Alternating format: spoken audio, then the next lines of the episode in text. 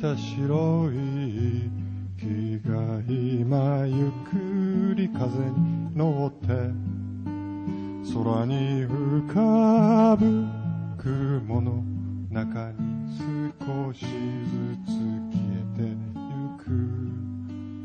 遠く高い空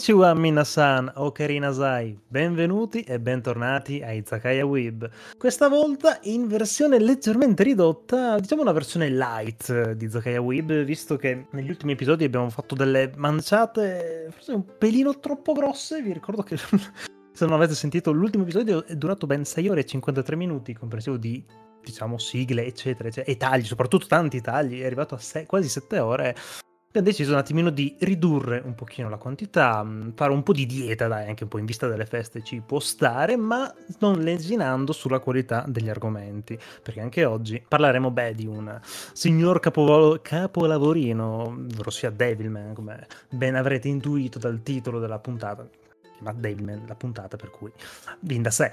Uh, ma andiamo a presentare subito gli ospiti della serata gli ospiti ormai fissi della serata e io comincerei con beh abbiamo sempre definito il bellissimo in, eh, negli altri episodi in altri podcast.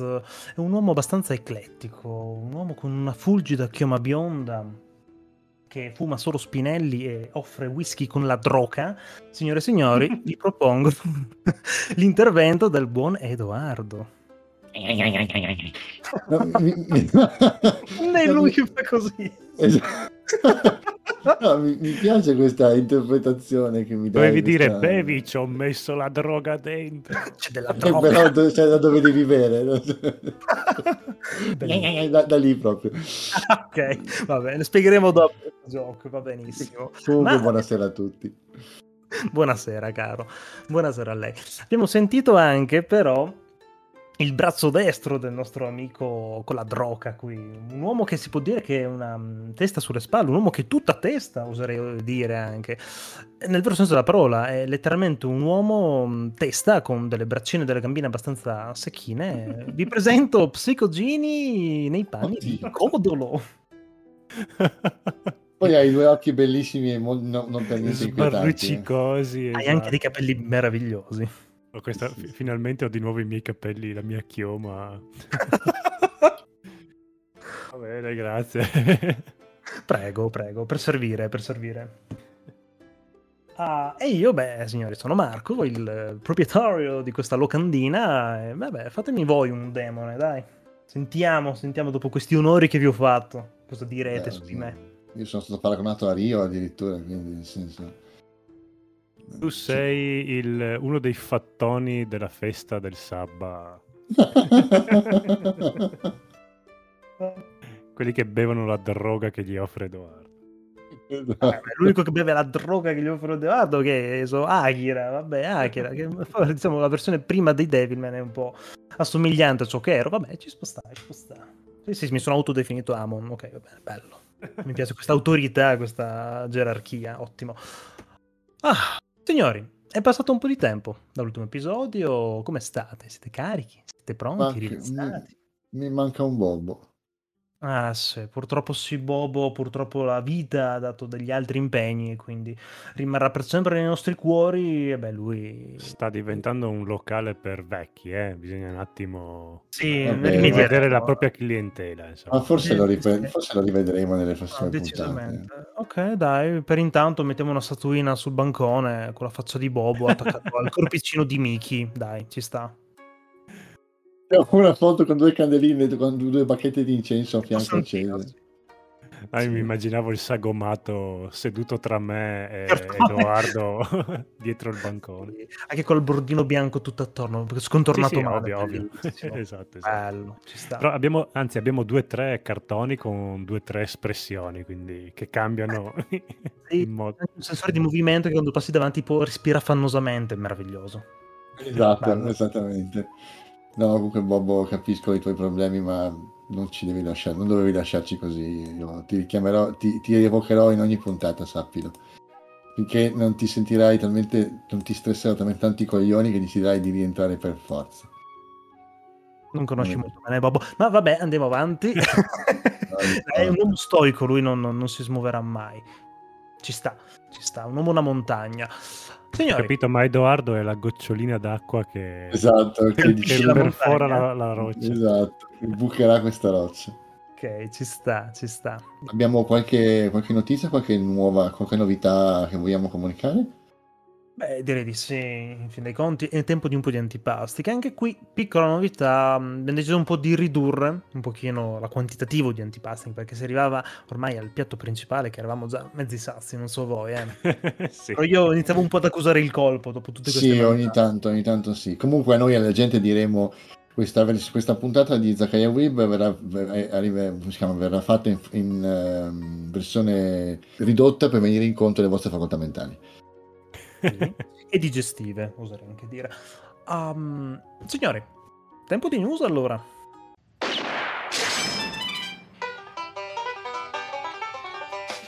Disney si apre al mondo anime, signore e signore. In arrivo Summertime Rendering, Black Rock Shooter Downfall e Yo-Yo-Han Time Machine Blues, il seguito di The Tatami Galaxy, che vi ricordo parlò Bobo nello scorso episodio nella Sì, mi ricordo. Nel suo bicchiere della staffa, non sigarettina, perdono. Um, come la vedete come questa notizia? Abbiamo un altro macro servizio che offre nuovi anime che comprerà i diritti di anime che non prenderà altri, chiaramente, per portarli qua da noi in maniera totalmente legale. È una cosa fichissima, a mio avviso. Pensa, 30 anni fa la Disney comprava i film dello studio Ghibli per Mhm. impedire che venissero importati, quindi li comprava tutti quanti, faceva incetta per bloccarli e adesso è lì che va in piacciono i Giappone. soldi e ha detto... "Mm, Mm, sai che forse se prendiamo robe di qualità invece di produrre noi della merda come La Bella e la Bestia, forse facciamo del bene all'umanità? ah, E adesso vanno loro in Giappone. Il Giappone, io spero che gli blocchi tutta la roba loro di- come vendetta. Sì, no, Ah. non siamo un popolo rancoroso. No, no. C'è, c'è ancora, c'è ancora gente nelle isole convinta di essere nella guerra mondiale, ma no. non siamo- Ma in realtà i giapponesi hanno questo amore per l'America per Disney in Sì. particolare che è abbastanza. Allora, si chiama, si chiama, come si dice? Rispetto per il vincitore. Esatto, esatto, che quando ti umiliano in un certo modo sei quasi ten- te- tendi ad amarli, ma boh, un so po' quanto troppo, sia visto che si, sano. so- si sono anche riempiti di, di centrali nucleari, nonostante Esatto. po- fossero bombardati. Però. Un Credo po' che in troppo termini amore. tecnici si chiami sindrome di Stoccolma, non so perché, ma quando mi- mi- una roba del genere, quando ti innamori del tuo aguzzino, mi pare che Esatto. sia. Quindi, boh. Comunque, parlando di aguzzini, torniamo un pochino nel seminato. No, Mhm. sono bene sta cosa, cioè nel senso bene, eh, no, allora, bene perché comunque c'è un altro grosso contenitore dove poter eh, dove potersi buttare per vedere altri contenuti, altri anime. Eh, Disney c'ha i soldi, quindi Esatto, quindi può ha permettersi deciso di investire alle risorse per farlo bene. Esattamente. Comincia, comincia un po' ad essere, non so se siete d'accordo con me, cioè allora tra di Disney Plus. Eh, un'altra... Questo verrà compreso in Disney Plus? eh? Sì, sì, sì. Ok, perché sennò dici è l'ennesimo, come si dice, contenitore a pagamento. E tu Cominci- ulteriore dici. Eh, cominci a averli tutti, dici, ah, ma devo fare un mutuo per prendermi tutta la roba, per avere tutte le cose. Però se hai compreso in Disney Plus, bene, insomma, dai. No, vabbè, dai, tecnicamente è compreso in Disney Plus, eh, anche grazie un po' all'avvento di Disney Vision, sì, Star Wars Visions, diciamo, quello è stato un po' l'inizio che li ha portati Mm. a collaborare con quegli studi giapponesi di animazione. Vedi Insomma, come secondo me quello è stato per nuocere. Va bene, ok, ci sta. Um, da un lato, anzi, io vedo solo aspetti positivi, onestamente. A parte che ehm, Disney è forse il pacchetto che costa meno attualmente di mm, costa? abbonamento. Sono 8 euro, a meno che non hai servizi speciali, tipo io pagando con Telecom pago 5 euro al mese Disney, Ok, ok.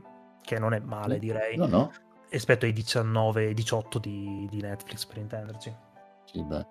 Pe- Penso cosa- che non è che eh, scusami un attimo, mi pare che quello che sia più economico è in effetti quello che anche dà forse di meno perché ci sono un sacco di, mon- di contenuti, ma ci sono Mm. molti a pagamento, è Amazon Prime, giusto? Mm, sì, è vero, vero, quello contando nei 36 euro annui effettivamente se lo paghi meno.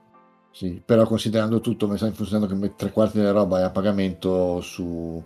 Sì, non lo, non lo prendo in Sì, considerazione come uno dei top. eh. Ah, Sì, se poi vogliamo aggiungere magari un Crunchyroll, ok, che è esatto. specializzato, fa solamente quello che ti viene sui 5-6,50 euro al mese, o un VVVid che sono anche lì sui 5 euro al mese, non è neanche così male. La cosa Esatto. buona, Ah, PvP me... si paga adesso? No, Sì. allora, sia Crunchyroll che VVVid sono totalmente gratuiti, volendo. Ti becchi Mm. chiaramente le pubblicità all'inizio, a Ah, metà ok, e ok. alla fine degli episodi. Esatto. Tu ti fai la modalità premium che paghi appunto 5 euro al mese, puoi skipparti tutte le pubblicità e su Crunchyroll addirittura puoi vederti la roba in anteprima un paio di settimane prima di chi non paga praticamente, il che Ok. diciamo, è piacevole, dai. E puoi passare alla modalità HD. Sì, Um, secondo sì. me è molto buono il discorso che comunque crea competizione. Ah, sì, quello è Questa sicuro. corsa al prendere gli anime più particolari o migliori, o comunque sì, relativamente migliori, è solo che buono alla fine. Fai, eh sì, Disney ha preso mh, il seguito di Tatami Galaxy, cazzo, noi dobbiamo prendere qualcos'altro per fargli concorrenza. Secondo me Sì, crei oddio, ma magari-. Magari mi sbaglio, ma o mi sembra, penso che della competizione se ne sbattino un po' perché mh, ah, c'è talmente tanto prodotti che forse no- no- non, Sì, non ci pensano neanche alla competizione, semplicemente vogliono prendere robe di qualità. Forse loro no, però magari un Netflix che si è aperto tantissimo agli anime in questi ultimi anni potrebbe dire, eh cavolo, però se adesso con questa cosa mi- i miei utenti vanno di là, magari non mi rinnovano qui. Sì, Che Eh potrebbe sì. veramente fare una corsa agli armamenti in un certo senso. sì. Boh, sì, io conosco sì. poca gente che mh, è lì che dice o pago Disney o pago Netflix. Bene o male tutti quelli che conoscono hanno Netflix, Disney e Amazon. Sì. Tutti e tre. Allora, io sono tra quelli che probabilmente nei, nei prossimi, nel prossimo periodo rinuncerà ad Amazon.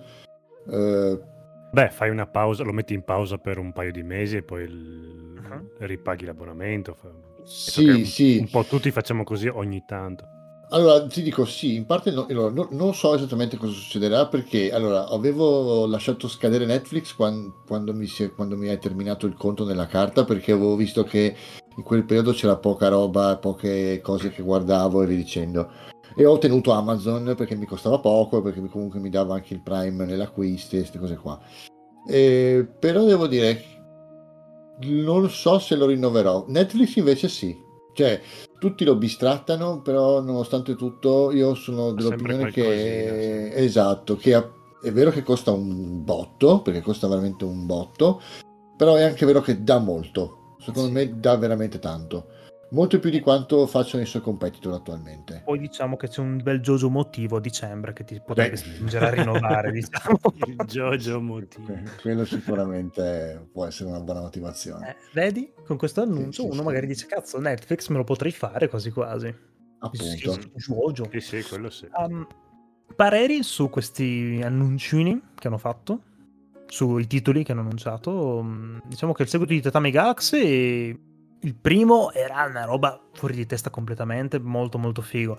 E questo si prospetta essere parecchio interessante. Sì, sì. Black Rock Shooter, diciamo, prende, dovrebbe essere una sorta di seguito spirituale o seguito del Black Rock Shooter originale, che era una roba che aveva tanto di moda uh, negli anni 2000, che era tratto in teoria da una sorta di design, diciamo poi che poi gli hanno fatto una piccola animazione, molto figa, era to- solo animazione praticamente, po- poca trama o comunque poche parole.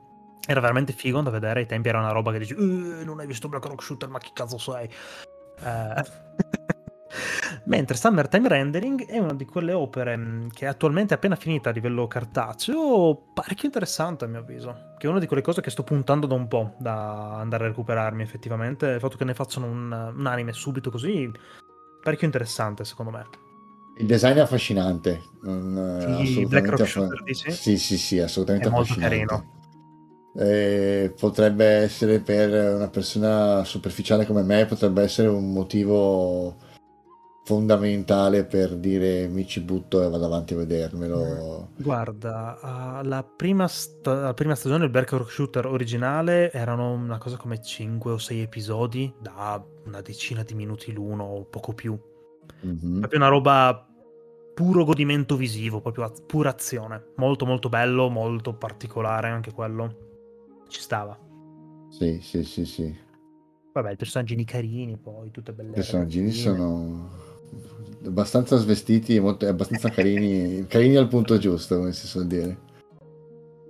Molto, molto carucci. Eh, sono titoli molto giovani, diciamo. Summertime Rendering mi sembra che me l'avevi, mi avevi consigliato il, il, manga, mi sembra, no Marco? Sì, sì perché è un po' una sorta di, sì. uh, per intenderci, per fare un piccolo, diciamo, canovaccio, è una sorta di giorno della marmotta, ok? Mm. Il protagonista si ritrova a dover tornare nella sua isola d'origine per il funerale di una sua vecchia cara amica e da lì inizia questa sorta di mh, gioco investigativo in cui devono scoprire il perché diciamo, si è suicidata, il che cosa succede, iniziano ad apparire una sorta di doppelganger molto particolari o succede che magari arriva a un determinato punto il personaggio muore e la giornata ricomincia mancando alcuni dettagli. La cosa molto figa che se recupererete il manga è che se voi togliete la sovracoperta sul volume classico, diciamo quello proprio carta carta, avrai tutti gli appunti che il protagonista nei suoi vari rinascite si fa per cercare di mettere a posto e ah. collegare tutti i fili. È una roba molto molto simpatica. Che possono essere utili anche per te che lo leggi poi Esatto, fine. esatto. Poi sono solo 13 volumi, per cui penso faranno una o due stagioni, immagino, cioè non, non penso durerà tantissimo mm. come animazione. Però è uno dei prodotti forse tra i più uh, interessanti o comunque particolari del, dell'ultimo periodo. Così sì, esteticamente è, è, molto carino, me lo ricordo infatti anche l'avevamo parlato l'altra volta. Bello rotondo, bello il filo, lo stile molto pieno, mi piace molto, uh-huh. sì. Sì, sì, sì, sì. E sono anche molto molto fighe le copertine e tutto quanto. Ah sì, quelle sono bellissime. Si dà una, una, puttana che guarda le copertine come me, quella è una roba che ho detto... Uh, oh, beh sì, beh, ma cioè... io do, come si dice, do molta importanza al povero grafico che si è messo a fare le copertine per i fumetti. Eh, è un lavoro che va riconosciuto, eh. eh. Ho preso delle merite cagate perché avevano delle copertine bellissime. sì, sì, però vabbè, abbiamo riconosciuto il valore del grafico che ha fatto la copertina, dai. Assolutamente sì, cioè, per dirti tempo fa avevo, mi ero fatto in... Cioè, che poi alla fine non è neanche così male però diciamo che un po' mi sono fatto ingannare. Aspetta un attimo che non mi ricordo il titolo, te lo dico subito. Aspetta un attimo. Andiamo. Mi ero fatto ingannare da Assassination Classroom che ha, ah. tra altre cose, un inizio molto figo e poi si perde incazzate verso metà e quindi devo, fare, devo capire ancora se lo finirò o no proprio perché credo che abbia uno dei comparti di copertine più belli che abbia visto semplice ma stupendo sì, è molto, molto caruzzo alla fine, dai. Questo monocromo è molto bello, secondo me. Proprio cioè, questa cosa, perché poi era preso dal personaggio principale che ogni, ogni, mm. ogni stato d'animo che aveva equivaleva un colore, quindi ah, mm-hmm. ogni copertina era monocromatica con le, gli occhi, la faccia di, del protagonista e il colore relativo. Eh, lì immagino dipenderà un po' dal livello di autismo che hai. Nel... Altissimo. Eh, allora tocca finirlo. Altissimo. Sì, sì, devo, devo sapere come va a finire per forza. Va bene. Checco invece, tu cosa mi dici di questi annunci? Allora, eh, sembrano titoli abbastanza ricercati perché la Disney Aspetta, poteva piccolo tranquillamente... dettaglio, piccola parentesi, non sono tutti gli annunci fatti, sono diciamo forse quelli un po' più di, di richiamo, dai. Ah, ok, quindi è, è già per me erano sono anche altri. ricercati. Ok, allora, eh, meglio ancora, il mio discorso è ancora più coerente, perché la Disney poteva tranquillamente, non dico andare e comprarsi i Pokémon, però sicuramente qualcos'altro di più, ancora più di richiamo. Mhm. Probabilmente adesso chi, è, chi dirige il, il reparto nipponico della Disney in America è qualcuno cresciuto a pane, manga e anime che, che ne sa, che ha deciso di tirare fuori il pisello, sbatterlo sul tavolo e dire adesso Si compra andiamo- questo. si compra questo e zitti tutti, Disney, quanti soldi ci dai? Tutto. Ok, infiniti. tu dimmi un numero. Quindi, no, bene, mi sembra che si stanno muovendo bene. Dovrebbe essere annunciato per l'anno nuovo ormai, in teoria, per cui vabbè, rimaniamo in... ehm, con le orecchie rizzate, dai. Da Topolino. sì, sì, sì, bello, bello, bravo, bravo, mi è piaciuto. E comunque, personalmente, questa è una vittoria. Cioè, è- sono quelle cose che, non lo so, non ci avresti mai creduto. Sì, esatto, tu ti guardi indietro quando tutti ti dicevano no, la fumetti giapponese sono tutti uguali e tu soffrivi dentro Ah, di te, soffrivi sì, tantissimo perché Sai che bel periodo che stiamo vivendo, no? esatto, Qualunque cioè, cosa, comunque ti giri c'è roba giapponese d'animazione, che figata. Esatto, Che eh, adesso siamo noi quarantenni e cinquantenni a- al potere, quindi Esatto, e io mi immagino quando, quando, quando leggo questi, questi annunci qua, io mi immagino come il tizio fuori dall'inquadratura, no? Che a fianco con il, co- con il cappotto lungo gli il occhiali con il cappello. riflesso bianco. Esatto, no, no, no, aspetta adesso, che, che si, che abbassa la tesa del cappello e si vedono solo i capelli, presente, no? Sì. Mette le mani nelle tasche e si vede che gli scende la lacrima e si allontana. Ok. Ok, Al cioè- esatto, cioè, ok, serie, ce l'abbiamo fatta, non importa L'abbiamo se fatta. io sono caduto in questa lotta, ma ce l'abbiamo fatta. sì. Esatto, Sì, esattamente. No, no, figata, figata. Ma da una notizia molto figa come questa, passiamo a una notizia molto molto triste invece. Ovvero sia che dal Salone del Libro di Torino, che si è svolto qualche settimana fa, arriva l'ennesima conferma dopo mh, beh, ormai due anni di un po' latitanza, ritardi, robe, rimandi, eccetera. Ovvero sia che la carta scarseggia. Signori, Eh, non, ci sono, brutta- non ci sono alberi per fare ristampe, per stampare fumetti nuovi. Non è, che, meglio, non è che non ci sono alberi, non c'è la gente che, che li taglia e li abbatte. Mm, in realtà Notizia triste altro- dipende dal punto di vista. sai? comunque. più che altro in realtà non è neanche tanto che manca la gente per tagliare gli alberi, è che mm, non so se sapete come, come funziona un po' il discorso. Mm, Non ho mai Eh, tagliato un albero per farla no, vabbè, Vabbè, ma la, la, carta, la carta può essere riciclata un numero limitato di volte. A parte, Dopodiché, sì, ma a dopodiché parte- devi vabbè, prendere carta vabbè. nuova. forza. Esatto, allora Sì diciamo sì che no, per però. lo stampaggio della carta, oltre diciamo al riciclaggio, ci sono delle piantagioni dedicate apposta, diciamo, per il fare carta, ok? Um, se a Panini, per intenderci, ci sono degli accordi che per quest- un anno commerciale ti diamo un milione di tonnellate di carta, Mm. tu hai quel milione di tonnellate di carta. Finché tu hai le- ti organizzi per fare le tue stampe e ristampe in quel milione di tonnellate di carta, va tutto ok, non ci sono rimandi, non ci sono diciamo ritardi, eccetera. Ma come in questi ultimi anni, in cui ci sono praticamente degli annunci nuovi ogni praticamente settimana o ogni due o tre mesi che ti dicono: Eh, abbiamo comprato diritti per fare questo, abbiamo comprato quello, abbiamo iniziato a ristampare tutto questo, ristampare questo, quello, quello, quell'altro. Vai a mangiarti la tua scorta di carta e a un certo punto i tizi delle cartiere ti dicono: Eh sì, i coglioni. I coglioni abbiamo accordi anche con altri, quindi ti inculi e quindi iniziano a ritardare. Molto Ok. semplicemente.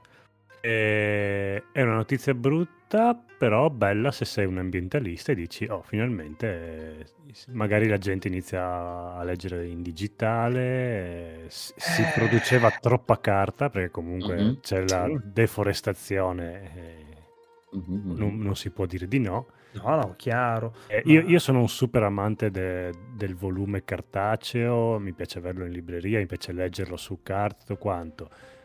Però se in cambio devo disboscare una foresta, vado anche in digitale. Sono C'è anche da d'accordo. dire che chi è che fa deve Tokyo, Mhm. Tokyo Revengers? Chi è che lo fa? Ah, J-pop. Chi lo stampa? J-pop. CJ Pop. In Italia lo- Ok, in digitale si sono fermati al numero 8 e dici cazzo, proprio adesso che manca anche la carta, Allora, spingi ah, sul digitale. È un campo che sta venendo intrapreso non da tantissimo, anche da Star Comics, per intendersi. Ah, Nell'ultimo anno hanno praticamente digitalizzato, rendendo comunque in maniera totalmente legale dal loro sito, tramite anche che puoi leggerti anche tramite Kindle, per esempio Esatto. tutto JoJo, puoi leggerti Mhm. tutto Dragon Ball, puoi leggerti tutto quello che vuoi, pagandoti chiaramente magari un, uno o due euro in meno il volume, che non Esatto. compresti cartaceo, ti compri il Certo. volume digitale e te lo leggi lì. Io personalmente mh, amo la carta, cioè non faccio fatica a leggere in digitale, sebbene un Kindle lo abbia effettivamente, ma mh, proprio lo sfogliare, il- magari il tagliarti sul bordino della carta, dire, ah ma che te ne sa... Ah, Il tirare il sale, tirare la saraca. Mi sono tagliato il porco, mi sono tagliato. No, sì, perché- io metterti lì un attimo ad annusare le- il volume appena stampato, è una roba... ah. Sì, E i libri, i romanzi, no, digitale o cartaceo mi è indifferente. I Mm. fumetti ho un po' più difficoltà. Tipo, adesso mi ero recu- recuperato il primo numero di Mesonic Koku Mm. e lo, lo volevo cartaceo perché Sì. digitale mm, boh, non, non aveva molto senso re- recuperarlo ri- e ricomprarlo. Mhm. Mhm. Altre cose sto, sto passando al digitale per altri manga che magari mi interessano mm, un po' meno. Li, li pagho anche meno, li ho Mm. subito. Sì, e non devo far eh, inquinare Amazon con i trasporti. Mi certo. piace di più. Mm, Diciamo che a un certo punto poi comunque è un po' una scelta quasi obbligata quando finisce lo spazio, a un certo punto dici cos'è, o vendi Esatto, i tuoi sì. Esattamente. o Tra l'altro, oppure- ho iniziato le doppie file adesso nella libreria. e- No, cosa, no, cosa stai dicendo? Eh, anch'io, eh. e lo spazio è quello. No, eh, lo arrivato- so, ma come fai a ricordarti cosa c'è dietro? Ero arrivato a tre file e, e ho venduto e regalato, quindi... Esatto. Eh, eh. No, ti dico appunto per, per quello stesso motivo, cioè, fa- faccio un po'. eh, se si tratta, allora, anch'io come te, Marco, sono un po', anche come Francesco, per quanto riguarda la lettura digitale, sono un po' infastidito. Però devo dire che quando una volta mi hanno fatto provare il Paperwhite della Kindle, Bellissimo. sono, esatto, sono rimasto veramente sconvolto dal- dall'effetto carta che ti dava, ok? Mm. Ah, ok. Eh, perché probabilmente l'assenza della, della retroilluminazione ti rende possibile, eh, non, non ti toglie quel fastidio e essendo il fumetto, una- avendo il fumetto sia una componente sia scritta nei balloon, sia comunque una componente enorme visiva, semplicemente data dai disegni, non ti, cioè, tu ti puoi anche godere un- un'opera eh, in cui è- ti godi, ti godi anche l'opera perché hai meno da leggere. Per me è proprio il leggere a schermo che diventa fastidioso, ok?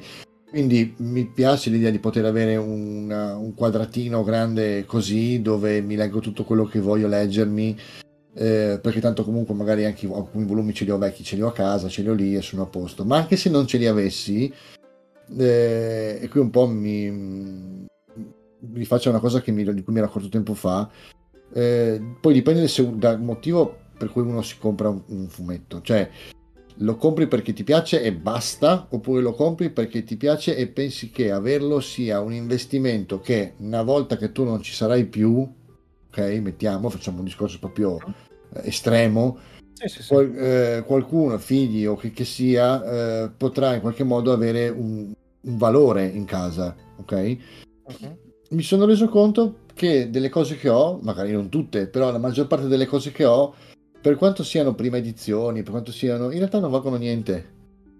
Quindi, ok, c'era il mio gusto di ragazzino che voleva averli, voleva averli lì, voleva averli tutti in fila, numerati, col, magari col disegno che si formava sulla costina in alcuni, perché no, non tutti, ma alcuni lo facevano, e ok. oggi, e lì mi ricollego al discorso che faceva Francesco, avendo una piccola libreria molto striminzita nella quale sono anch'io già arrivato alla seconda fila per alcune cose perché Berserk ce l'ho da solo si è preso su tutto un ripiano per capirci Eh, La mia- però la mia non è streaminzita, quello è il problema. è bella grande, ma nonostante questo. no ma il discorso è che tu, tu devi considerare che io ho una cantina di fumetti No, no, chiaro, chiaro. e qui a Venezia sono riuscito a portarmi solo alcune cose perché la casa che ho è limitata quindi qui ho una libreria piccolina dell'Ikea dove devo far stare i manuali dei giochi del ruolo i fumetti e, e alcuni libri perché altri li ho di là in salotto e non è fattibile comincia a diventare complicato È molto impegnativo, sì. capisci? Oltre al fatto che, eh, quello che si diceva la volta, qualche, qualche puntata fa, comunque abbiamo un- dei costi che eh, se già mi passi da 7 euro a, non so, a 5, perché me li fai pagare 2 euro di meno, eh, Sì, capisci? cavolo. Ma Cazzarola. Molto spesso Ah. è, la metà proprio il costo, quindi... Mm, sì, dipende un po' da casa editrice. Star Comics ti fa quel paio di euro massimo in meno, che ci sta anche, eh. Perché Sì, però ci tu sono certe riviste la... tipo... Io adesso mi sto comprando Classic Rock e se fai l'abbonamento annuo così, che, che è già scontato di per sé l'abbonamento, Sì. è scontato ulteriormente la metà se è in digitale, quindi Ah. con 2 euro leggi una rivista che ti costa 6 euro. chiaro. Cavolo. Però lì penso sia una cosa più legata a un discorso di... Sì, le riviste stile, è un di discorso diverso, un po', un sì, po' sì, sì. diverso. Sì, certo, certo. Però beh, comunque avere un piccolo sconto su quello che, devi, che vuoi leggerti, ben venga, anzi, No, se però anche- qualunque cosa me la fanno anche in digitale, dici, perché no? Tanto comunque voi i file quando mandate in stampa li avete. Che Assolutamente, sì. Che sono digitali, quindi... Assolutamente sì. Però dico, Sì, il, fe- il feticcio di avere il volume, forse c'è, c'è per me c'è ancora, eh, il feticcio di avere il volume c'è ancora, però eh, forse meno marcato di quando avevo 19 anni. Mhm. Eh, e per assurdo, le edizioni che escono adesso tra J-Pop e Mhm. Planet Manga e quant'altro sono 100 volte più belle rispetto a quelle che Eh, avevamo esatto, noi. è. Eh, che- cavolo, il, il discorso è quello che anche ora ti stanno facendo un sacco di edizioni da collezione bellissime, ma viene anche da sé che costano 15 euro l'una a volume. Eh, ma sì. per quello che dicevo che l'edizione da collezione, appunto come le riedizioni di Ranma e quelle Mhm, che stanno facendo sì. adesso, eh, è, è bello averle cartacee, però Eh. è il resto. Ma Sì, anche semplicemente le edizioni cioè, di Glipnir è uscita solo un'edizione standard, non è uscita un'edizione da collezione, eppure è bella lo stesso. Le, le edizioni che sono uscite di Raw Hero sono delle edizioni standard, però sono belle. La- la- la- sono impaginate bene, non i volumi non si smontano, hanno, la- hanno Sì. tutti la sovracopertina o quasi tutti la sovracopertina. Sì, la maggior Una- parte ormai è lo standard praticamente. Eh, si leggono tutti all- all'orientale, una cosa che una volta era impensabile, eh, quindi sei un Diciamo po' che ri- ricomprare per la quarta volta Akira in digitale avrebbe poco senso. Tutti quanti l'hanno ricomprato fisico Ma- e cartaceo. In realtà dipende, perché se mi fai una cosa mh, con un tuo account, ok, che ti lega a te per sempre, te lo compri e me lo ce l'hai lì, anche metti caso ti viene un acquazzone in o ti si allaga la casa e perdi tutte le copie di Akira che hai, dici, vabbè cazzo, almeno la digitale. Sì, a parte tirare giù le madonne di, le divinità di più paesi, però Ah, sai che comunque la tua, la tua copia digitale ce l'avrai sempre. Il discorso è, dobbiamo farci una ragione, il futuro è digitale ed è un bene che sia così. Eh, Sì, sì. È pericoloso. per il, ehm, il feticcio della carta, Sì. perché è bello il volume, anche vedere una libreria piena di volumi, tutti magari in quell'edizione, o comunque tutti particolari, però il digitale effettivamente è molto più comodo sicuramente. Sì, è lo stesso discorso che si può fare anche con i vinili. Anch'io mi son, mi- ogni tanto Eh. mi prendo un vinile al mese, magari è un disco che mi sono ascoltato 20 milioni di volte, però mi piace averlo Sì, sì, è, Eh, e ascoltarmelo col vinile. alla fine, dai. E poi, poi li ascolto, eh, non è che li lascio lì e basta, però sarebbe evitabile, diciamo, come, come acquisto. E ogni tanto uno si fa un regalo e vuole l'oggetto fisico. E ben la nostra, eh, e che forse la nostra generazione sarà quella che, si- che ci metterà più tempo a digerire questa cosa. Sì, probabile. Mm, sai che in realtà, seguendo anche un pochino diversi mm, canali, anche su Instagram, eccetera, di gente che comunque compra, è appassionata di, di manga e anime, Ah, ah, va ancora da tan- tantissimo il discorso del collezionismo. Ma forse ancora più di quello che era una volta, perché ora vedo anche gente che magari ti prende, o anche il fatto che ora vanno tanto di moda le variant, magari di determinati volumi. Il primo volume tipo di Doro e Doro, che è uscito ora con in bundle con Die Dark, ti hanno fatto una copertina diversa del primo volume di Doro e Doro, per intenderci. La gente è impazzita, tutti correre in massa, sebbene magari lo avessero già. Mm. O gente che cerca di comprarsi, che ti offre magari 60 euro per un volume, che magari non stanno ristampando, ma che magari ristamperanno fra un paio di mesi, per intendere, anche se seguissi un pochino le, ah, gli annunci comunicati stampa delle varie case editrici. Cioè, è una roba ancora molto presente questa. Secondo me ci vorrà un parecchio prima di poter dire sì, il digitale è il futuro, effettivamente. Ah, sì, sì, no, d'accordo. Io quello che dico è che secondo me lo diventerà, cioè magari resterà comunque. Non sto dicendo che il futuro è adesso, però è inevitabile che lo diventerà. Poi ed è probabile che il, il- discorso legato ai, ai volumi fisici diventerà sempre di più un feticcio per magari o chi veramente ama un'opera, allora invece che magari averle tutte avrai quella mettiamo, Sì, sì. o quell'autore, ok? Sì.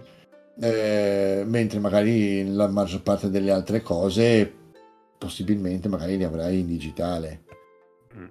Sì, che bah, personalmente dirò sarebbe veramente la cosa migliore alla fine, dai. Ma sì, non... Ti tieni anche soltanto le cose che ti piacciono e fine. Esatto. Esattamente. Se tu ami un determinato autore, di quel determinato autore, e dici no, sti cazzi, lui voglio i volumi, tutti, voglio le variant, 5 variant di edizione di copertina, tutte e 5. voglio la serie normale, quella rieditata, quella con la copertina rigida in brossura, quella con i, Quella originale dice? giapponese. Esatto, o quella con i segnalibri di stoffa dentro, sai quelli pieghi, quelli Sì, cuciti sì, dentro. sì, sì. Dai, ce l'abbiamo fatta con... Sto morendo. Ti stanno i poteri forti. Non ce l'abbiamo fatta. No, ce l'abbiamo fatta con i film e adesso chi cazzo è che compra ancora Sì, beh, ma anche il, il DVD fisico? Quasi.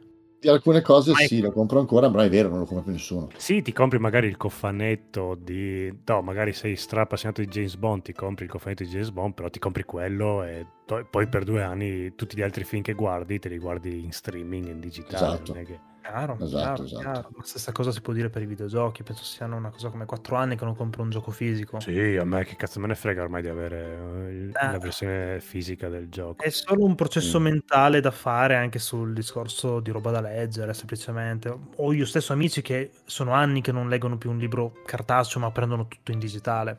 Esatto, ma, ma i libri è facile. eh. anche, Sì, sì, sì. Il fumetto Allora, è uno sono- scoglio un po' più pesante, ma l'ha. Sì. C'è solo una cosa che non riuscirò mai ad accettare realmente, forse. E invece, per esempio, Francesco invece lui piace molto, Mhm. ed è l'audiolibro. Ah, è bellissimo, io amo Mm. gli audiolibri. Io mi sono accorto, dopo aver provato ad ascoltarne un paio, che non è il mio. Perché mi Mm. piace... me- mi piace... Bravia, Mm. come? Sì, mi mi piace gestirmi le voci, mi piace gestirmi i personaggi per conto mio. Mm. Dovresti ascoltare quelli fatti bene. Prova a sentire Sandman, che è molto bello. E ho provato a vedere ma non- su, su Audible, ma devo fare l'abbonamento. No, è un mese gratuito. Adesso c'è sei mesi a un euro, più, meglio di così. Ah, Ok, buono, buono, perfetto. Ti dirò, io da quel punto di vista mh, faccio fatica perché quando faccio una cosa, stessa cosa vale magari per quando leggo, quando vedo anime, devo fare solo quello. Tendo a distrarmi e se sento Mm. anche lì, per esempio, la voce, magari mentre faccio altro, magari mi perdo qualcosa, dico aspetta che cazzo ho detto? Ah, Anche ah, mentre guidi, Uguale. perché magari tu guidi. Uguale. quanto tempo hai per andare al lavoro tu? Ma 5 minuti io. Allora no, non fai in tempo. a- No, una volta avrei detto sì, con una mezz'ora magari ci poteva stare, però anche lì, Madonna, me me, il capire bellissimi. quello che tu ascolti mi porta via tante energie a me. Anche a E, me. mh, Faccio fatica. Sì, sì, sì, sì. Poi ho sempre ascoltato anche i radiodrammi a- su Rai 3, Rai 2 che facevano gli sceneggiati così, mi sono sempre piaciuti. E Vabbè, ma per carità, ci sta, eh, cioè nel senso ognuno ha la sua... Ognuno No, c'ha io la li sua... adoro Per veramente. esempio, N- Naida ha letto, si è letta Dune in audiolibro, che poi letto, non è letto, ha ascoltato Dune in audiolibro e eh, si è innamorata degli audiolibri, basta, cioè per lei in audiolibri tutta la vita. Mhm, mhm. Sì, Vabbè, ma, Ma oh, secondo me audioli- tra leggerlo o ascoltarlo, secondo me non c'è nessuna differenza. È come quando il professore a scuola ti, ti fa la lezione sulla storia. Tra leggere il Eh. testo del libro e il professore che te, te la spiega, va bene, la storia la stai imparando, non è che... Mm, però secondo me è un processo sinaptico diverso. Allora, il discorso delle leggi- voci, di dare l'interpretazione, sì, ho ascoltato alcuni audiolibri che il, il narratore dava un tono alla reazione del personaggio completamente errata, O diverso da come te la immaginavi tu. No, proprio sbagliata, è una roba di stupore scioccante quando era chiaramente il personaggio era calmo e... Stiamo iniziando a parlare di doppiaggio italiano, quindi? Sì, infatti No, andiamo no, avanti. dai, dai, adesso ci- adesso ci Wow. fermiamo. Mi sa Era che per dire, facciamo, insomma. facciamo sette ore lo stesso qua. No, no, comunque sì, il futuro, è di, il futuro sicuramente sarà a grande, a grande, si chiama, grande parte digitale, va bene così. Anzi. Sì, dai. Se si parla di strumenti come il Kindle e non come, l'i- la- come l'iPad, allora è, con 100 euro te lo porti a casa, dai, vabbè, si può fare una spesa. al di là del prezzo, sì, appunto, ma io proprio dico, lo schermo luminoso che ti flasha la faccia è un'altra, una cosa diversa rispetto a uno schermo a matrice passiva dove tu hai... è fantastico. Eh, capisci, tu hai proprio la sensazione di avere in mano della carta digitale. Eh sì, cazzo, sì, Chiaro, va bene. chiaro. Madonna. Eh, il prossimo passo saranno gli impianti alla Ghost in the Shell che ti verranno proiettati Ma direttamente sulla magari. retina, cazzo. Che figa. Ma Mm. figata. Ma voglia, guarda. Va buono, dai, dai, bello, bello. Speriamo prima o poi che un qualche scienziato pazio ce lo faccia. Speriamo che finiscano sti cazzo di alberi così non siamo costretti a leggere. Tagliate Questi alti. alberi di merda. Alberi di merda che ci costringono a andate leggere e sulla tagliateli tutti. Madonna, ancora con gli alberi stai. oh, Mamma mia, come siete indietro, bro. Va bene, va bene. Ah. Poi, ultima news della serata, signori. Dopo la Codolo Edition di Neon Genesis? Evangelion, Cos'è la Codolo Edition? e me la legherò al dito per sempre. Perché? Arriva la Codolo Edition di Nadia e il mistero della pietra azzurra, signore e signore. Totalmente rimasterizzato in DVD e Blu-ray con cofanetto fichissimo mm, con 6 dischi, con contenuti extra, con ben 4 booklet di, mm, riguardanti appunto il- la serie, con due maxi card e vari contenuti extra, tra cui le sigle originali, il filmone, diciamo quello che hanno fatto poi mh, Sì. al modico c- cifro di brrr, quanto dite? Vediamo se indovinate. Aspetta, è un cofanetto. È un cofanettone di 6 Blu-ray più tutti i contenuti extra con cartoline, booklet, robe. Molto carino anche limitata, numerata. Uh, Sì, più o meno sono non tantissime copie, come un po' quella di Evangelion, dai. Secondo me te la cagano fuori 200 euro e zitto anche. Il Blu-ray o il DVD? Oh, facciamo 200 euro Blu-ray, dai. Mhm. Ora, Oh, io avrei detto 149,90, quindi 150. Ah, e vince il nostro bellissimo Rio questa sera perché il prezzo del cofanetto in versione Blu-ray si aggira sui 139,99 euro. Che lusso. Mentre quella DVD è sui 99,99 che per un prodotto d'animazione va benissimo anche il DVD, intendiamoci. Sì, non ha quella qualità in più rispetto al Blu-ray, dai. Dici? No, è una volta buona quella Mm, compro. Eh, diciamo che poi tra l'altro poi vi passerò anche nel gruppo di cui parleremo fra poco. L'immagine appunto del cofanetto secondo me è anche molto bello da vedersi in libreria. Diciamo, se uno ha amato la serie per il trentesimo anniversario è un bel pezzo da- di storia che si porta a casa, dai. Cavolo, se pensi che io all'epoca avevo cercato di farmi la serie, il cofanetto che usciva a puntate fatto da Dynamic, se non ricordo male, era. Dynit, dici. Sì, no, ma all'epoca si chiamava proprio Dynamic Italia. Ah, us, ostia, ok. Eh, che usciva con eh, mi ricordo che il giornale usciva, un- usciva una- un, un volume al un, un DVD al, al mese mi pare Mhm. e adesso con tutta la sua copertina la trovi solo su eBay perché ovviamente non è che la puoi trovare da altre parti visto che era un'uscita mh, da edicola la trovi a 300 euro quasi praticamente Sì. Vabbè. Ah, ah. Beh, No, beh. no. Insomma che 140 Yamato Video, ecco cos'era, Yamato Video. Ah, Ok. ok. Yamato Video, ecco cos'era.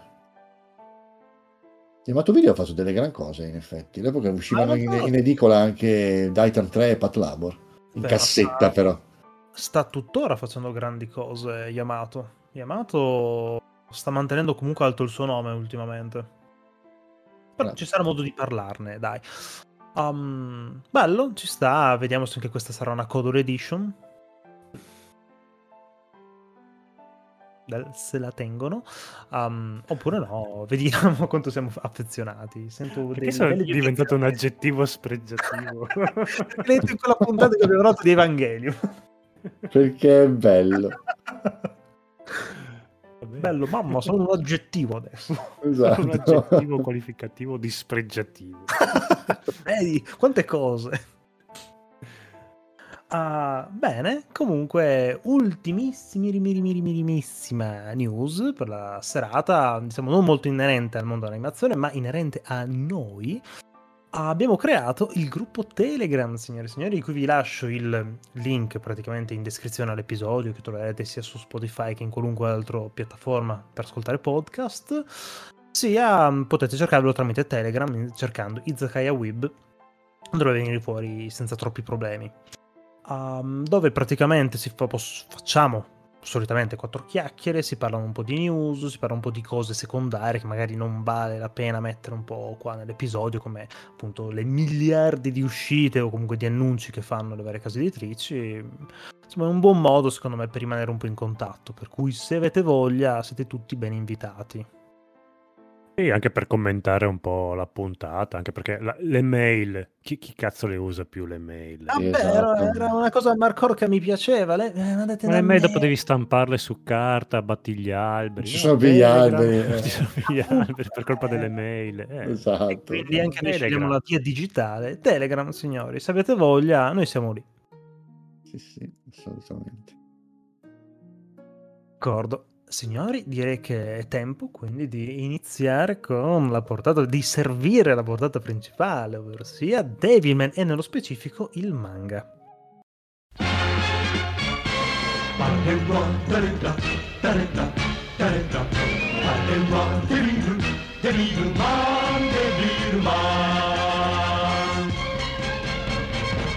裏切り者の名を受けて全てを捨てて戦う男。デビルはローは超音波デビルイヤーは地獄。にデビルウィングは空を飛びデビルビームは熱光線悪魔の力身につけた。正義のヒーロー。デビルマン。デビルマン。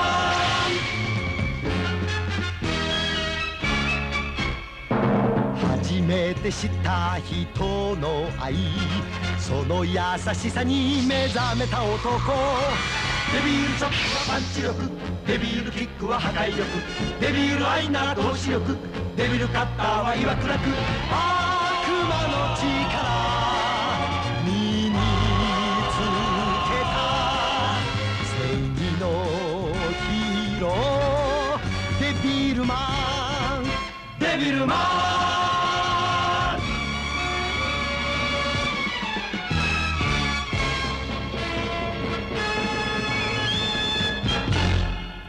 Ok, molto bene. Ehm, vabbè, diciamo che possiamo riprendere un pochino le vecchie abitudini. E, Edo, parlaci un pochino appunto di questo Devilman. Parlaci, facci un po' di introduzione, dai. Presenta un po' l'argomento. Allora, mh, cosa potrei dire? Eh, dicono che la storia dell'uomo sulla Terra sia una piccola unghia eh, paragonata all'interezza della storia del pianeta. E quindi, siccome siamo gli ultimi arrivati, non possiamo definirci fino in fondo padroni di questo, di questo nostro mondo. E non potremo mai sapere, in realtà, se questo è vero o non è vero. C'è chi ha ipotizzato che questo, fosse, che questo fosse vero, cioè che non siamo padroni di questo mondo. E un autore in particolare ha ipotizzato che molto prima che l'umanità facesse la sua comparsa sulla Terra, la Terra fosse il paradiso, per si, per si può dire, di un'altra forma di vita, altrettanto intelligente e forse anche molto più potente. E questa forma di vita altri non erano che demoni. Eh, demoni che erano in grado di sopravvivere in virtù delle loro capacità di adattamento e delle, delle loro capacità di fondersi tra di loro per creare forme di vita sempre più complesse e sempre più particolari. Eh, però che fine hanno fatto? Perché non ci sono più? Mm, come mai? Cosa è successo? Mm, nella, nella, storia che stiamo per eh, trattare avremo una risposta a questa domanda. Sapremo per quale motivo eh, i demoni non esistono più e scopriremo se non esistono veramente più. Zan zan zan. Esatto. Ci stava benissimo la sigla che partiva. Esatto. um, va bene, ok, sì, sì, bello, bello, ci sta. Um, beh, dimmi un po' di più su chi è l'autore, chi è che ha scritto questo appunto Devilman.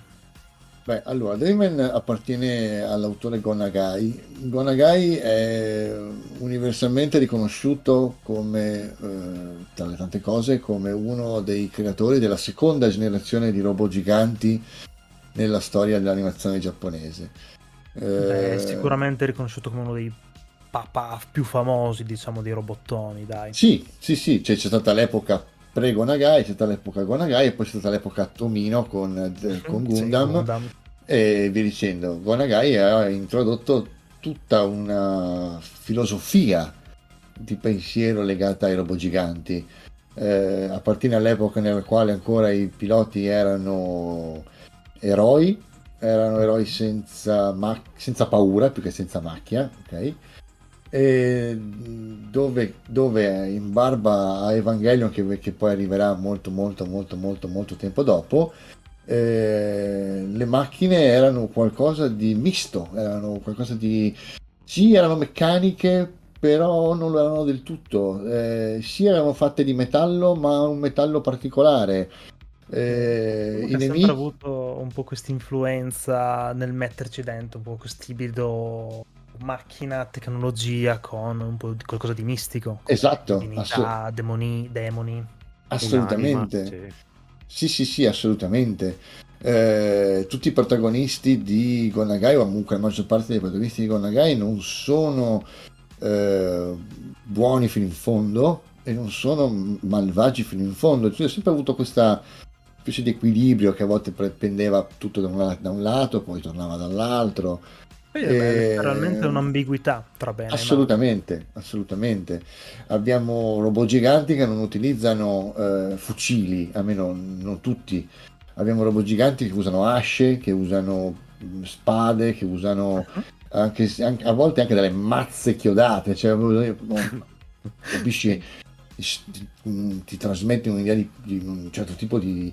è come un gladiatore, non è, non è il Gundam che è una macchina fatta per combattere, costruita in un cantiere da persone, eh, che usa delle armi che hanno delle, come si dice, delle, eh, delle munizioni che finiscono, ma no, i, i robot di Gonagai erano tutta un'altra cosa, erano gladiatori che si scagliavano per il bene del genere umano e, e poi lui c'ha sempre avuto sta fissa dei demoni, lui ha, un, ha sempre avuto veramente in mente eh, credo sia stato stregato, letteralmente stregato anche dal, dall'immaginario dantesco europeo, eh, tant'è vero che tutta a parte che tra le sue varie opere, eh, oltre a Mao Dante, per carità, c'è proprio la Divina Commedia, e eh, qui ti volevo perché da interviste fatte anche diversi, diciamo anche mh, Comic Con avvenuti qui in Italia nei diversi anni a venire, diciamo parecchio tempo fa, mm-hmm. lui praticamente ha preso spunto quasi totalmente, per quasi tutte le sue opere, appunto dalla Divina Commedia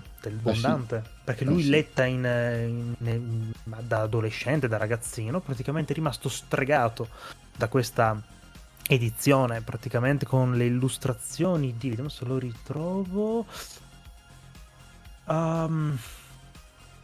ah. Esattamente lui rimasto te lo dico perché è, la, è, l'edizione più famosa che, che è uscita dei, delle illustrazioni di- della Divina Commedia. chiaro. E da lì lui ha preso spunto comunque per prendere così buona parte dei design, soprattutto anche di, del buon Devilman o comunque del Maudante, che è letteralmente il precursore di, Mhm. di Devilman, anche perché Maudante vi ricordo che ai tempi non è mai stato finito perché la rivista su cui usciva venne conclusa, praticamente venne Ah. smessa di produrre, quindi rimase incompleto e quindi poi lui si buttò su Devilman, e quando fu il momento, diciamo. Infatti il design richiama tantissimo, diciamo, Sì. quello di Maudante. E mi piace molto come lui abbia comunque eh, sia riuscito a fondere a, questo- a questa visione anche l'universo immaginifico del- dei mostri giapponesi, perché Mm, eh, alcuni, per esempio, facendo un riferimento su, su Devilman proprio, alcuni demoni di Devilman, uno in particolare potrebbe essere un K. Sì. Ha tutti gli elementi del K, però ha qualche cosa che lo distingue e lo fa diventare diverso da quello che è un classico K. Se, beh, se vogliamo subito entrare in questo coso qua, anche all'interno del manga, diciamo, viene data questa sorta di spiegazione sul fatto del, appunto, il folklore, diciamo, delle varie nazioni, del Sì. Giappone con i K, eccetera, facendo risalire, diciamo, al discorso che sono tutti, diciamo, eh, testimonianze dei demoni che erano presenti appunto prima dell'uomo, quindi anche i K Certo. Tutti gli yokai, eccetera, erano semplicemente dei diavoli che gli umani, non, non sapendo, non conoscendo che cosa fossero, magari non influenzati dal cristianesimo, gli hanno attribuito altri nomi. Mhm. Che è una cosa che ho trovato parecchio carina, questa cosa qua, del volerti dare risposte anche a te, lettore. Effettivamente, più volte Akira, il protagonista, si ritrova a essere un po' i pan di noi lettori, nel senso, eh, quelle domande che uno ti, si farebbe, eh, ma perché cioè, sono estinti se erano più forti di noi? E allora Rio, eh sì, perché se cosa... Però entreremo magari dopo nei dettagli, dai. Senso, questa dualità tra questa comunicazione, come se fosse, diciamo, Ryogo Nagai che ti spiega, l'ho trovata abbastanza carina, secondo me. Sì, sì, sono d'accordo. Che vuole aggiungere qualcosa? Eh, no, volevo parlare dopo magari delle... come ci siamo avvicinati a quest'opera, Mhm. come l'abbiamo scoperta. Ok. Volentieri. Sì, Gonagai io non lo conosco molto bene, comunque all'epoca... eh, Purtroppo io sono nato nell'82, c'erano i cartoni animati dei robottoni, però già eh, stava arrivando un'ondata eh, di nuovi cartoni animati, quindi eh, io sono nato nell'82, ma comunque diciamo che ho avuto coscienza di me, di quello che vedevo nell'85-86. Già lì eh. i robottoni erano un po'... stava arrivando già un botto di altra roba.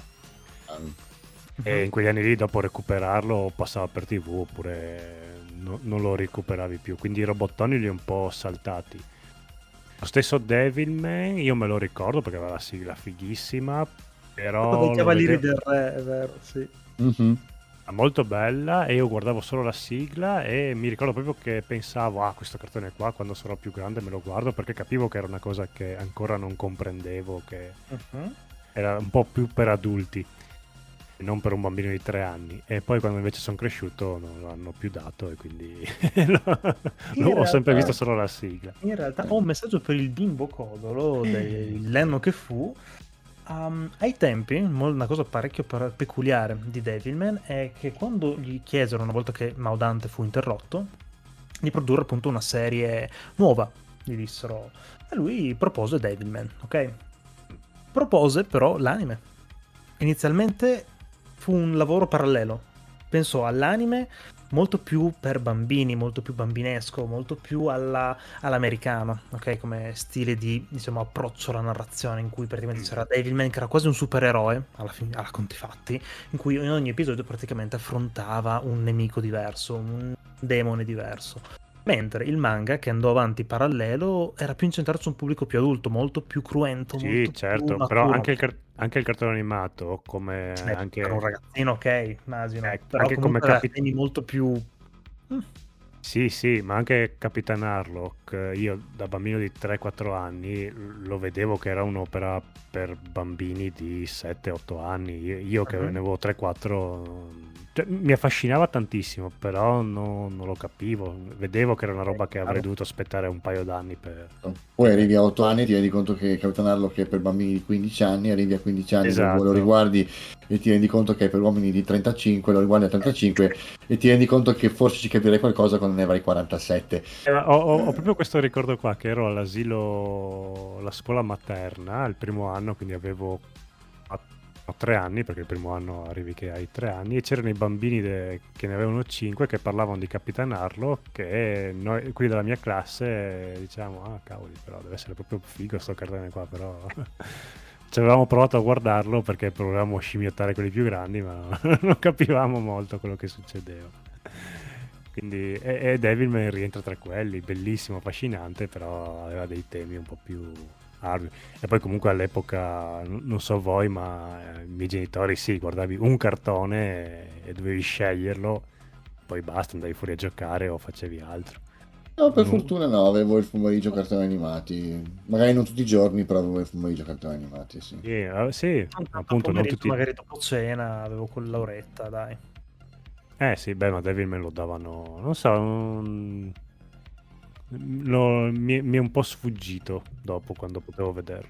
Allora, quando ero piccolo io non, già non lo facevano più perché sono del 91. Eh sì, figurati, non lo facevano più eh, quando io avevo 7 anni, figurati tu. Eh, no, io sono cresciuto a um, Uomo Tigre, Kenshiro, che davano sulla 7, a quell'ora lì, Sanpei, per intendersi. Eh, quelli è uno di quei cartoni che invece hanno continuato a fare a ruota, l'Uomo Tigre, Sanpei. Sì. Eh, perché erano tempi diversi erano tempi temi molto diversi anche perché Devilman eh, comunque un'argomentazione parecchio più particolare che non eh, tizi wrestler che si picchiano. Esatto sì ma infatti Uomo Tigre lo guardavo tranquillamente ed era il mio preferito. Infatti che comunque Devilman serie tv eh, cartoni animati degli anni che furono eh, io magari sarò anche un po' cioè, dà un po' di impopolarità dirlo in un periodo come questo, però secondo me era una cagata, cioè nel senso non sì, sì. traeva minimamente ispirazione dall'opera originale, era fatto per un pubblico, era ultra digerito, adattato per un pubblico dove, che fondamentalmente voleva solo vedere le cose esplodere. Mm, era trattato in chiave molto più eroistica e super eroistica eh, volendo non è che fosse tra le opere tradotte in, anim- cartoni animati più migliori che, abbia, diciamo, che siano mai state realizzate no, no, no, in quel beh, periodo. Chiaro.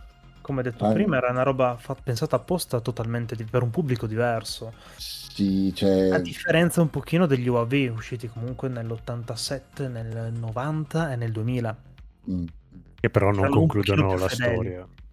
No, arrivano fino alla fine e dicono, eh, volevi, e invece... In un'opera come Devilman, sì. sì. il finale è molto importante. Dai. Eh, un pochino. Eh, per, per, tutti quelli che vogliono vederselo, rileggerselo, recuperarlo, beh, rileggerselo sanno già chi cosa va incontro. Per tutti quelli che vogliono recuperarlo, secondo me ci sarebbe un, c'è una piccola, c'è un, una piccola avvertenza. Eh, lo stile di Gonagai è uno stile eh, che si può tranquillamente definire esteticamente brutto. Si fa cagare. Mm, eh, eh, non è 70 alla fine è quello. Sì, cioè. a, eh, vabbè, 70 è brutto. Eh, ma non ti viene incontro, cioè è uno stile veramente eh, ostico da, da digerire. Eh, I particolari sono pochi, eh, alcune, mm, alcune prospettive sono sbagliate che siano volutamente o no, questo lo lascio a lui. Eh... No, alcune tavole sono belle, eh. eh allora, alcune... alcune... tavole sono meravigliose. Diciamo, lui si... era forse un pochino più incerto nei disegni delle persone normali, o comunque che tante volte è uno stile abbastanza uh, semplicistico, un po' alla Tezuka quasi. Alcune tavole, sì. alcuni personaggi me l'hanno ricordato parecchio dalla semplicità, sì. anche soprattutto sì. quando c'è soprattutto Akira, prime, il primo volume è abbastanza eh, umoristico no. anche cari- sì. assolutamente però se, uno, se, se, tu pensi che non so metti che uh, come, lui, come lui disegna le macchine come lui disegna le pistole uh-huh. allora la pistola è un, un rettangolo che il, il, sta in mano alla persona, che è l'impugnatura, e poi c'è un cilindro che è la canna.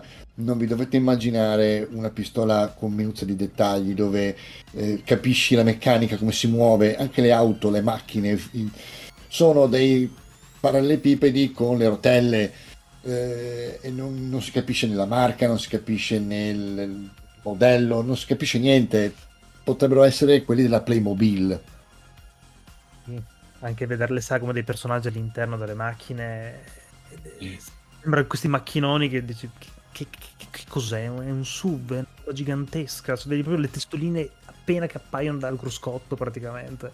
Esatto, però c'è da dire che eh, a, diciamo, a discapito de- cioè, diciamo, diciamo, del, del gusto, ok, però eh, lui, lui perché faceva queste cose? Perché puntava tutto, secondo quello che io ho potuto capire leggendo le vari- i vari fumetti che, del suoi, ha sempre puntato tutto sull'effetto, eh, sul trasmettere un'emozione.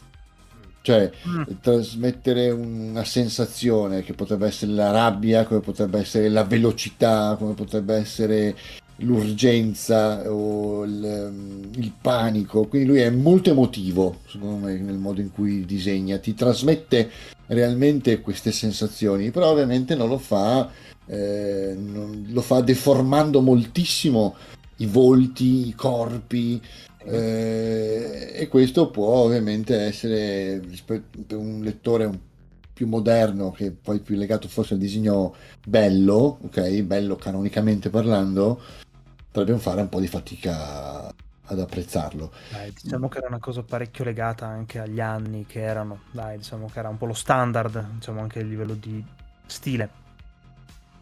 Un Il sì, molto dai. buono lui di particolare era Sì. che era molto ultra, era veramente ultra dettagliato nella rappresentazione appunto dei- delle scene più grottesche, delle scene più eccessive. Lui era una roba in cui si perdeva tantissimo ed era una roba fighissima. Sì. Straspruzzi di sangue, viscere, mostri, robe. Lui è una roba. Eh, Cioè, lì, lì vedi che si divertiva di più. Eh sì, però lo spruzzo di sangue, no se lo immagina, sono, sono tutte le immagini grottesco come Doro e Doro, Eh, mentre in realtà sì, Doro e Doro, e Doro è, grottesco ma dettagliato. Lo schizzo di sangue per lui era, lui veramente prendeva la, la boccetta della china, ci buttava dentro un pennello e poi faceva sciac sul foglio. E lo percepisci questa cosa, tu Sì, percepisci sì, lo schizzo di l'idea. colore. Mm, Sembra quasi un quadro fatto a pennello, esatto, sembra quasi un quadro fatto a pennello. Mm, è bellissima questa cosa. eh, cioè, io quando, io quando l'ho iniziato a leggere non lo, non- non- non lo- non lo apprezzavo mica, eh. me lo faceva cagare sta roba Beh, fino a qualche anno fa lo guardavo e dicevo, mi che è sta roba. Però le tettine Praticamente erano belle, dai. Tettine erano belle, dure come, dei- dure come dei, come dei melograni, però belle. sì. Tutte Miss Olimpia, però belle. Sì, sì, tutte così. Eh, altre cose che si possono dire su di lui, a parte il fatto del discorso del bene e male, che sono sempre molto eh, mischiati, come si dice, eh, è che per esempio la maggior parte delle volte si capisce che allora, nella maggior parte dei, dei suoi, delle sue storie il- i protagonisti, quelli che salvano tutti, sono sempre, o comunque non sono, non, non parlo direttamente non so, dei piloti dei robot, Uh-huh. che di solito sono personaggi abbastanza eh, che sembrano qualunque, poi in realtà scopri che dietro c'è un- tutto un mondo, però di per sé sono gente presa dalla strada, diciamo, chiamiamolo così.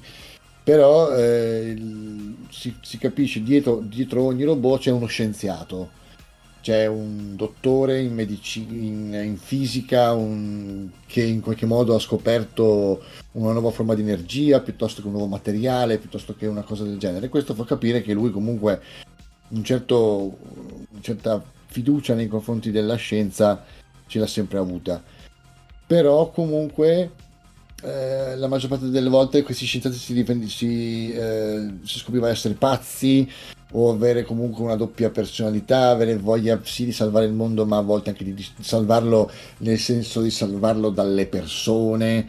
Eh, Eh, questa cosa in realtà lui c'era tanto in generale del fatto Eh. che non è mai chiaro che diciamo non è il fine ultimo la popolazione o comunque le persone, ma più il discorso di spiritualità del pianeta. Esatto. Esatto, e quindi fa capire che cioè, lui sì ha puntato verso la scienza, però la scienza dici, è un'arma a doppio taglio, può essere una cosa che ci potrà portare nel futuro, però dobbiamo stare attenti a come la usiamo perché se ci, se ci scappa di mano poi sono, diventano, può succedere che ci si rivolti contro. E questo è, Sì, ma lui ha fiducia nella scienza, ma non nella civiltà. Che la che usa. la applica, esatto, Eh, eh. Esattamente. Eh, Poi, l'altro vogliamo dire un un... sacco di critica sociale in generale. Uh, Cavolo, si basa alla metà praticamente a un certo punto Eh, passa dal Devilman in combattimento del cazzo modo. a un certo punto è solo una critica praticamente soltanto un- Sì, un'accusa sociale a quello che era il Giappone dell'epoca Sì, sì, sì, sì. che è Assolutamente. particolarmente strano e fa specie quanto sia moderna e Boia. attuabile tuttora Eh, sì. Boia, io ho visto delle Mamma cose, cioè, mia.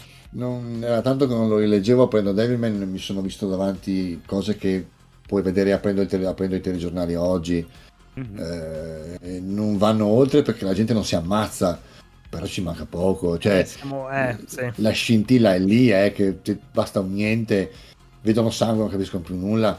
Eh, Sì, sì, no, ma vedi un po' anche lì la, l'intelligenza che aveva, che ha Gonagai, nel senso, cavolo, è riuscito a fare un quadro preciso e veramente profondo dell'animo umano, che è una roba pazzesca. A mio avviso, sì, veramente sì. pazzesco. Sì, sì, sì, della parte peggiore dell'animo umano, mi piace pensare che non sia tutto così, ma... comunque- Eh, ci sono scuole filosofiche di pensiero diverse. Ci sta, Certo. nel senso, dai. certo. Lui nel suo, quello che ha fatto, ha fatto veramente bene, cavolo. Penso che Nietzsche se lo incontrasse direbbe bravo, figliolo, bravo.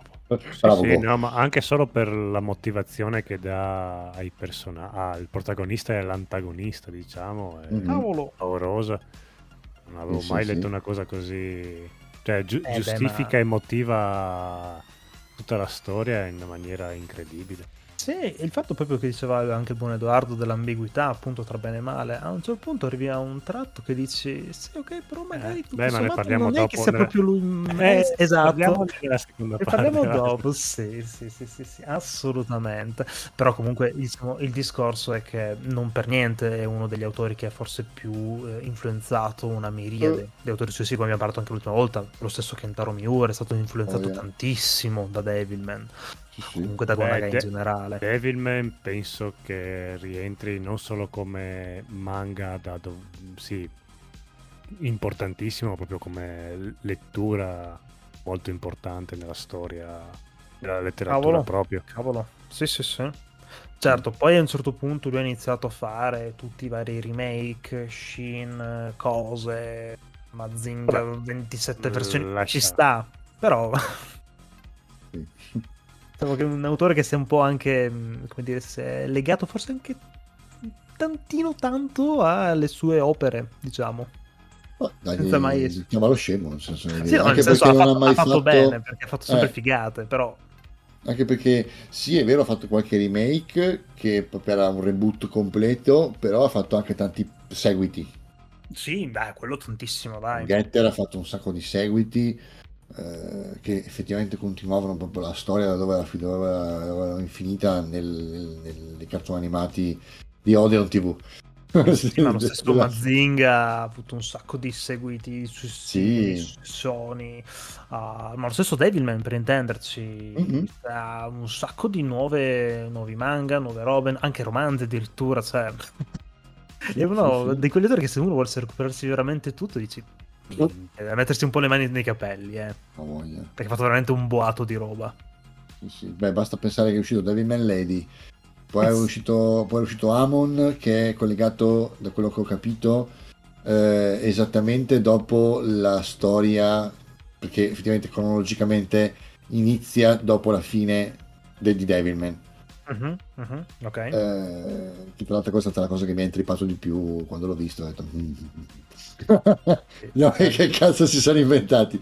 Aggiungici Eh. i vari spin-off Devilman contro Cyborg 009, Devilman contro Ade, Devilman Saga, che a un certo punto ha iniziato a fare Gonagai i vari prodotti suoi con la- l'appellativo saga in cui praticamente non erano più loro i vari demoni, ma indossavano tipo delle armature con Sì. il tipo fatta del demone di Amon, fatta del demone Sì. Siren, eccetera. Sì, sì, sì, sì. O vari spin-off come sulle Cutiani, eccetera. Ha fatto anche delle belle porcate, eh, comunque, come nel senso di Cavolo, belle porcate cavolo. nel senso di belle robe porche, come tipo, Sì, tipo la scuola senza pudore, che dai. Kokamen eh, Eh, sì. oh mamma mia. che Kokamen è meraviglioso il concetto, cioè c'è questa eroina che, che copre la faccia con la maschera ma è nuda, bellissimo, bellissimo. È una genialata, non so. Ah, eroe. Comunque, Va buono, torniamo su Devilman, ok. dai. Andiamo su Devilman. Beh, iniziamo. Beh, Gonagai, c'è altro che vogliamo dire? O ci teniamo per dopo? Andiamo per Anche dopo. perché in teoria, secondo me, l'abbiamo un po' raccontato. Qualcosa uscirà comunque parlando. Uscirà voglia, di- voglia. D'accordo, allora, Devilman, mm, mm, diciamo prima, ha ricevuto diversi adattamenti, inizialmente il- la serie animata è andata passo passo ed era una cosa completamente diversa. Parecchi anni dopo, una decina di anni dopo, hanno iniziato a fare i tre uovi, di cui praticamente è un pelino più fedele, sebbene si discosti comunque, sia dal punto di vista visivo dei vari personaggi, sono molto più piacevoli, molto più con uno stile moderno, anche i vari teppisti che si trovano inizialmente nella storia, eccetera.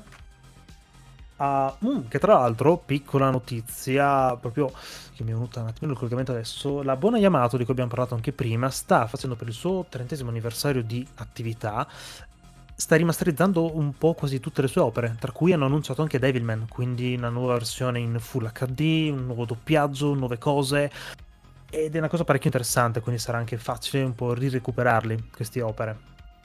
Qui direi molto buono. Fino ad arrivare, diciamo, all'ultimo adattamento che hanno fatto qualche anno fa tramite Netflix di Devilman Crybaby. Che magari un giorno ce lo teniamo un attimino da parte per farci una cosa dedicata, perché secondo me può meritare. Sì, sì. Sì, che come dicevamo prima, Devilman Crybaby mi sembra proprio una cosa che Netflix ha- è andata in Giappone a chiedere proprio... È, è una produzione non loro. ne sono sicuro, onestamente, No? sai? Però so, beh, allora, ha un sacco d'amore per la saga originale di Devilman, ci sono un sacco di citazioni, un sacco di um, chicchette messe lì proprio per i vecchi fan. Però, ripeto, ne parleremo poi, quando sarà di questa cosa. Vogliamo fare un piccolo cannovaccino finché siamo in questa parte no spoiler ehm, sulla trama? Cosa possiamo dire? Come inizia la storia? Dai. Oddio, Sì, vabbè, la storia inizia abbastanza in maniera classica e forse banale, dove c'è questo nostro protagonista Akira che è il- abbastanza un tipo impaurito, debole e È il insicuro di sfigato, sé. dai. Sì, ma un sfigato. Cioè, sono vari tipi di sfigati. C'è il- lo sfigato arrogante che però non sa fare Sì. un cazzo, e lui è proprio No, no, il era- paur- pauroso. Tan- tant'è che ha questa fidanzatina, no, amica forse. Amica, perché lui è ospite a casa sua. Non è specificato inizialmente perché, ma immagino perché forse è tipo diventato orfano o una cosa del genere. Sì. Um, vive con questa ragazzina che è ambita praticamente da tutta la scuola, avendo buccia, la verrà Sì, d'oro molto che- probabilmente. E che invece lei è molto coraggiosa. Cioè, più che coraggiosa è una. Cacazzi. No, è sicura, è sicura di sé. Un carattere molto forte, ecco. Cacazzi, ok. Eh, che cazzo. No, dai, poverina, ma che cazzi. cioè, eh, Madonna. Allora, quando- ah, No, a, me uh, piace- a me piaceva invece come personaggio. ah, anche a me una volta, poi l'ho riletto ed è, ed è terribile. È Ah, veramente. No, è, è terrificante lei come No, lo sprona un po' a essere un po' più uomo, dai. Ma superficiale, dai, è solo... Oh è- sì, ah, Kira, picchiali mm, come profumi di uomo adesso. Scusa, è, è- è così che funziona. Come scusa? Esatto. Oh, era, oh, ascolta, era, era il Giappone negli anni 70. Sì, Donna, sì, portami sì. la cartella. Sì, no, anche, anche quella. Vabbè, ci arriviamo però. Allora, ripetiamo, riprendiamo. Allora, abbiamo questo ragazzino molto delicato, molto sensibile, perché alla fine lui è un um, classico, diciamo, animo gentile, dai. troppo sensibile. Raga sotto. Cacca sotto e cacca cazzo, mi piace, ok. Ira è un cagasotto. no, Sì. Eh, vabbè, è, è un, è un novello Gandhi, dai. Sì, Ci sì. sono due tipi di uomo, uomo uomo e uomo e merda. Esatto, chi era un uomo e merda. No, Akira è uomo e merda. Vabbè, per quello che pensa Miki inizialmente sì, direi. Um, va bene, ok. um, inizia, inizia subito con, diciamo, appunto, volerti far vedere, esaltando un po' questo aspetto di questo ragazzino gentile, il fatto che prime tavole vengono aggrediti praticamente da questa banda di teppisti giapponesi, classici bulli con la divisa se vogliamo fare un paragone moderno, alla Jotaro, quindi divisa lunga, cappellino, eccetera, che sono uno più brutto dell'altro. Sono veramente dei personaggi t- terrificanti, est- esteticamente sono orribili, orribili. Perché sono cattivi. Quindi... Esatto, c'è questa Con esaltazione della- del- didas- dello stile. abbastanza Esatto. didascalico nel presentare i personaggi. Eh, Esatto. Lui insicuro te lo spiega bene, la ragazzina gnocca. Sì, che poi in eh, realtà loro cattivi, abbiamo fatto un uno skip perché in in realtà il manga inizialmente, nel primo volume, inizia con tutto un, un capitolone lunghissimo senza una minima parola, a parte un pupun. Allora, l'ho, skip- l'ho skippato apposta perché secondo me è stato aggiunto molto dopo questo capitolo Dici? introduttivo. Sì, perché è disegnato da Dio e no- non credo che lui si- Beh, sia peggiorato realtà- all'improvviso dopo aver disegnato. Non lo so, sai, perché lui in realtà fin dall'inizio i demoni comunque ti rappresenta in maniera molto figa. Eh, ma questo, piccolo, questo Dici che è troppo, è too much. è, è- è troppo disegnato bene. Quindi Però i volti di questi cosi sono brutti, eh, degli, degli angeli, diciamo. Vabbè. li ha sempre disegnati lui. Un, un po', secondo me, comunque un po' dopo Mm. averlo Mm. fatto. Non so dopo. dire perché io ho praticamente l'edizione. mh, Ecco, per esempio, voi che edizione avete? Prima di iniziare, di entrare un po' nel vivo. Allora, io ho preso quella della J-Pop, quella per i 45 anni, quella in Mm. un volume unico, la Ah, la Omnibus. Omnibus, quella grossa, Ecco, quella che se an- ti addormenti ti uccide. Esatto, quello- è per quello che dicevo che è una lettura pesante da leggere a letto, non perché è, è pesante da come fisicamente. scor- è fisicamente pesante.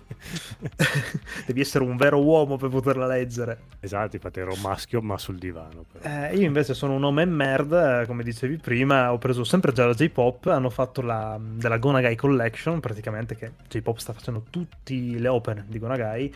C'è Devilman eh, Red, quindi 5 tankobon classici con cofanettino molto Beh, bellini. penso sia dai. la stessa mia, solo divisa Solo in più cinque. volumi, esatto, Sì, in un vabbè, formato più eh, piccolino. Esatto. Ma perché non dovuto- c'ho...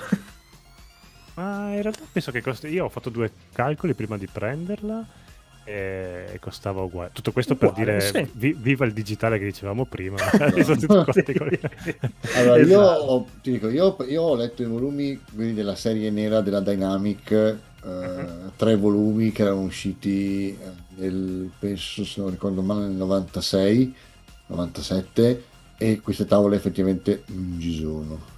Ah, oh, ecco la verità quindi, ok, buono. Ah, bravo, che tra l'altro tutti quanti, sì, cresciuti col cartone animato, il manga è arrivato in Italia negli anni 90, quindi Mhm. noi per vent'anni abbiamo conosciuto solo la versione del cartone animato. Sbagliata. Sbagliatissima, sì.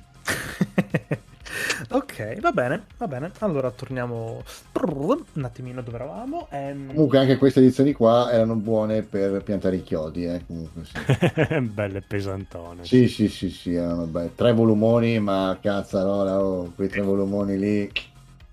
Ah sì, ad ogni modo comunque io arrivo appunto da... Non avendo visto il, la- il cartone animato da bambino, non avendo letto mai il manga, arrivo convinto di aver... Di... Sì, un'opera, ok, sì, è famosa, ma vabbè, c'è lui che combatte contro i demoni. Quindi eri un verginello.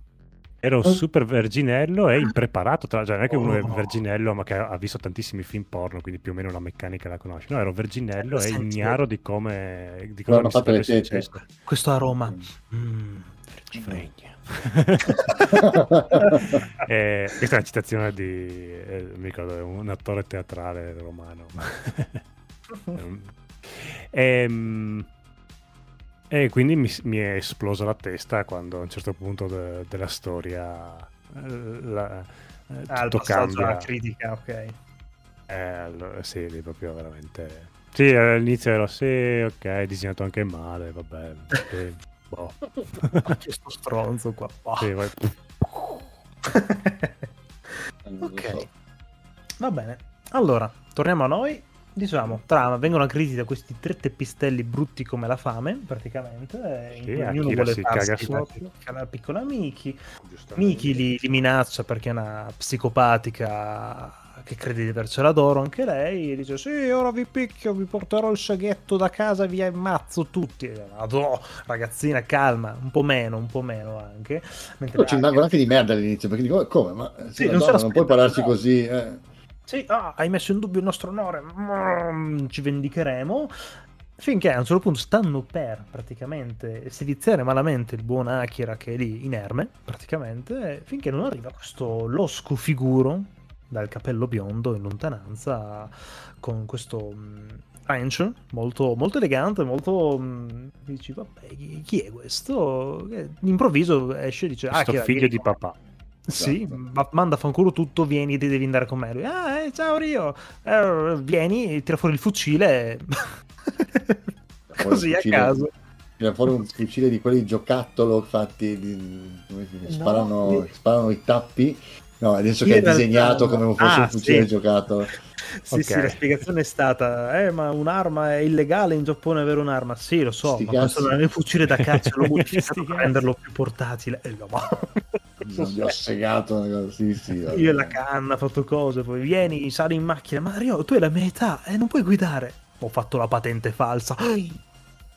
Sei un Rio, duro. Fumi! Mm, Solo Spinelli. Eh, no. è proprio un bad guys no vabbè dai totale. No, che poi, che poi mi piace perché eh, scozza con come, cioè lui non è il bad guys a vederlo, cioè è vestito bene, molto caruccio, Fa- capelli faccia biondi, d'angelo, sì. faccia d'angelo. e poi in effetti scopri che non ne frega un cazzo niente di nessuno, per cui che ha un- dà un valore alla vita umana pari a zero, cioè nel senso eh, Sì. sta roba. Diciamo che inizialmente lui appare come mh, colui che ha ricevuto la- l'illuminazione da parte del padre, il ricercatore, che aveva appunto trovato questi resti, diciamo, di diavoli all'interno di questi ghiacciai e vuole convincere il suo migliore amico a farsi dare una mano per affrontare l'eredità lasciatagli dal padre. Um, dopo questo inizio un po' rocambolesco lo porta fino alla sua casa, alla sua villetta sulla collina dove praticamente gli, tramite un simulacro di pietra che una volta indossato gli fa vedere un pochino um, ciò che era effettivamente il mondo prima dell'arrivo degli umani, ovvero sia che era un mondo in balia di questi diavoli, questi demoni che erano in grado appunto di uh, avere una capacità tra- raggiunta tramite diciamo, l'evoluzione e la necessità di diventare sempre più forti per poter contrastare demoni ancora più forti perché vigeva la regola del vince, diciamo, chi vince è nel giusto Beh, certo. sviluppano l'abilità praticamente di fondersi con altri demoni, fondersi tra di loro, fondersi con oggetti e piante o insetti e diciamo assimilare nel loro corpo le varie diciamo caratteristiche per appunto poter fronteggiare battaglie sempre più dure, sempre più ardue. Il vero problema dici, vabbè, era nel passato. In realtà no, perché dalle ricerche del padre viene fuori che lo stesso padre era stato praticamente ah, posseduto da un diavolo che l'aveva spinto, a detta di Rio, a diciamo trattarlo sempre peggio, mh, uccidergli il cane, fare cose finché non ha provato a uccidere lo stesso Rio durante una notte. Finché una volta, un attimino resosi conto di quello che stava diventando, ha chiesto appunto al ragazzino di, mh, di aiutarlo a suicidarsi, di farsi dare fuoco vivo, praticamente.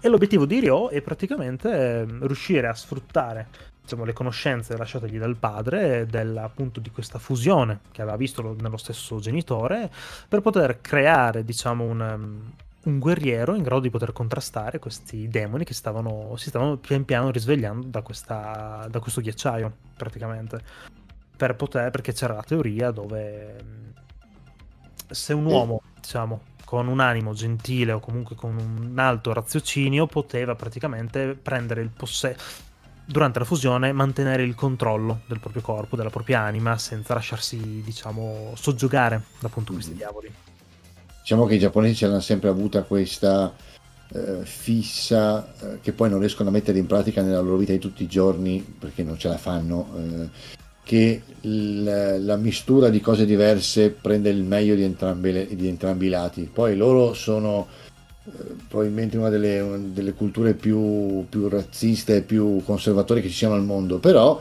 all'interno perché il mezzo demone prende il meglio dell'uomo e il meglio del demone.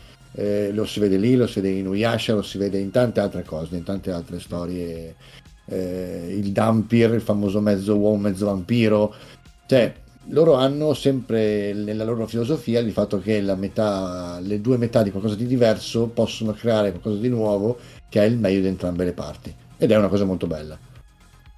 Sì, è una gran bella filosofia. Riuscissero a metterla in pratica anche nella vita di tutti i giorni. Sarebbe... Vabbè, è un'altra cosa. Prima si fa la teoria, poi forse la pratica, dai. Diciamo, è lasciato aperto ai posteri questa possibilità. Sì, beh. Um... Vabbè, insomma, il piano appunto è questo, quello di riuscire a fondersi lui e il suo migliore amico perché vuole averlo al suo fianco in questa battaglia um, a, dei potenti demoni, praticamente, per poter appunto um, affrontare la guerra che si sta avvicinando.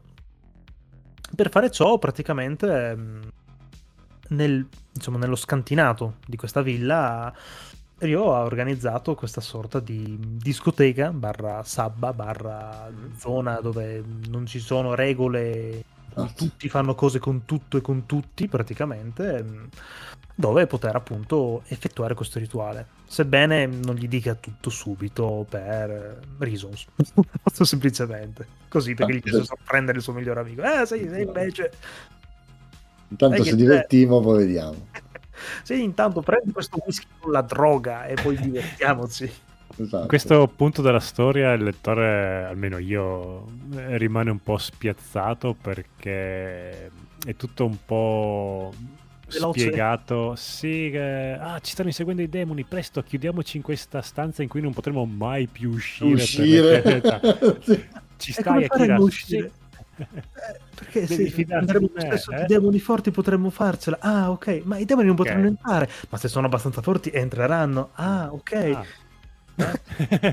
Poi entrano e c'è questo party sabba, e, e- però Sì. Akira accetta tutto e vabbè anche noi lettori accettiamo. Ma avevi detto che c'ero solo io? Eh, no, Eh, mi sono perché loro non ho detto un cazzo. Ma perché no? Eh, perché sì. Ah, ok. Eh, adesso moriranno tutti. E dici, eh, eh, ok, va bene, andiamo avanti a leggere. Perché lì il discorso era del, dei demoni potevano prendere possesso appunto dei corpi umani soltanto se l'uomo praticamente lasciava mh, ogni sua inibizione. Quindi se si si lasciava andare alla parte più brutale, più, più istintiva. Selvaggia. Esatto, esattamente. Più istintiva, che non deve essere per forza brutale, ma comunque la maggior parte delle volte corrisponde. Cioè, se c'è una ragazza lì e sei ubriaco, te la vuoi fare, te la fai. O se c'è un tizio che ti sta che ti dà fastidio perché ti dà fastidio, lo ammazzi, punto. Cioè, mm, Esatto, esatto. Sebbene inizialmente sempre più un discorso legato più a un contesto erotico barra di divertimento, Di droghe, poi sì, Ryo alla fine dice, eh ma i demoni amano il sangue, Eh, spacca una bottiglia, ammazza famiglia, un po' Mhm. in giro attorno a sé, e Akira, sebbene abbia preso comunque ehm, Spinelli, whisky con droga generica, perché usa droga generica, Esatto. Ryo- la Ah. droga. la droga, La esatto. Eh, lui lucidissimo. Eh, detto, Dio mio, complimenti. Sei anche un ragazzino di cosa avrà avuto 16 anni, probabilmente 17 anni, vedendo un po' il contesto Sì. in cui era. Dici, me coglioni, complimenti. C'hai un fegato che ti invidio tantissimo. Ormai bevo una birra, sono fuori. Tu, cazzo, complimenti. complimenti. Sì, poi saputa anche la nota capacità di reggere l'alcol che hanno i giapponesi. Esatto. poi mingerlini così, eh, ottimo, ottimo. Vabbè, fatto sta che mh, una volta iniziato un po' questo bagno di sangue scatenato da Ryo, iniziano le prime trasformazioni, tra l'altro bellissime, grottescamente Mm. meravigliose, in cui vedi proprio questi. Uomini, queste donne in cui praticamente, ah, per esempio la prima che appare tecnicamente cos'era? Ah sì, era quella in cui i seni praticamente si aprono, diventano tipo delle bocche, Bocche. bocche Mhm. di um, lingue di vipera. Esatto. La roba È per- disegnata anche molto bene quella tavola lì dove lei si contorce.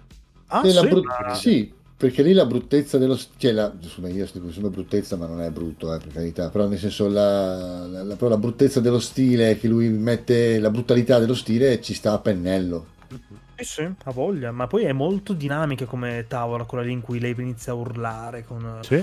tutto lo sfondo dietro che inizia a vorticare. È una figata, penso sia una delle mie tavole forse tra le preferite meno del primo volume, sicuramente. E poi giri pagina e torna a disegnare di merda come prima. Sì, però l'inizio rimane, onestamente anche lì Sì, iniziano le un trasformazioni po' dei meglio. combattimenti, migliora. Certo, poi inizia a farti le faccine da Tezuka dei vari personaggi che rimangono umani, tipo, oh ma non ti sei trasformato in demone? E neanch'io, cazzo! Porca Porca puttana, vacca merda! che miseria.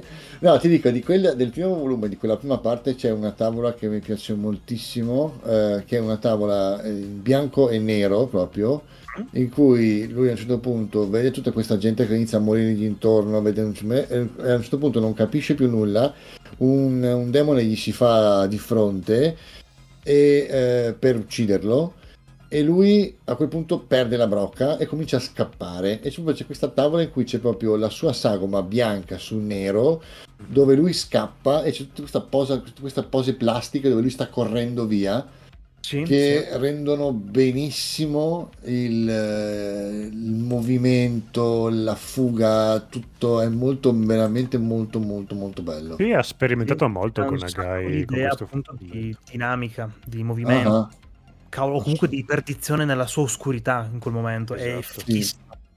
Sì, Sì. sì, come dicevi, spe- ha sperimentato un botto. sì, è vero.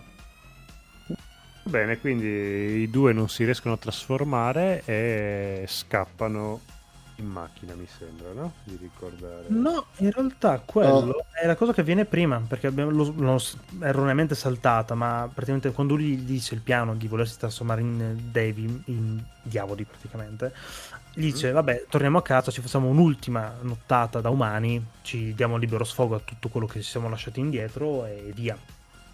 Poi vengono attaccati appunto dai demoni e tornano indietro appunto a fare il rituale subito. Ah, ok, sì, è vero, è vero, è vero. Perché lui poi mm, si trasforma proprio durante, questa, durante questo sabato, si trasforma e fa una strage. Esatto, come diceva il buon Edo, appunto, prima di quella tavola in cui lui inizia, molto grafica, in cui inizia a scappare, in cui vedi solamente la sagoma bianca di, di Akira, lui lì, al, che appunto si abbandona al suo istinto più primordiale di volersi salvare la vita, entra in contatto con un demone, ma non un demone qualunque, il- uno dei generali dell'esercito Mhm. dei demoni, il buon e il vecchio Amon, che era considerato da tutti uno dei demoni più fichi dell'inferno praticamente. Ah sì, era uno dei più potenti. Sì, che poteva quasi competere con il, il grande re dei demoni, se non sbaglio.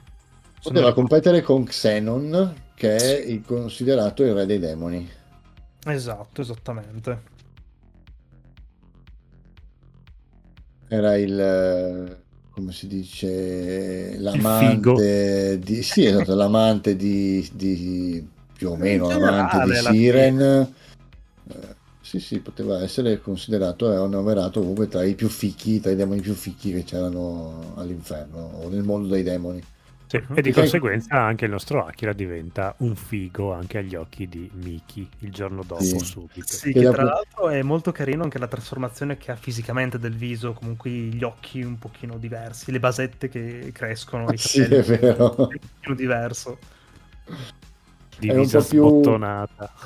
Sì, il petto inizia nudo. Un combattimento, questo turbinio di sangue, viscere di demoni, umani, cose. E scopre che appunto Ryo è l'unico che diciamo è sopravvissuto ma non si è trasformato. Esatto.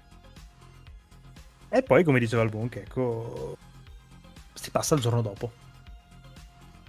Si passa il giorno dopo in cui un Akira incattivito come una carogna praticamente inizia a farsi la strada con la cartellina sulla spalla, nessuna maglietta sotto la giacchina, tutta aperta, fa vedere un po' gli addominalini, Miki che inizia un po' ad annusare l'odore di maschio. Un po'? Cioè, dice cala- proprio mi, mi fai eccitare, dice. Esatto, ti, ti desidero tantissimo. Sì, sì, sì. che poi lei si... Eh, proprio gli dice palesemente, "Mm, mi fai Mi eccitare". fai impazzire. Sì, sì. Eh, ma è così. Sì, sì. eh, è che- Mi fai impazzire. Sì. Infatti lì oh, eh, sono rimasto male la prima volta che l'ho letto, ho detto, ma che, ma che davvero? Infatti c'è anche l'espressione di Akira, anche lui ci rimane, dice, prima è tutto un figo, poi fa... "Co- cosa mi Ah, dici?" non me Sì, sì, l'aspettavo. Sì, sì, sì, sì. Ma però che lei è proprio da, cioè, da quel momento lì in poi lei cioè, comincia a fare i pensieri sconci a casa, comincia a fare... Tipo, ma fa- a me è piaciuta tanto questa cosa qua. sì, E sì, lei è me- è zerbino totale da quel momento lì in poi. sì, sì, sì, sì. Però eh, sì, è zerbino, Mm, sì, ma la vabbè. è- cartella. Sì, vabbè, però è uno zerbino. Cioè, non è che è, è stupida che è una gatta morta, è zerbina con, con lui, perché comunque, vabbè, oh, lo- la eccita e quindi Esatto. si comporta così, ma civetta solo con lui. E Mm. lui. Capito, Poi mi è ma- piaciuto anche proprio la parte in cui dopo lei si guarda allo specchio e dice: Ah, sì, ho un bel corpo, vorrei che. E quello mi è piaciuto perché poi pensando anche agli anni che erano. Boh, non so, mi ha dato più l'idea di personaggio femminile forte più che stupidotta e, sciocchina. Ah, Non lo Secondo so. me questo aspetto di personaggio forte e consapevole di sé lo tira fuori solo alla fine, proprio nella sua ultima, nella suo epilogo. Però Oh, vabbè, lì, fino, a quel, sì, mo- ok. fino a quel momento l'ho trovato un personaggio, non dico inutile, però Mm. stupido. Nel Allora, senso, lei non, le manda, lei, lei non la manda certo a dire eh, comunque le cose in- dal primo momento, Eh, non è che lei si, si prende coraggio solo alla fine, no, no, no, durante tutta la... per carità, fa sempre la sa in ogni occasione possibile, però... Eh, ho capito, vai a affrontare dei tizi con dei coltelli. Sì, cioè nel senso Eh, che lei non è che lei non sì, riesce a beh. valutare effettivamente la- cioè, l'effettiva minaccia che ha di fronte. Fa la smargiassa e fa la- perché sa che comunque eh, magari all'inizio no, però quando loro le si fanno addosso, lei si caga sotto e gli dice a Kira dammi la sì. mano e lui che sì, e lui fa il, il pimpinotto che non sa cosa fare e gli dice culo che arriva a Rio, ma eh, nel- la, parte, la seconda volta che li incontra lei caccia fuori il coltello anche, eh, caccia fuori sta, sto seghetto a mano perché ha un seghetto a mano. Il seghetto a serramanico da, da boscaiolo. Esatto, eh, lì gli dice culo un'altra volta che c'è Akira, ma per il resto Sì, perché inizialmente pensa di spaventarli e invece vede che reagiscono perché anche loro hanno i coltelli e poi eh sì, anche vai tu. Eh, e reagiscono, anzi, reagiscono ancora di più proprio per il fatto che lei è una donna, gli sta, gli sta mancando di rispetto. Noi dobbiamo contestualizzare l'opera in un'epoca in cui una ragazza che Sì, sì, ti, rispondeva in un certo modo ti, ti svergognava, ti dava, ti mancava, ti faceva. Sì, Sì, sì, beh, è molto dignità. figlio dei tempi che, che erano, eh. Alla fine, dai. Ma cioè, è chiaro, cioè, non puoi aspettarti il, non lo so, un discorso di femminismo No. anni lì, dai. no, no, Se va preso per quello che era, cioè, non va neanche criticato come No, aspetto. no, no, no, ma infatti non, voleva essere una critica assolutamente. No, no, no, no, no, non in quel ca- in senso, eh, nel senso in gene- generalmente, cioè, Mhm. se non mi va a criticare Devilman perché il personaggio sto qui è un po' del cazzo così, è Vabbè, un po' figlio dei capito- tempi che erano, cioè, non hai capito un po' quello che era Devilman, dai. Esatto. Esattamente. Sì, boh, io ci ho visto una profondità che voi non avete visto. Eh, ma gli occhi dell'amore lì, Può essere. quelle tettine, eh sì, molto profonde. alle Un po' tettine, forti, sì. se vuoi. Eh, non solo quelle, sì, effettivamente. Ecco, le devo dire che le tette di, le tette di Gonagai non, non risentono della gravità. No. No, sono molto plastiche, sì. Esatto, non risentono minimamente della forza di gravità. I capezzoli puntano sempre verso l'alto, dritti come, come delle antenne radio. Indiabiti. Non sono brutte, eh, perché non le disegna male. Però ti Dio, a rendi conto che... caga- No, a me le figure femminili fanno... Quando, quando anche lei è nuda non è che faccia proprio impazzire. Allora, però. È A livello strano. di sedere, secondo me, è molto bello quello che fa. Ok, tu consideri che stai parlando con due persone che sono cresciute con Katsura, ma va bene, ci sta anche il sedere di Gonagai, d'accordo. È forse un, è forse un sedere più, diciamolo, più verosimile. Sì. Il seno no, il seno vedi che lui amava le tette eh, e ci ha dato Mm. proprio ha liberato, ha ingranato la marcia quando doveva fare seni, via. Tutte più perfette che poteva immaginare, sempre più grosse, ogni, ogni coso, ogni mostro ha tette più grandi dell'altro. Ma Secondo me non sa disegnarle le tette, però... eh, ma le gli piacciono, le voleva. Ah, sì, che gli piacciono sicuramente. Io non so sì. fosse proprio il suo forte. Sì, diciamo, era molto più bravo in altre tipologie di tavole, dai. Allora, diciamo che secondo me, i- i- almeno su di me, eh, le figure femminili di, di Gonagai hanno, fanno, fanno un effetto molto strano, nel senso che sono eh, sessualizzate, cioè sono sessualizzabili, nel senso che comunque Mhm. ti attirano sessualmente parlando, ma allo stesso tempo, e specialmente in Devilman me ne sono reso conto, anche una volta leggendolo e rileggendolo adesso, eh, non ti distraggono mai dal, dal- dal contesto. Mm. Cioè, eh, sì, la- le scene in cui ci sono le ragazze nude eh, sono scene comunque eh, cicciosette, sì, esatto, ma comunque non mantengono sempre questa atmosfera un po' dark, un po' comunque un- no più dark, non- non più horror, diciamo, perché si parla chiamare di horror. Eh, e quindi non è che dici guardi la tavola e dici "Mm", e non ti godi il resto. Riesci, guardi la tavola, ma ti rendi conto che la- il, il grottesco persiste. Però io non, non ho mai pensato facesse dei brutti corpi femminili e che c'ha sta mania di farli tutti mostruosi. Quindi, cioè, Siren è un pezzo di gnocca. Il problema è che c'ha gli artigli da gallina Secondo- al posto delle, dei piedi. Secondo me sai qual è il problema suo con i corpi femminili? Almeno negli umani, è che sono tutti uguali. Questo sì. Sono veramente, ne hai preso uno e hai fatto lo stampino con tutti gli altri personaggi femminili. Assolutamente Ah, sì? sì. Assolutamente sì. A parte appunto magari Siren o i demoni che hanno comunque per forza di cose alcune differenze o caratteristiche un po' diverse. Però se prendi per esempio Miki o le ragazze che sono nel, nel Sabbath, sono una copia dell'altra, a parte i capelli magari. Sì, sì, sì, sì. Sono, ah, c'è quell'effetto un po' Playmobil, nel senso che se gli togli cap- i capelli, gli stacchi, gliene metti un altro, fai un altro personaggio, è vero. Per carità, un Playmobil così non mi dispiacerebbe neanche. Eh. Ma se avessi la mamma di Miki e Miki, eh, Sì. si vede la differenza di età, ma giusto per grazia ricevuta, Complimenti signora. cioè. esatto. Eh, e poi ha un po' anche lo standard degli uomini anziani. Il papà di Rio è più o meno uguale al papà di Miki. Sì. Mm, mm, sì, sì. Diciamo il vecchio è, quello come design, dai. Ma stessa In mezzo vale al per pare- Esatto. Ryo e Asuka inizialmente. Hanno soltanto il colore dei capelli diverso Sì, e la basetta Sì. diversa. Sì, sì, sì, sì, sì. Ma, di- ma ci nel senso ci sta, era una cosa che quando disegnavo eh, veniva vista come un, eh, un difetto, nel senso che probabilmente era anche una delle cose che all'epoca molti disegnatori, quando il manga era ancora, diciamo, in procinto di eh, veramente di debordare nel nostro, nel nostro paese, era una delle cose che molti disegnatori non apprezzavano, poi dicevano appunto eh, tutti uguali, bla bla bla. Eh, però sì, mm, mi piace anche il fatto che si poss- ci si possa concentrare sul carattere dei personaggi senza per questo doverli per forza ogni volta eh, caratterizzare in maniera proprio così particolare. Sì, Di che- contro però vai a fare delle macchiette, in quel caso sono delle macchiette. Eh, il discorso è che di contro attualmente si sta facendo l'esatto contrario. Cioè, i personaggi che vedi in giro anche in opere moderne sono veramente ultra over caratterizzati Mhm, esteticamente. mhm. Ma caratterialmente? Caratterialmente magari sono anche mh, forse un po' meno di tante opere, magari anche appunto che si è visto anche qua in Devilman. Cioè, secondo me Akira e Ryo sono personaggi fichissimi, cioè a livello Mhm. di profondità sono stupendi.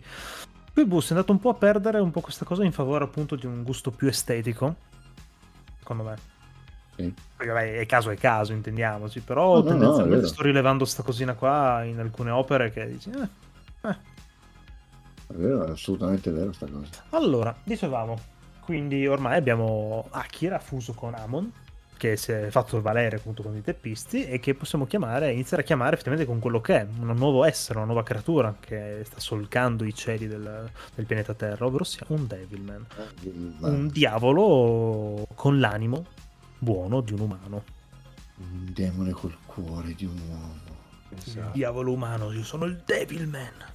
Esatto. A conclusione di questo primo volume ci sono due tavole che anche, anche queste qua sono state aggiunte dopo perché anche queste Mhm. sono il gatto che si trasforma in demone alato Mhm. e sono disegnate Ah. da Dio anche queste qua.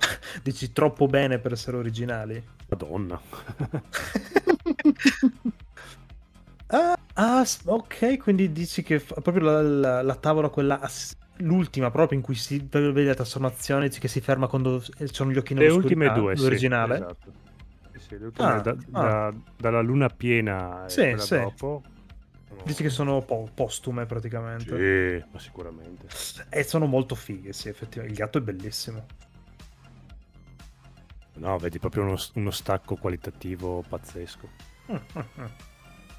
Eh, ci sta, beh, se hanno fatto questa cosa con l'inizio, comunque con quel capitolo aggiuntivo. Avevano se voluto le ha di- integrarle. Se le ha Mm. disegnate sempre lui, che penso proprio di sì. E magari nella riedizione poi le ha aggiunte comunque nel secondo edit. Esatto. quello che è. eh, vuol dire che è migliorato veramente in una maniera mostruosa. Eh beh, ma comunque ricordiamoci che Devilman è stato una delle... Non dico proprio prima, prima, prima, ma una delle prime, alla fin fine. Dell'epoca, Ma a me piace un sì, sì. casino vedere l'evoluzione Mhm. dei vari autori. Sì. Se vedi anche quelle di Masakatsu Katsura, eh, è pazzesco. Da Mamma come mia. non, non- non Eh, sapeva beh. disegnare una donna neanche forzandolo a, a cosa è riuscito a fare. Sì, sì, beh, ma di contro ti potrei dire la stessa cosa anche di un Tite Kubo. Se vedi il primo volume di Bleach all'ultimo, sono Vero. due disegnatori diversi. Ma è una cosa molto bella che ha fatto che personaggi, autori così evolvano, comunque dimostrino di migliorare o imparare man mano sì, che sì. fanno. Eh. È una cosa che in generale apprezzo parecchio. Bene, iniziamo col secondo volume. Secondo volume, fin dove vogliamo arrivare? Insomma, appunto, facciamo questo Eh, secondo volume e poi passiamo al total spoiler, direi. Il secondo volume sono i primi scontri, praticamente. mh, Ah, con vabbè, i primi allora demoni diciamo- che iniziano a cacciare.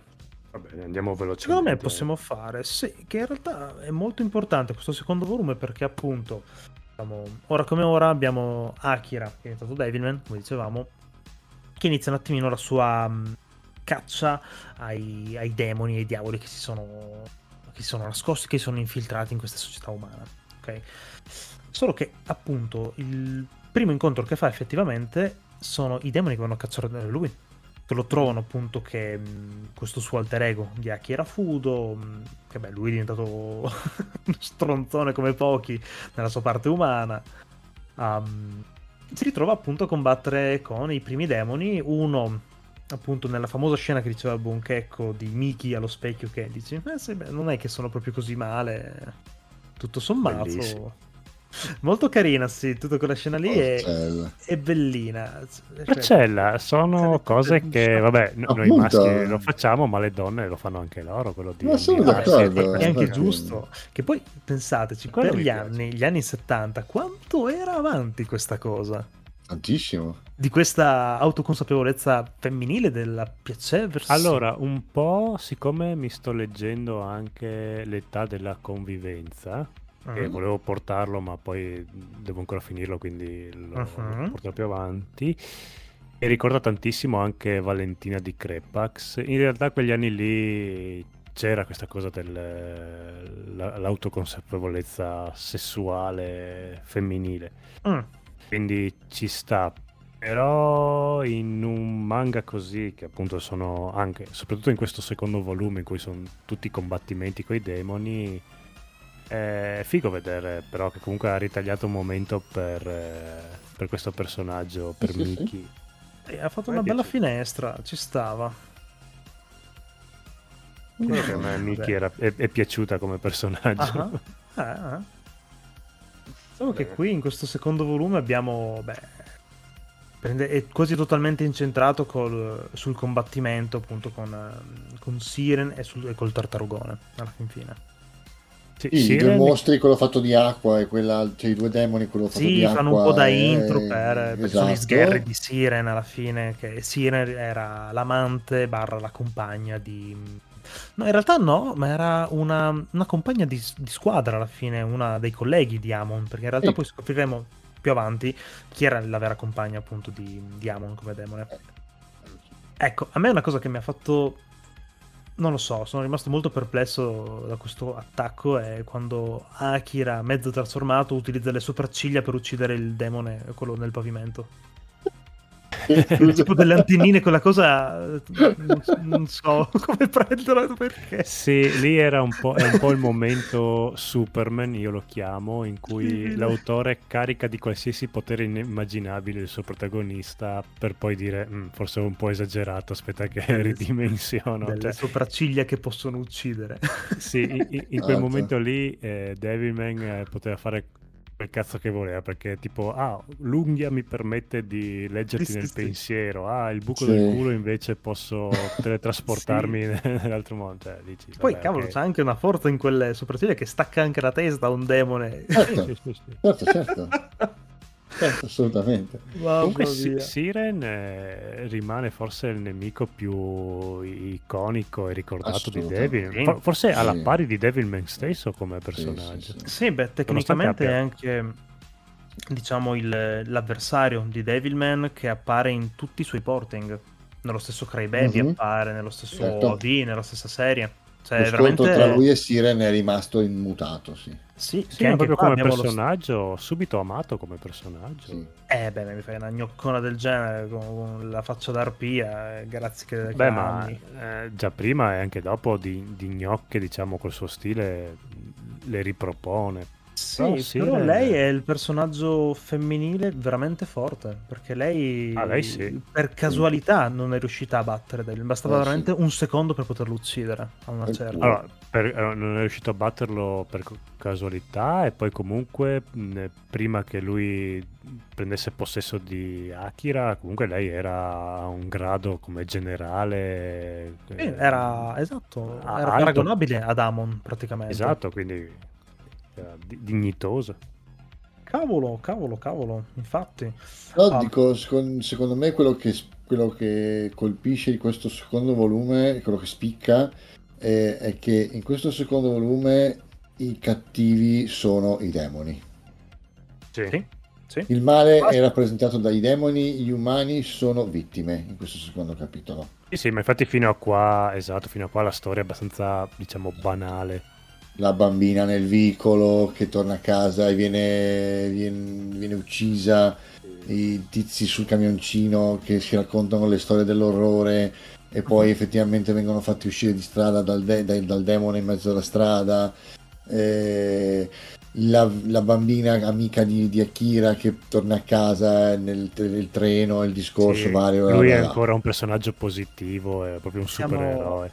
Siamo ancora in linea con quello che è il, la- il- diciamo, il precetto iniziale, diciamo, Esattamente. del- di salvare l'umanità, perché l'umanità, salvare l'umanità dai demoni e i demoni sono cattivi, ce ne sono tanti, però ci sono affrontabili se trovati scovati in un momento giusto e lui puntualmente arriva e li sconfigge, arriva e li Esatto, hai sconfigge. ancora una speranza, ok? Esatto. E tra l'altro iniziamo un po' a vedere anche mh, un po' un, un inizio di cambiamento in Ryo, inizia ad avere un po' delle, dei- delle sensazioni, delle, mh, delle come visioni, in fin dei conti.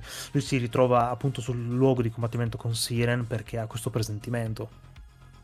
Sì, Infatti è un po' grazie a lui anche che diciamo Devilman si riesce a salvare o comunque riesce a diciamo, non subire ferite eccessivamente irreparabili, ok? Mhm. Volume molto figo, dai, alla fine questo qua è un combattimento dietro l'altro e inizia anche a farti un po' di inizio di critica verso l'umano parassita che sta iniziando a distruggere il mondo, che andando avanti così non ci sarà cibo per tutti quanti, quando è a scuola, infatti lui inizia un po' a ragionare. Sì, è vero. C'è proprio un accento, dice, eh, Sì. eh, annusala un pochino. Esatto. Mm. E fa anche capire un po' che c'è una connessione tra Akira e Rio perché comunque sì, Akira percepisce la presenza dei, dei demoni, li, li avverte, avverte la loro, la loro vicinanza o comunque che c'è una battaglia imminente, però anche a certo punto si vede anche Rio arrivare un- alla fine di un combattimento come se fosse stato chiamato da una sensazione. Dici, non so perché sono venuto qua. Sono venuto qua perché sapevo di doverci venire, punto. Sì, sì. Beh, lui più volte dice anche che sente il sangue ribollire alle volte, anche Io, no, Akira, Akira, durante il primo Sì, attacco alla casa, dice proprio è inquieto, sente che ha voglia di combattere, sente proprio il suo sangue ribollire quando appaiono i primi due demoni dell'acqua e della, della parete. Mhm, mhm, Assolutamente sì. Anche perché consideriamo una cosa che forse non abbiamo detto, che in tutto questo secondo volume, almeno per l'inizio del secondo volume, eh, Rio è in ospedale perché sta ancora, si sta ancora riprendendo dal- dall'incidente che ha avuto nella villa durante il sabba, mentre, e Mhm. qui si fa vedere anche la differenza, Akira si è già ben da tempo ripreso perché ormai la parte di- del suo corpo di demone eh, si, si guarisce più velocemente, si rigenera più velocemente, addirittura nel combattimento contro Siren lui perde addirittura un braccio e se lo riattacca. Esatto, Rio glielo, glielo- dice appunto che glielo appoggia e si rifonde da solo, praticamente. Te l'appoggio. Uh, mamma mia, che, be- belle, che belle le tavole anche dove c'è Devilman tutto insanguinato, senza braccio. Mhm, mhm. Cioè, secondo me sono alcune delle mie tavole preferite, sto scontro qua. O inizia a vedere anche l'amore che prova uno dei sottoposti di Siren per lei, che arriva addirittura a fondersi con lei. Ti dà quest'idea che effettivamente non è che siano proprio queste merde Fo- totali. fondersi sapendo che morirà. morti. sì. Sì, che poteva esserci la possibilità che non sarebbe rimasto o uno o l'altro, effettivamente. Non era detto Sì, che sì, sarebbe sì. sopravvissuta Siren o lui. E, e vedi che effettivamente questi diavoli, questi demoni, Eh, hanno delle passioni. ha- hanno una componente molto umana. Ai- Che mi ricollega un po' a quello che era anche inizialmente in Berserk, che um, molto citando Devilman, eh, Guts, man mano che combatteva e affrontava appunto gli apostoli, diventava sempre più brutale, mentre gli altri era l'opposto, diventavano sempre più umani. E che qua vediamo la stessa scena che c'era di Akira che scappava totalmente in nero, dove c'è Sirena appunto che si fonde con l'altro demone. Esatto, Cain. molto figa. Sì, sì, sì, sì. Però diciamo che comunque lui qui... Ma allora la cosa, la cosa che comunque mi rimane nel tut- per tutta l'opera, lui rimane comunque un buono per, per tutta l'opera, secondo me. Eh, sì. Eh, Sì. non, non scavalca mai la barricata, non, non- lui rimane comunque abbastanza coerente sulle sue idee. È il mondo intorno a lui che cambia. Sì. Eh sì. Sì, sì, lui si, si adatta un po' all'occasione, spesso e volentieri andando avanti, però diciamo il suo pensiero, la sua filosofia la mantiene. E lui lo, lo fanno incazzare, ma lui di per sé rimane coerente con se stesso, sì. Esatto, ma Esatto. tira fuori alcuni ragionamenti, soprattutto verso la fine, che mamma mia, cavolo, cioè i brividini. Una Sì, certa. sì, sì, sì. Quindi sì, direi che questo, sto secondo, questo secondo volume forse è il, è il meno è il- è introduttivo, ma forse è il meno, il meno segnante, diciamo. No, secondo me anche dopo è meno, è meno segnante ancora, però. Il surso che c'è della, della saga. Sì, cioè, secondo me terzo. eh, introduce un po', introduce un po' il personaggio di, di Devilman, ah, che adesso ormai è, è completamente in grado di gestire le proprie capacità, ne dimostra un po' i, i poteri, ne dimostra un po' le, le aspirazioni e l'effettiva forza. Forse ti mette del dubbio, ti mette il dubbio, mh, ti instilla del dubbio più su Rio, forse, in questo secondo Sì. capitolo. Inizia a farti delle domande su Rio. E dici, Esatto. come fa a fare- ad avere queste cose, queste sensazioni? Eh, si è fuso anche lui, non si è fuso, cosa, Eh, esatto, un po' lo, cosa. lo dici, vabbè, si sarà ehm, in parte fuso con qualcosa di Sì, o magari meno con la evidente. sta un po' sviluppando tipo dei poteri mm, SP, dai. Sì, esatto. Poi mi sono reso conto di una cosa in questo momento. Mm. Sentiamo. Allora, quando Rio percepisce, eh, a chi dice Akira è in pericolo, devo andare da lui in ospedale, si veste, prende la moto e parte. Quando lui è in moto, allora può essere un errore di sceneggiatura dello- dello- del- del- dell'autore, ma io non, mi sembra troppo, troppo banale, troppo scontato, Sì.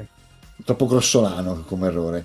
Quando lui è in moto e sta andando verso quello che pensava essere il luogo dello scontro con, eh, di, di Akira con Siren, lui parla con se stesso ad alta voce e dice: "Mh, Forza Akira, ce la puoi fare, puoi battere Siren. Mhm. adesso mi sono accorto quando loro si svegliano la mattina dopo e trovano Siren fusa con quell'altro nel campo, Mm. lui gli dice Kaim era un quadrupede che si erge sulle quattro zampe, anche da morto sono spirati prima di raggiungerti.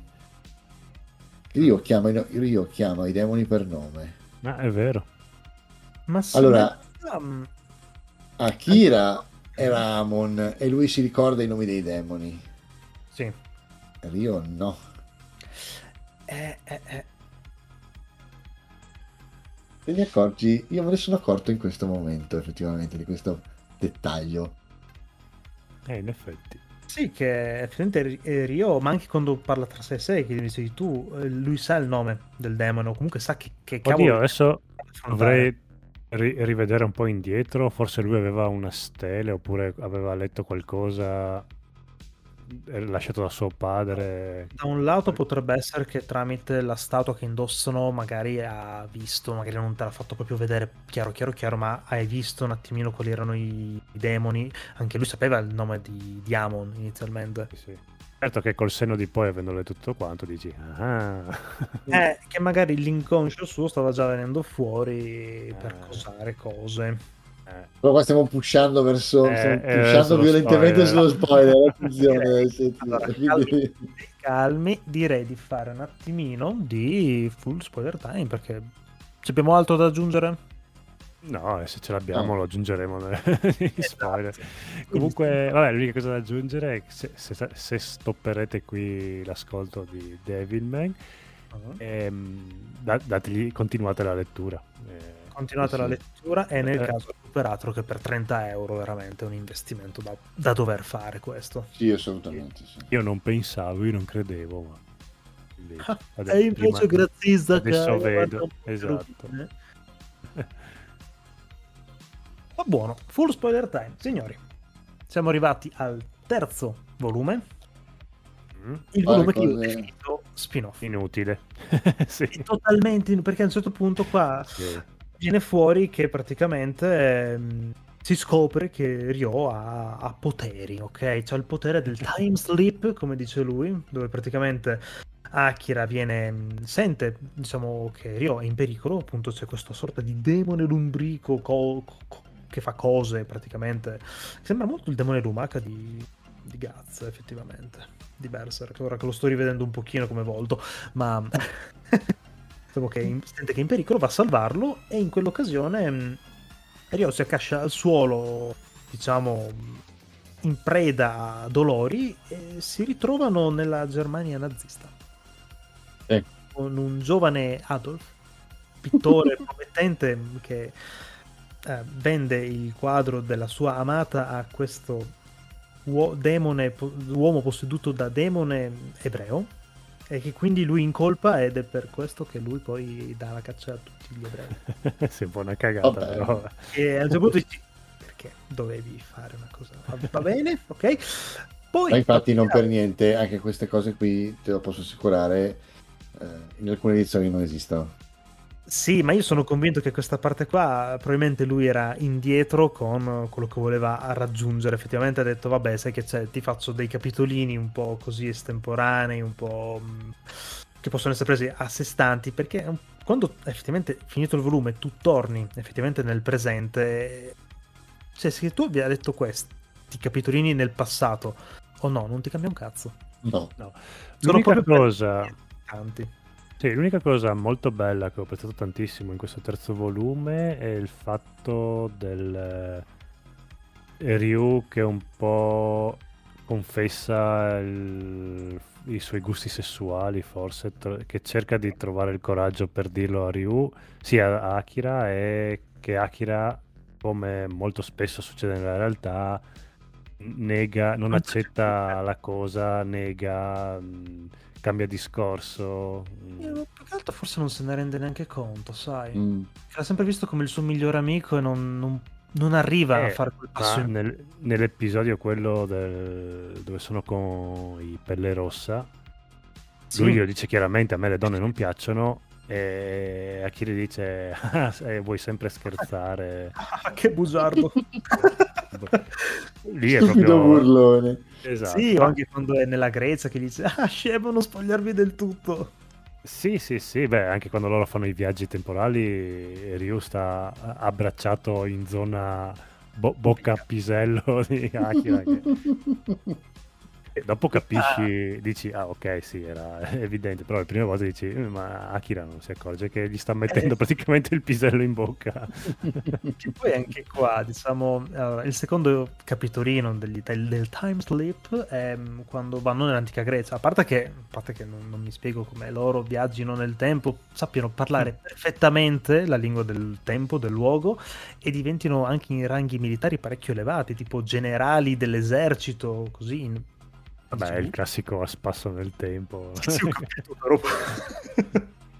Ah, in questo qua, nel secondo capitolo in cui vanno nell'antica Grecia, praticamente scoprono che vengono fornite a mm, questi ateniesi, questi tizi, armi da fuoco moderne da parte di questa dea Nike, dalla famosa statua di Nike, Certo. di Nike, chiaramente, e si scopre che in realtà questo angelo, questo bellissimo angelo, è niente poco di meno che l'ex amante di Amon, che tra l'altro fa breccia appunto nei vecchi ricordi di Amon, fa, tornando appunto in- alla sua memoria, fino a che diciamo Rio scopre di potersi teletrasportare, piglia una spada e decapita e taglia le braccia e da quel momento viene rappresentata così, era stato proprio per questo, non perché si è danneggiato nel tempo. sì, vabbè. Comunque, il primo era quello con Giovanna d'Arco anche, che forse è quello più carino. Sì, è vero. Prima Giovanna d'Arco che le fanno credere appunto di fare un'inquisizione, poi la bruciano veramente. Mhm. Molto, molto ironico, bellissimo. Poi c'era Adolf, um, Eh, il, Maria terzo, Antonietta. no, il terzo era appunto quello della Grecia. Poi c'era Maria Antonietta, che Sì. tra l'altro è molto figo. Secondo me, quello di Maria Antonietta, perché Sì. ti dà un demone diverso, è un demone del cuore, è molto Mm, psicologico borderline come diciamo risoluzione di cosa. Mi è piaciuto anche il fatto che abbia questa sorta di doppia personalità lei, ha un- Sì, una certa. quello- sì, Giovanna d'Arco e Maria Antonietta sono quelli un po', diciamo, giustificati un po' anche nella storia. dei- dici, vabbè, dai, eh, idea carina, ci può anche stare. Sì, poi si Di Adolf. e- Adolf, no, beh, quello era proprio evitabile Triste. nel viso. Sì. Poi c'era l'ultimo, quello di Pelle Rossa.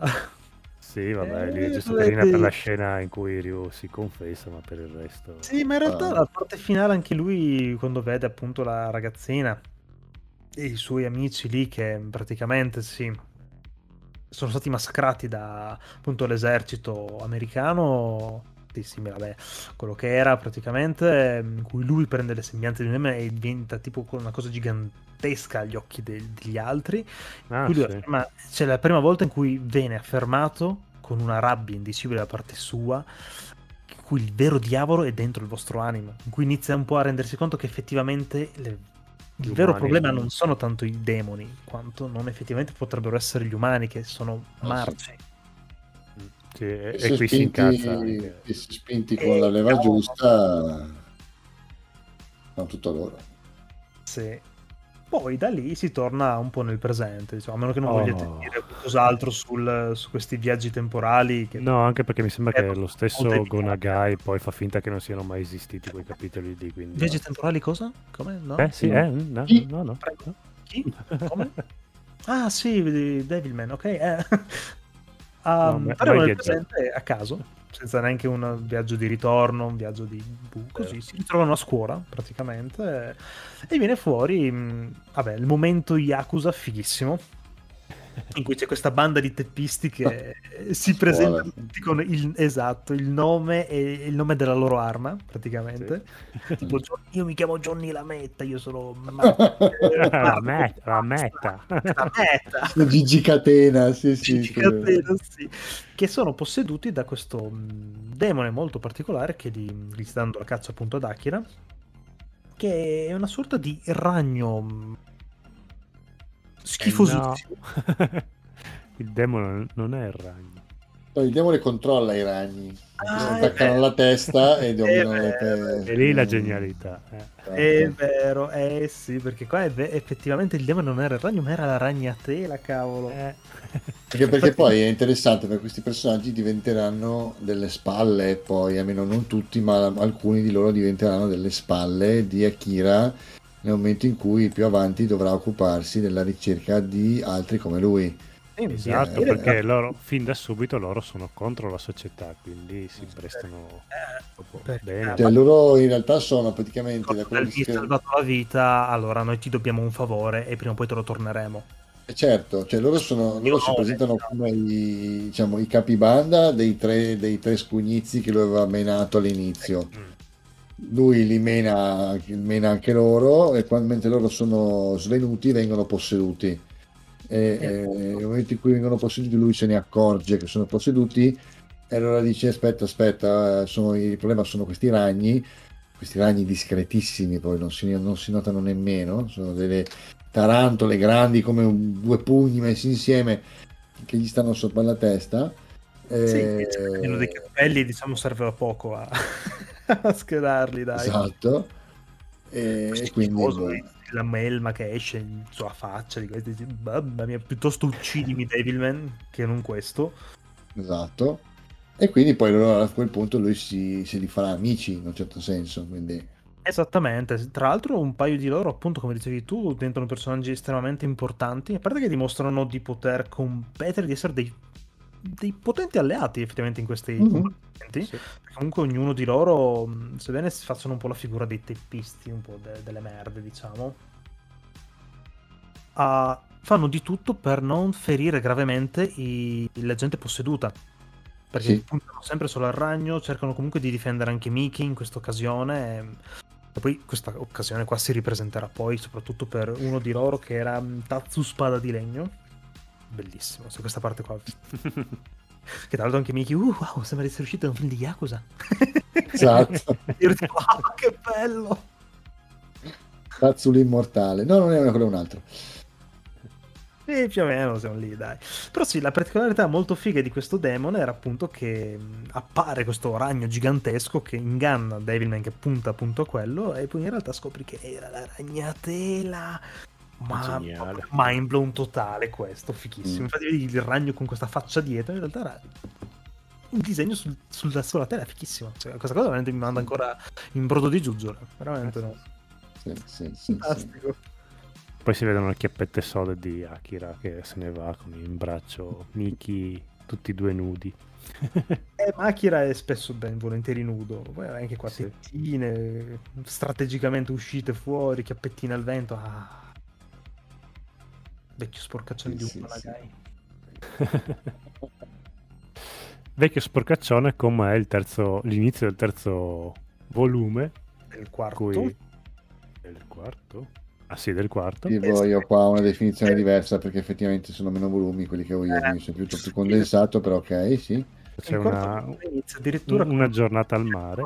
Tra- eh, esa- la classica vacanza al mare, sì. Mm. estemporanea in cui um, c'è Akira e, e Miki che, che giocano sulla spiaggia e lui con uno slippino molto imbarazzante effettivamente.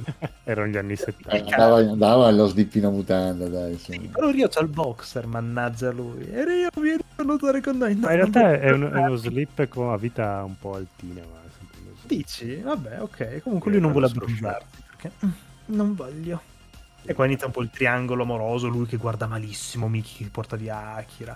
Addirittura gli occhi di, di Puttana. Ryoko paiono nel cielo oscuro, nelle nubi che li guardano malissimo, è tipo come se evocassero effettivamente questa sorta di drago marino che in mare aperto cattura la piccola Miki e diciamo che gli dà un bel assaggino. ok, Gli a- lecca la patata, dai. Eh, dai, adesso dirlo così, dai, va bene. Mamma mia. Quella, proprio que- quella scena lì, proprio tavola, bellissima, molto bella, molto carina. mm. Ecco lì, so che vuoi veramente mangiarla, così. Ah, taci. Eh? Bello. Ehm, E vabbè, questo qua può considerarsi ancora un piccolo spin-offino alla fin Sì, fine. è abbastanza inutile un come capitolo. episodio mh, Del- In realtà nì, perché ti fa comunque ben intuire la gelosia ne- che ti porta, Sì. che, mh, che prova Ryo nei confronti di Akira e di Miki. Esatto. Sì, diciamo che in un certo senso contribuisce al, ehm, dice, a Dare un po' più di spessore. a far raccontare. capire qual è il loro rapporto e capisci anche, ti chiedi anche ma come mai, da cosa nasce tutto questo. Esatto, però diciamo che la vera storia ha il punto di svolta al Sì. capitolino dopo. Tra l'altro, in questo qua, esatto, capitolo 2, l'inizio della fine, come viene definito dal, dal volume, in una splash page totalmente con uno sfondo nero con eh, Akira che parla al lettore addirittura. Mm.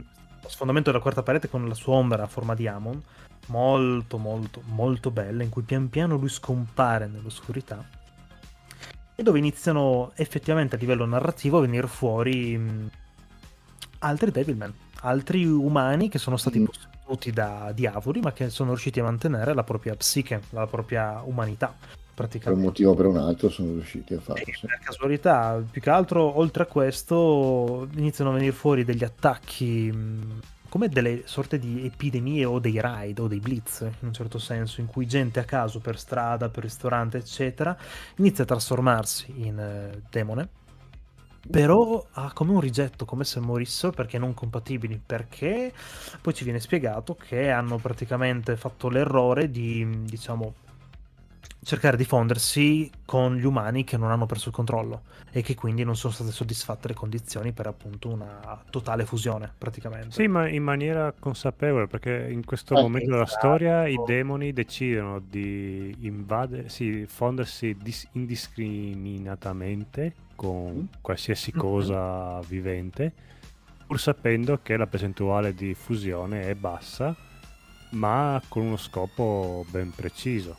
Vogliono, uno, creare panico ne- nell'umanità perché chiunque può essere trasformato. Appunto, sì. anche, se, anche se sei puro di cuore tutto quanto, può essere che ti trasformi in demone e Sì, sì. potrebbe essere molto probabilmente che muori. Quindi sia il demone che tu umano. Muori.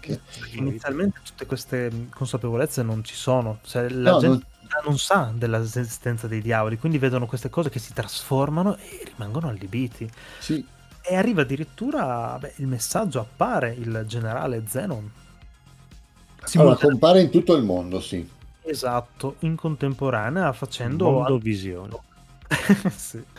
Annunciando questo suo-. Letteralmente, sì. Annunciando questo loro imminente attacco dic- dic- dicendo che vogliono riprendersi il loro pianeta.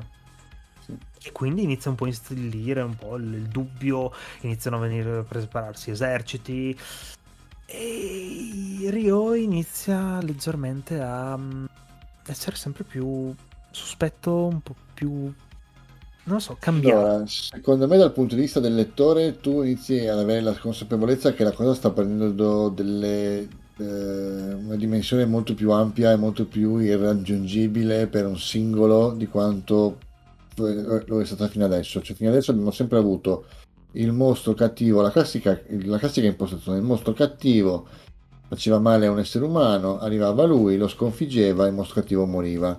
Poi arrivavano Mostro due mostri più cattivi. forte, esatto. Esatto, ho due mostri cattivi, tre mostri cattivi e lui ce la faceva. In questo momento abbiamo, cominciamo ad avere centinaia di mostri cattivi e soprattutto non solo in Giappone, cominciano ad essere in Giappone, in America, in Russia, in, eh, in giro per Sì, tutto il mondo. Con un tipo Sì. di attacco che Akira non può fermare perché loro si fondono, u- uccidono gli umani fondendosi ed è una cosa che Devilman non può Non può impedire, esatto, perché non può capire chi sta, chi sta per essere attaccato e comunque anche se dovessi trovarlo eh, si tratta comunque di un attacco kamikaze, in un certo senso loro stanno utilizzando dei kamikaze che si sacrificano per arrecare il più danno possibile al nemico. Sì, però Eh, quello è inizialmente, perché poi comunque appare a una determinata ora e loro gli danno, eh, Zenon gli dà 5 minuti di tempo. Assolutamente, ma Anche l'assurdità di un countdown del genere, 5 minuti, che cazzo, non puoi neanche tornare a casa, potenzialmente. no, Mettendo- se sei troppo lontano neanche, infatti. A parte che anche lì dei demoni che non hai modo di difendere, non hai modo neanche di organizzare una, una difesa, un attacco né niente. È Ma infatti l'umanità va in panico. Esatto. Esatto. Tra l'altro, Vengono schierati anche eserciti, vengono armati in centro città, cioè... Mettici anche che le altre sfere dei vari eserciti sono possedute principalmente dai demoni che iniziano ad attaccarsi l'uno con l'altro per creare ulteriore panico e iniziare a far estinguere ulteriormente le Certo. persone. Come Sì, sì, l'attacco sì. tra Russia e America in cui iniziano Esattamente. Nucleari. missili nucleari. Sì, e qui inizia a venire fuori una cosa particolare in Russia. La Eh, Russia viene mh, inglobata da questa sorta di sfera luminosa, visibile anche dallo spazio, Mm. che mh, scioglie praticamente mh, qualunque cosa, gente con in aereo che va dentro per scoprire un po' che cos'è, inizia a percepire l'infinito, praticamente con lei, con il coso, non sa più dove si trova, e lì rimane. Questa cosa qui, la Russia viene annichilita da questa sfera bianca. Creando ulteriore panico, dici, vabbè, che cazzo sta succedendo? Cose, bu, robe. Ma infatti dopo, eh, e, Mentre e i demoni dopo a un certo punto iniziano di botto a non attaccare più. Che il loro scopo Esatto, era proprio quello di creare panico. Esatto, anche perché oltre a questo, diciamo che iniziano ad esserci i primi attacchi a- da parte dei poliziotti, perché rendendosi conto che veramente chiunque potrebbe trasformarsi, iniziano a dire abbiamo la licenza di uccidere. Se c'è qualcuno che vi sembra sospetto che si stia per trasformare, uccidete a vista. Mm. Sì. E quindi loro si ritirano e dicono va bene, il nostro l'abbiamo fatto, ora si penseranno da soli ad autoeliminarsi. Mettici anche che Ryo stava impedendo in tutti i modi ad Akira di uscire anche perché ha detto sì vabbè però non serve a un cazzo da solo contro un esercito. Anche questa è meravigliosa, cioè nel senso che questa cosa qua è fantastica. Tu- lui gli racconta la storia dell'orso e gli racconta la storia dell'orso senza nemmeno rendersene conto che gli sta raccontando la storia dell'orso. Eh, Dice: non No, sapevo." tu, tu sei l'arma finale. Allora capisci adesso loro ci attaccano, tu stai fermo a casa, no? Non fai un cazzo. Eh, loro praticamente ne massacreranno un tot, no? E capisci?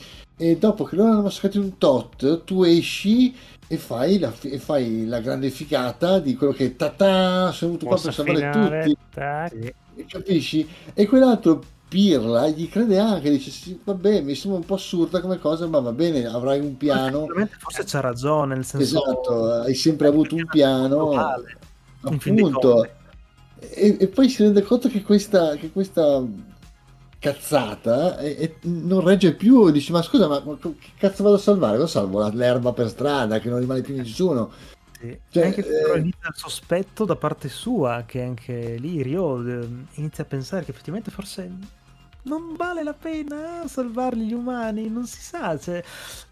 E quasi inizia ad avere un discorso del vabbè, vada come vada, vincerà il più forte effettivamente. Eh, Perché esatto. di fatto la polizia inizia a fare attacchi che Eh. inizia di- a dire ah, se sospettate del vicino di casa Aspetta, aspetta, eh, aspetta, siete, siete andati troppo oltre. oggi, no, siete- Ok. se- avete corso No, un no, già- pochino.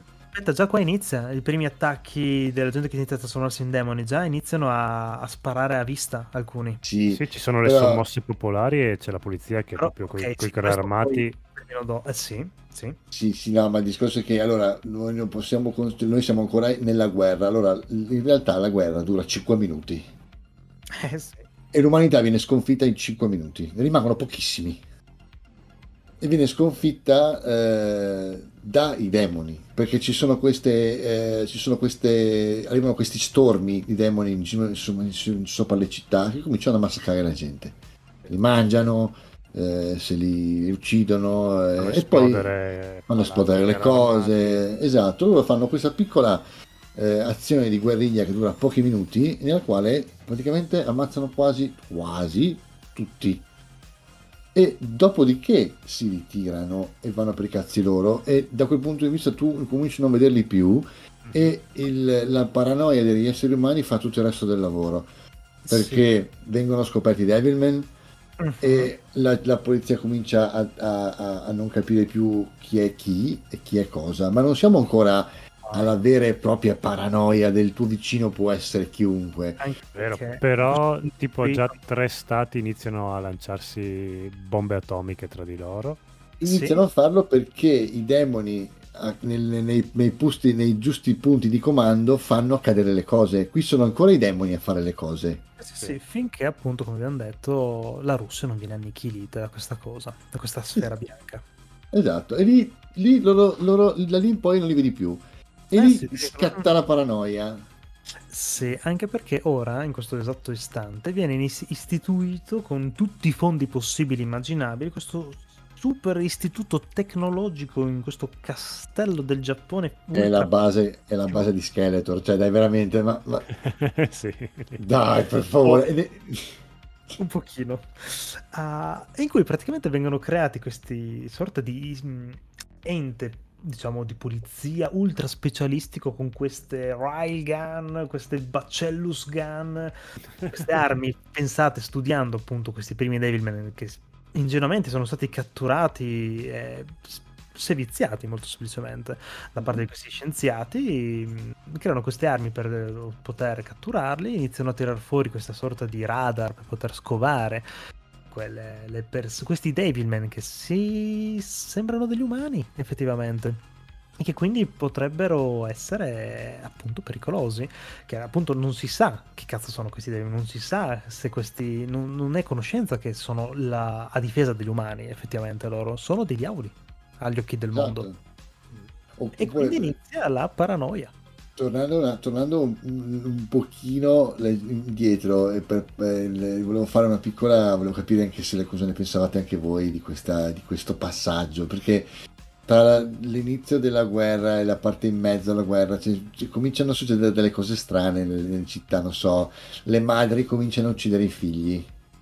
Ah, Ehm, un po' i- prima sì, era- esatto, ma la parte in cui il fratello di, ehm, di Mickey Mm? e, e il suo, ba- e il suo amico bambino alle giostre eh, chiacchierano, dice sai mia madre è strana, n- ha comprato quello è questo cane, me lo aizza contro, eh, poi non, non fa più niente, fi- cioè, io non vedo l'ora che torni papà a casa, perché quando papà è a casa lei si comporta bene, ma quando papà non è a casa dà di matto, Sì. e loro camminano in questo lui diceva vieni a casa mia tanto c'ho già una palla al piede c'ho già chi era a casa vieni anche tu eh, che se ne frega no? e, co- e camminano per questa strada buia pesta dove non c'è nessuno in giro per casa e si danno forza a vicenda ma siamo in due dai yeah, yeah. cominciano a cantare perché, per darsi coraggio perché sono due bambini di 5 anni in mezzo in una strada buia di notte e a un certo punto arriva la madre con il cane che le- quando loro se la vedono arrivare da dietro è chiaramente posseduta, quindi la presenza che lei ha è inquietante, poi loro si girano ed è normalissima. Il Ma il cane bambino- paccioccone. Esatto, che- e- Il cane buonissimo lì. però il bambino ha paura e appena arrivano a casa lei dice non so, ah è arrivato papà, arriva, papà arriva a casa stasera prima e lui dice bene che, che culo, cioè, sono salvo, va bene andiamo a casa e poi anche il papà si dice papà Pensavi davvero, ah, Molto bella quella scena, merda. quel capitolo. lì, Sì, ma eh, quello lì è molto mamma carino. mia, mamma mia. Tra l'altro molto figo anche che lui non si risparmia anche nel vedere massacrati i bambini. È una cosa No, ecco. minimamente. Cioè, poi vedremo poi che voglio proprio gustarmela dopo. Ah, ah, quella scena lì. Mm, Minimamente, lui non si No, fa il minimo problema. Ragazzini morti, robe violentissime, fantastico. Sì, sì, sì, sì, cioè è una roba pazzesca, pazzesca. Mi ha fatto empatizzare con un ragazzino incredibile, non era mai successo. Non pensavi, vedi il potere di Gonaga. Umanamente possibile. E Beh, comunque, comunque, torniamo avanti perché sono andato indietro apposta perché mi aveva colpito quella scena No, lì, no, è molto eh, ma bene, quella lì fighissima, mi ha fatto male a non parlarne subito. Ah, iniziano i rastrellamenti, quindi dicevamo, è stato istituito questo corpo di polizia, inizia a venire fuori la classica mh, cazzo alle streghe, la classica ah, il vicino ha detto, ha messo il sospetto che tu magari gli stai sui coglioni, dice, eh ma lui secondo me è un demone, è cambiato. E quindi iniziano a farti i controlli e visto che non c'è un modo effettivamente vero e proprio per controllare questa cosa, a meno che non è una deformità fisica come alcuni Devilman hanno effettivamente non riescono a ritrasformarsi, Nel dubbio è spara e semplicemente ammazza. un... il dubbio è quello, sì. Come è accaduto realmente nella storia, nel momento in Certo. cui tu dai la possibilità alle persone di denunciare eh, in maniera sistematica senza bisogno di avere un'effettiva prova, Allora, in quel caso la gente si toglie i sassolini dalle scarpe. Eh, sì. Allora, il tuo vicino ti ha dato fastidio, ti, dà- ti rompe le palle, c'è il cane che ti caga in giardino. Allora tu li chiami e dici: Guarda, questo qua è un tipo strano, non mi piace. Non- tanto non servono prove, non servono Eh, realmente guarda, quello ha prove. dato, ha dato asilo a un diavolo. Guarda che lui è uno dei cattivi.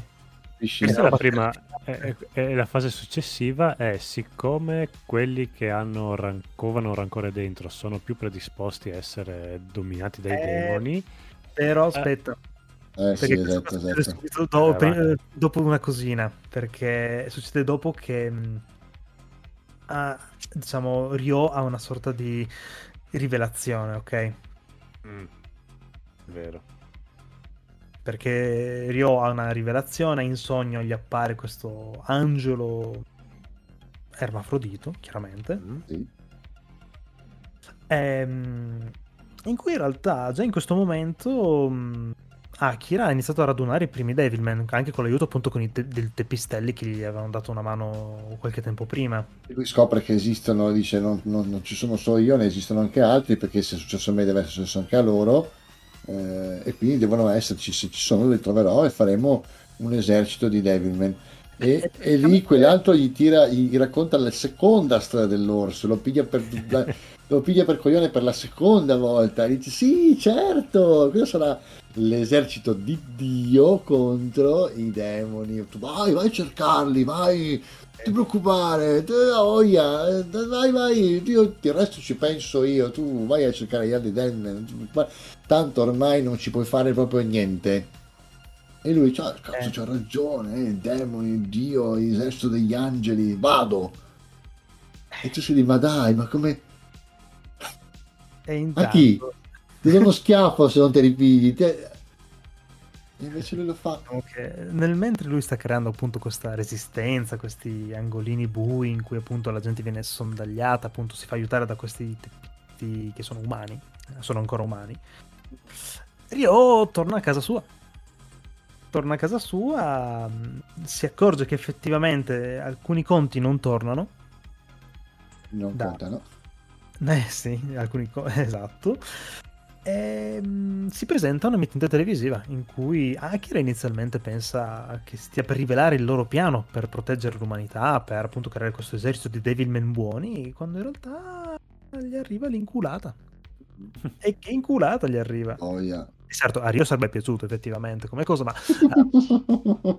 in questo caso diciamo che punta il dito, punta il dito su Akira, lo, lo smerda di fronte in mondo visione praticamente, facendo vedere un video appunto del Sabbath in cui chiaramente senza far vedere le scene in cui lui uccideva le varie persone per far Certo. scatenare i demoni, fa vedere Akira trasformato in Amon che, inizia a massac- che si trasforma e inizia a massacrare un po' tutti quelli che gli sono attorno e la famiglia cui- di Miki in cui lui è ospite chiaramente si rivolta e lo in- stranamente capisce qualcosina però lo caccia chiaramente per potersi difendere Vabbè, loro comunque lo hanno, avuto, lo, lo hanno avuto in famiglia per anni. Il padre gli dice: Tu a noi non hai mai fatto niente, però te ne devi andare perché ci metti in pericolo stando qua. Se tu stai qua, ci metti in pericolo perché vengono a prendere te e prendono anche noi.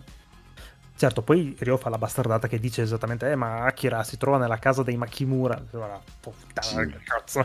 Ehm, ecco, una cosa che mi sono dimenticati di dire di molto figo, poco, poco antecedente a questa parte qua del padre, appunto, di Makimura, che a una certa telefonano, perché ci sono queste sorte di ronde di quartiere, dicendo Ah, sì. che uno dei loro vicini, appunto, era, si era trasformato, stava dando asilo, uno dei parenti si era trasformato, e la moglie dice: Guarda, vai a denunciarli, così noi ci lasceranno in pace. Lui Mm. tenta inizialmente di rifiutarsi perché non se la sente di fare queste cose. Sì, io ci ho voglia di andare a fare queste cose. Sono Di non farlo ancora.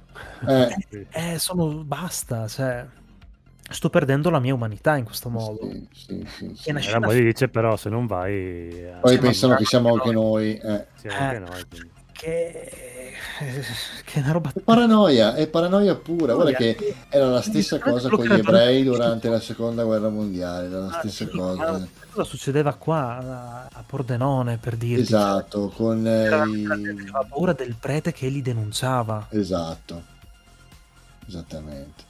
È una roba Che avevi, che avevi in casa magari qualcuno della resistenza o avevi o potevi essere un faccino. Magari che, semplicemente avevi fatto la tessera del partito. Esatto. Cioè, È tremenda questa cosa anche perché veramente affonda, affonda la lama a tanto eh, nel, nel- nel lettore questa cosa. A meno Ah, che tu vabbè non sia nato nel 2020, nel 2018, eh, siamo nel 2021. eh, anche se sei nato nel 2010 o quello che è, se non ti fa nessun effetto, cavolo, l'ho sentito di una pesantezza sta parte qua. Pesantezza nel senso buono, eh, intendiamoci. No, no, beh, ma è pesante, è pesantissima. Eh, Sì, non nel senso che mi ha rotto le balle leggerlo, ma proprio l'angoscia.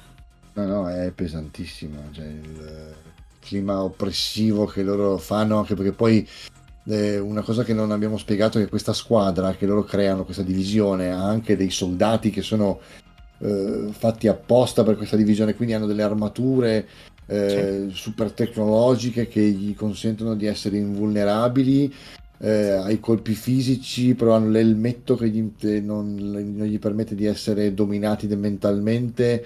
eh, arrivano come degli squadroni che hanno dei numeri sul petto, sono più robot che umani, ok? Se va a vederli un po' dall'esterno. al discorso iniziale che facevi anche tu dello scienziato pazzo di Gonagai. Esatto. Tecnologia del suo rapporto un po' buono e malato con la tecnologia. Esatto, perché fa, dimostra che comunque gli esseri umani in questo poco tempo che hanno avuto dall'attacco dei demoni e quindi la loro sconfitta sono riusciti subito a riprendersi. Cioè, questa tecnologia viene sviluppata in pochissimo tempo, però viene indirizzata nella direzione sbagliata, contro Eh. i nemici sbagliati. Chiaro, perché sono anche traviati dal discorso che fa Rio. Che sta Esatto. manovrando tutti i fili, che alla fine ha smerdato, ha cambiato le carte totalmente in regola. Infatti Akira rimane totalmente tipo, ma che cazzo stai dicendo? Anche, anche io sa pian, Sapendo Gulu. eh, a pianza esatto. coccia, come dicono a Roma. e qua arriviamo forse a una delle parti più oh, dolorose, secondo me. Effettivamente, dove Devilman, appunto Akira, scappa da- dai Makimura per non, metterli, non inguaiarli più di quanto non siano già, effettivamente. Mm. Um, E va Va- da Rio per capire che cazzo gli ha preso, gli ha, gli ha girato Eh. in testa per dire sta cosa. inizialmente da Ryo per capire, poi va a cercare di salvare gli altri Devilman e cercare di distruggere la base di ricerca degli umani. Sì, per esatto. salvare i suoi ultimi simili.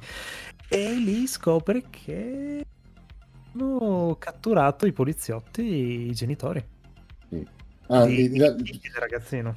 Se, non vado, se non vado errato, lui va lì, oltre che per quello, anche perché sa che lì ci sono stati portati i suoi genitori, i genitori di, di Miki. Glielo dicono, guarda che i genitori di Miki sono stati presi, Sì, è vero. ma lei è a casa con noi, siamo io, lei e suo fratello. Stai tranquillo, voglio vedere Eh. che cazzo di fine hanno fatto loro. Sì. Lui, vabbè, lì li trova chiaramente mh, totalmente massacrati, esatto, parole esatte, trucidati. Morti malissimo. Malissimissimo. Malissimo, ma proprio malissimo. Ci sono delle le ruote dentate, chiodate con la gente stritolata in mezzo. Tra l'altro, Cioè- il principale è che lì si trova anche i tre, tre, mh, scienziati che si occupavano di queste cose. Fa, eh sì, ma noi guarda, non abbiamo ucciso nessuno dei tuoi simili, non abbiamo ucciso nessuno dei perché Sì, che loro sono- si giustificano anche. Non, non abbiamo, Sì. esatto, Non erano umani, non erano demoni come te, quindi... Loro lo credono un demone perché lui arriva che è trasformato, quindi loro lo pensano un demone e gli dicono: Noi ai tuoi non abbiamo fatto nulla. Mamma mia. ancora di più. Però nel Eh, diciamo che... Però lui dice: "No, Va bene, facciamo così. Lui, ci- lui, lui fa questo discorso: dice: Va bene, facciamo così. Facciamo che io sono ancora un uomo. Perché ho ancora qualcosa da difendere, ho ancora qualcosa da- per cui lottare. Quindi, finché io ho qualcosa da difendere, qualcosa per cui schierarmi, mi posso ancora definire un uomo e non un demone. Ok, questo qualcosa è Miki, ovviamente. Sì. Ecco, e io la torna a parte. casa. Sì, peccato che quando torna a casa scopre ciò che è successo, che tra l'altro in un bel capitolino ti fa vedere chiaro e tondo un po' tutta la scena tra i vicini che iniziano a venire fuori col torce e forconi dicendo eh però loro, i loro genitori li hanno catturati, vuol dire che erano dei demoni, vuol dire che nel loro corpo scorre sangue di demone, lei è una strega. Mm. Hanno Mhm. il faccino dolce e delicato proprio perché è una strega, perché non vuole far vedere che è un demone.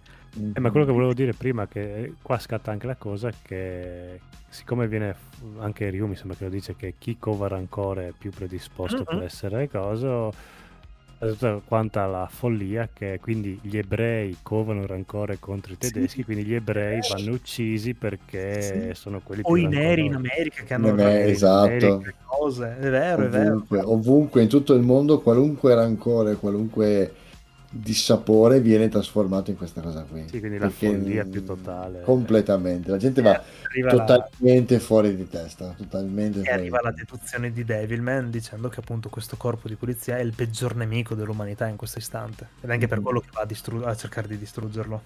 Mhm. Anche perché Miki e, la sua, Miki e suo fratello e gli altri due teppisti che sono gli ex teppisti, diciamo che sono rimasti a casa, non vengono massacrati dalle forze di polizia armate con tecnologia avanzatissima e armi del futuro, vengono trucidati da un gruppo di persone con torce E, e pietre.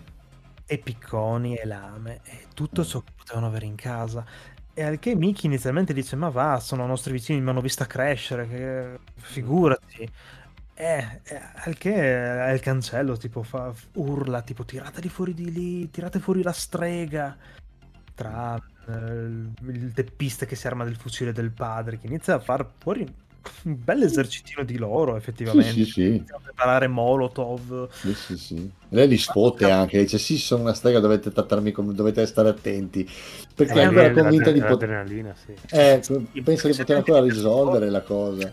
È anche un modo catartico per darsi forza in un, in un momento come questo. Sì.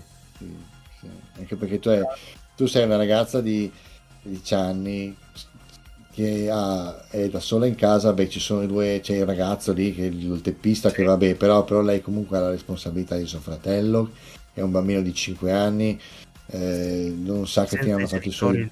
Eh, Esatto. E in più ti Eh. vedi attorno tipo centinaia di persone che vengono lì da tutto il quartiere che viene lì per cacciarti. Eh, angoscia Oh. quella scena, mamma mia. Sta la merda. Tra l'altro, poi una certa manda su il ragazzino per dire vai su perché qui è pericoloso perché stanno iniziando a sfondare, vai a, a cercare di salvarti. Lei si gira.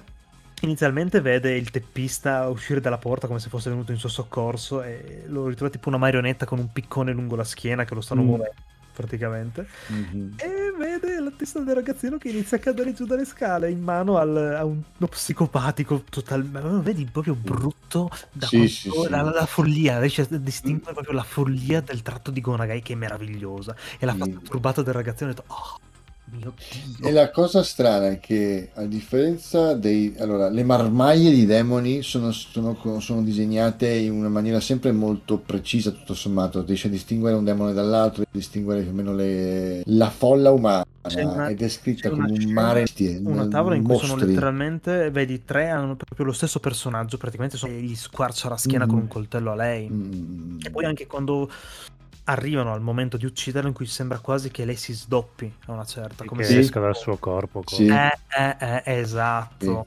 Sì. Che non si capisce se è un, un voler fuggire psicologicamente dalla situazione o se a volte io l'avevo presa anche per una raffigurazione di quello che in realtà le succede, eh, fatta in chiave un po' più Metafisica. oh, edulcorata, sì, più irreale, non lo so. Vista perché- come un. ehm, Anche vedi la tavola in cui vedi una parte di lei che piange e l'altra parte che è tipo rabbiosa. Come Sì, se sì, sì, no, ma è la, la rabbia e la tristezza alla fine di quello che sta subendo alla fine. Assolutamente, no, ma molto bene avete ragione voi eh, questa cosa qua, cioè è una mia interpretazione, ma è molto più probabile che sia come dite voi. Mm, Poi, tra l'altro, tavole queste qua in cui lei si sdoppia sono stupende. Sì, sì, sì, sì. Sono penso le, forse le più belle che ha fatto di Miki. Mm, E tristemente sì, sì. mi viene da dire anche perché poverina una certa, però cavolo. Cavolo, veramente Ma tutte le ultime tavole sono... Allora, che, la- che Un sia migliorato il tratto, eh, sì, è notevole, cioè, non va a fare. No, un, un miglioramento nel tratto no, visibile e palese in certi momenti. Ma sai che c'è la- sapete che c'è la, la leggenda su Gonnagai e Devilman? Non so se l'avete mai sentita. No, Che ovviamente sono anche le classiche voci di corridoio, le classiche leggende un po' metropolitane, che dicevano che i suoi collaboratori dicevano che lui fosse quasi ossessionato dal finire Devilman e che quando, quando lavorava alle tavole di Devilman dicevano che siccome sembrava che ci fosse un'aura nera intorno a lui quindi diciamo in un certo senso come se fosse stato addirittura posseduto lui stesso nel- nella realizzazione del- dell'opera Eh, fa folklore, dai. sì sì sì assolutamente assolutamente non è riuscito a finire mm, il primo, dai, Mao Dante, infatti questa foga nel voler finire questo ci stava, cavolo. no no è assolutamente interessante anche perché ci sono delle, comunque delle scene eh, in cui lui disegna Akira versione Devilman con dei tratti che sembrano quasi sembra quasi che lui abbia preso picconate con la matita alla tavola cioè Eh sì. sì, c'è quasi rabbia nel modo in cui disegna Guarda, c'è tutta la parte che sto rivedendo anche attualmente in cui lui effettivamente ora torna a casa sperando di poter trovare appunto la sua ultima ragione d'essere, l'ultima ragione per poter salvare l'umanità. Una tavola è più brutale dell'altra, vedi proprio il tratto sempre più, Sì, sì, più cattivo di lui, di, Eh questa, di lui che trova alla fine quando torna a casa questa folla che è a metà tra l'inferocita e l'estasiata. Sì queste picche, tipo la testa, il braccio, il corpo, le teste degli altri, il ragazzino e tutti gli altri, e lì che stanno come festeggiando, facendo un sabba loro stessi, Mm, mm, mm, innalzando questi cadaveri e lui lì non ci vede più, si trasforma, praticamente lui diventa un ammasso di fiamme con un volto, praticamente. sì sì sì sì. E l'ho trovato potentissimo, anche il fatto che lui esca poi dalla casa con in braccio solo la testa, che, la testa di Mickey. che dolcemente lui si trasforma in umano e ammette di non avere più nulla per cui vivere. Sì, no, no, no, ammette di non avere più nulla per cui considerarsi umano. Dice io non, non ho più modo, non ho più motivo di, di difendere queste persone. non- Mm. Eppur, sebbene questo, non riesce a trovare un motivo per non combattere. Perché il suo corpo sta urlando guerra. Il suo animo da demone sta risuonando, praticamente sfida Satana in persona che si è reso conto che Rio era effettivamente Satana. Eh, anche lì poi scopri che effettivamente lui non era veramente Rio, ma era effettivamente mh, Satana che era che si era praticamente reincarnato in umano per vivere come gli umani in questi anni, per poter capire le loro debolezze e, e riuscire a distruggerli dall'interno. E Anche preso quella, il anche sembiante. quella parte lì è meravigliosa. Quando lui torna a casa sua per rivedere gli appunti del padre, scopre che gli appunti del padre non esistono. Scopre che eh, Rio è morto prima ancora e non, non- ha la sua faccia nelle foto, lui non ha la sua faccia. Eh, scopre che la maschera del demone non serve a un cazzo, è, è un pezzo di, di gesso. Di psi- psico- psicolessi. Sì, che gli, gli ha lanciato, quando loro hanno messo la maschera gli, ha- gli sparava queste visioni Esatto. eh, della vita dei demoni, quindi scopri che da- dall'inizio è tutto, è tutto finto, tutto costruito per fare di lui quello che lui poi diventerà o quello di Akira e camuffare Satana all'interno del, del genere umano. Ma wow, cioè, Eh, che sebbene corra nel- nell'intoppo, che alla fine lui si innamora di Akira, ammette di essere innamorato di Akira. Sì, lui Ah, dice io sono ermafrodito e purtroppo...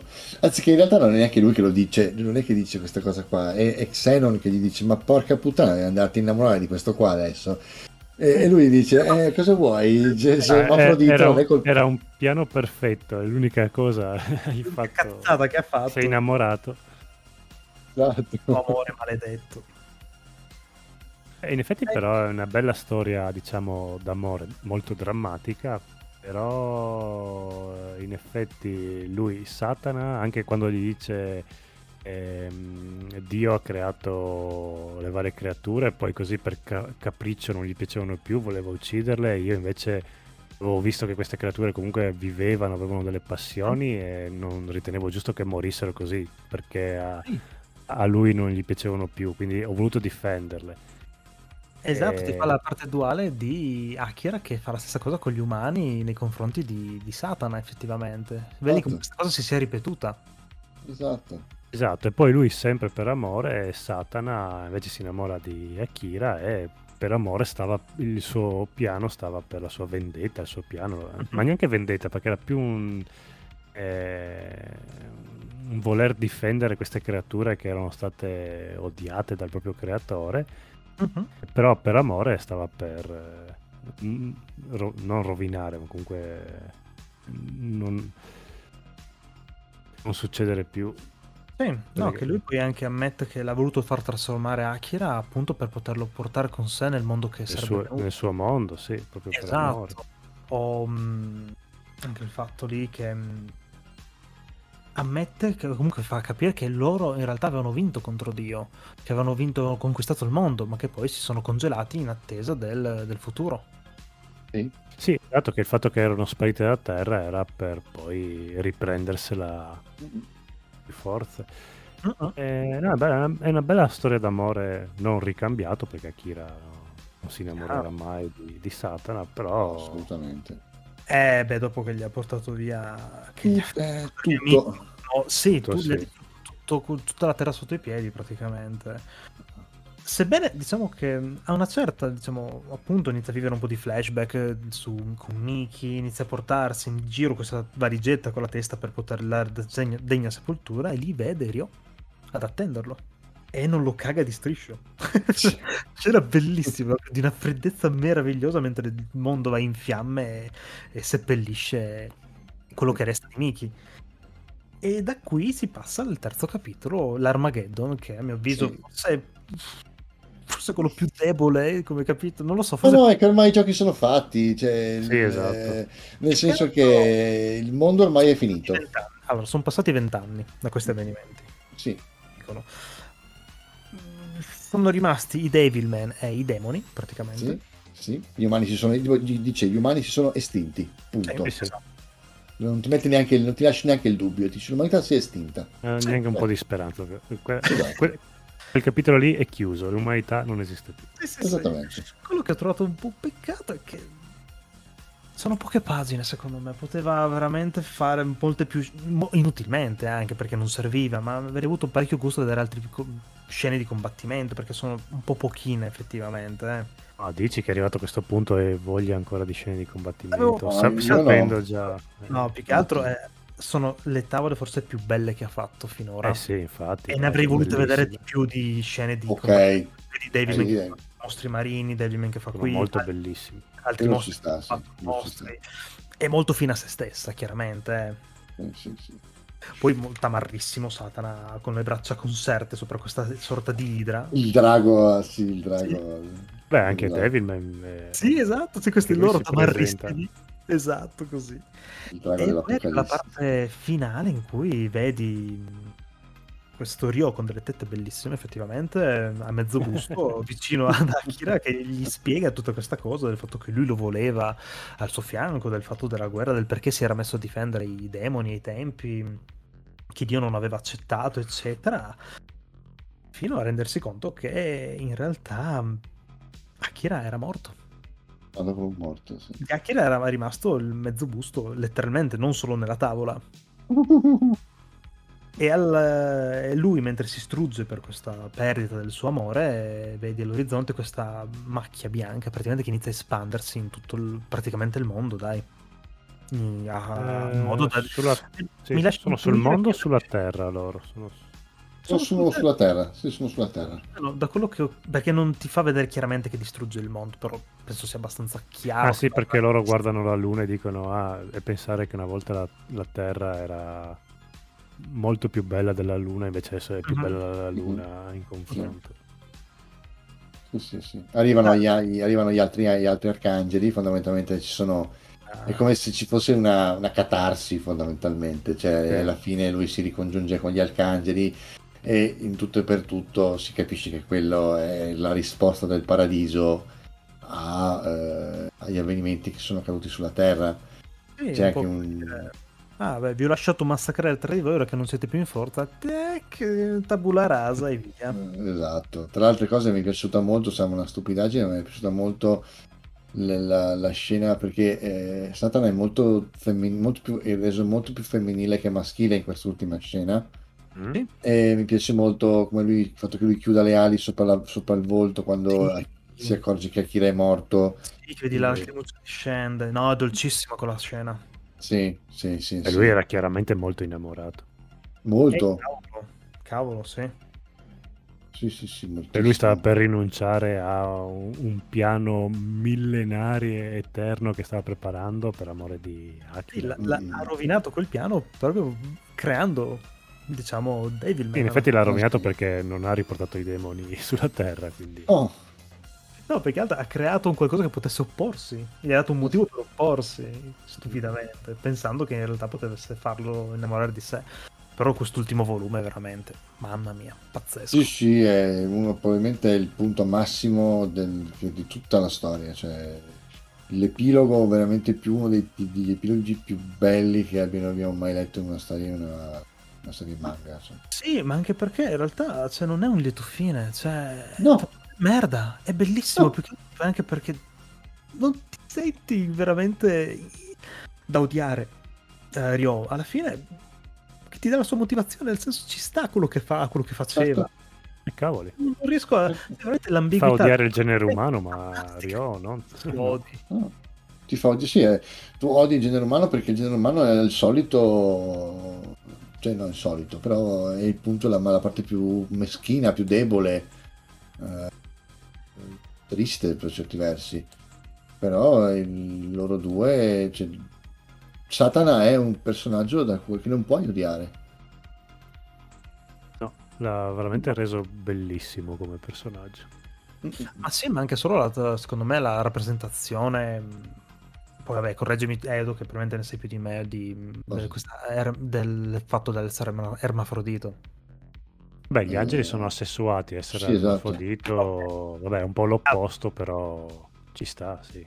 Boh, sì, per carità, lui ha, avuto- ha voluto, ha voluto interpretarlo così, ci sta. Insomma, A me è piaciuto tantissimo come ha rappresentato Dio invece, questa coppia di amanti che con il loro amore hanno generato la vita. Cioè, non è Ah. fatto come un'unica figura, è una coppia Sì. di, di È vero amanti, è, è bellissimo. Io come i suoi genitori, effettivamente. Sì, Sì, lui, sì. esatto. Mhm, è vero, è vero. Dice mio padre ha costruito la luna.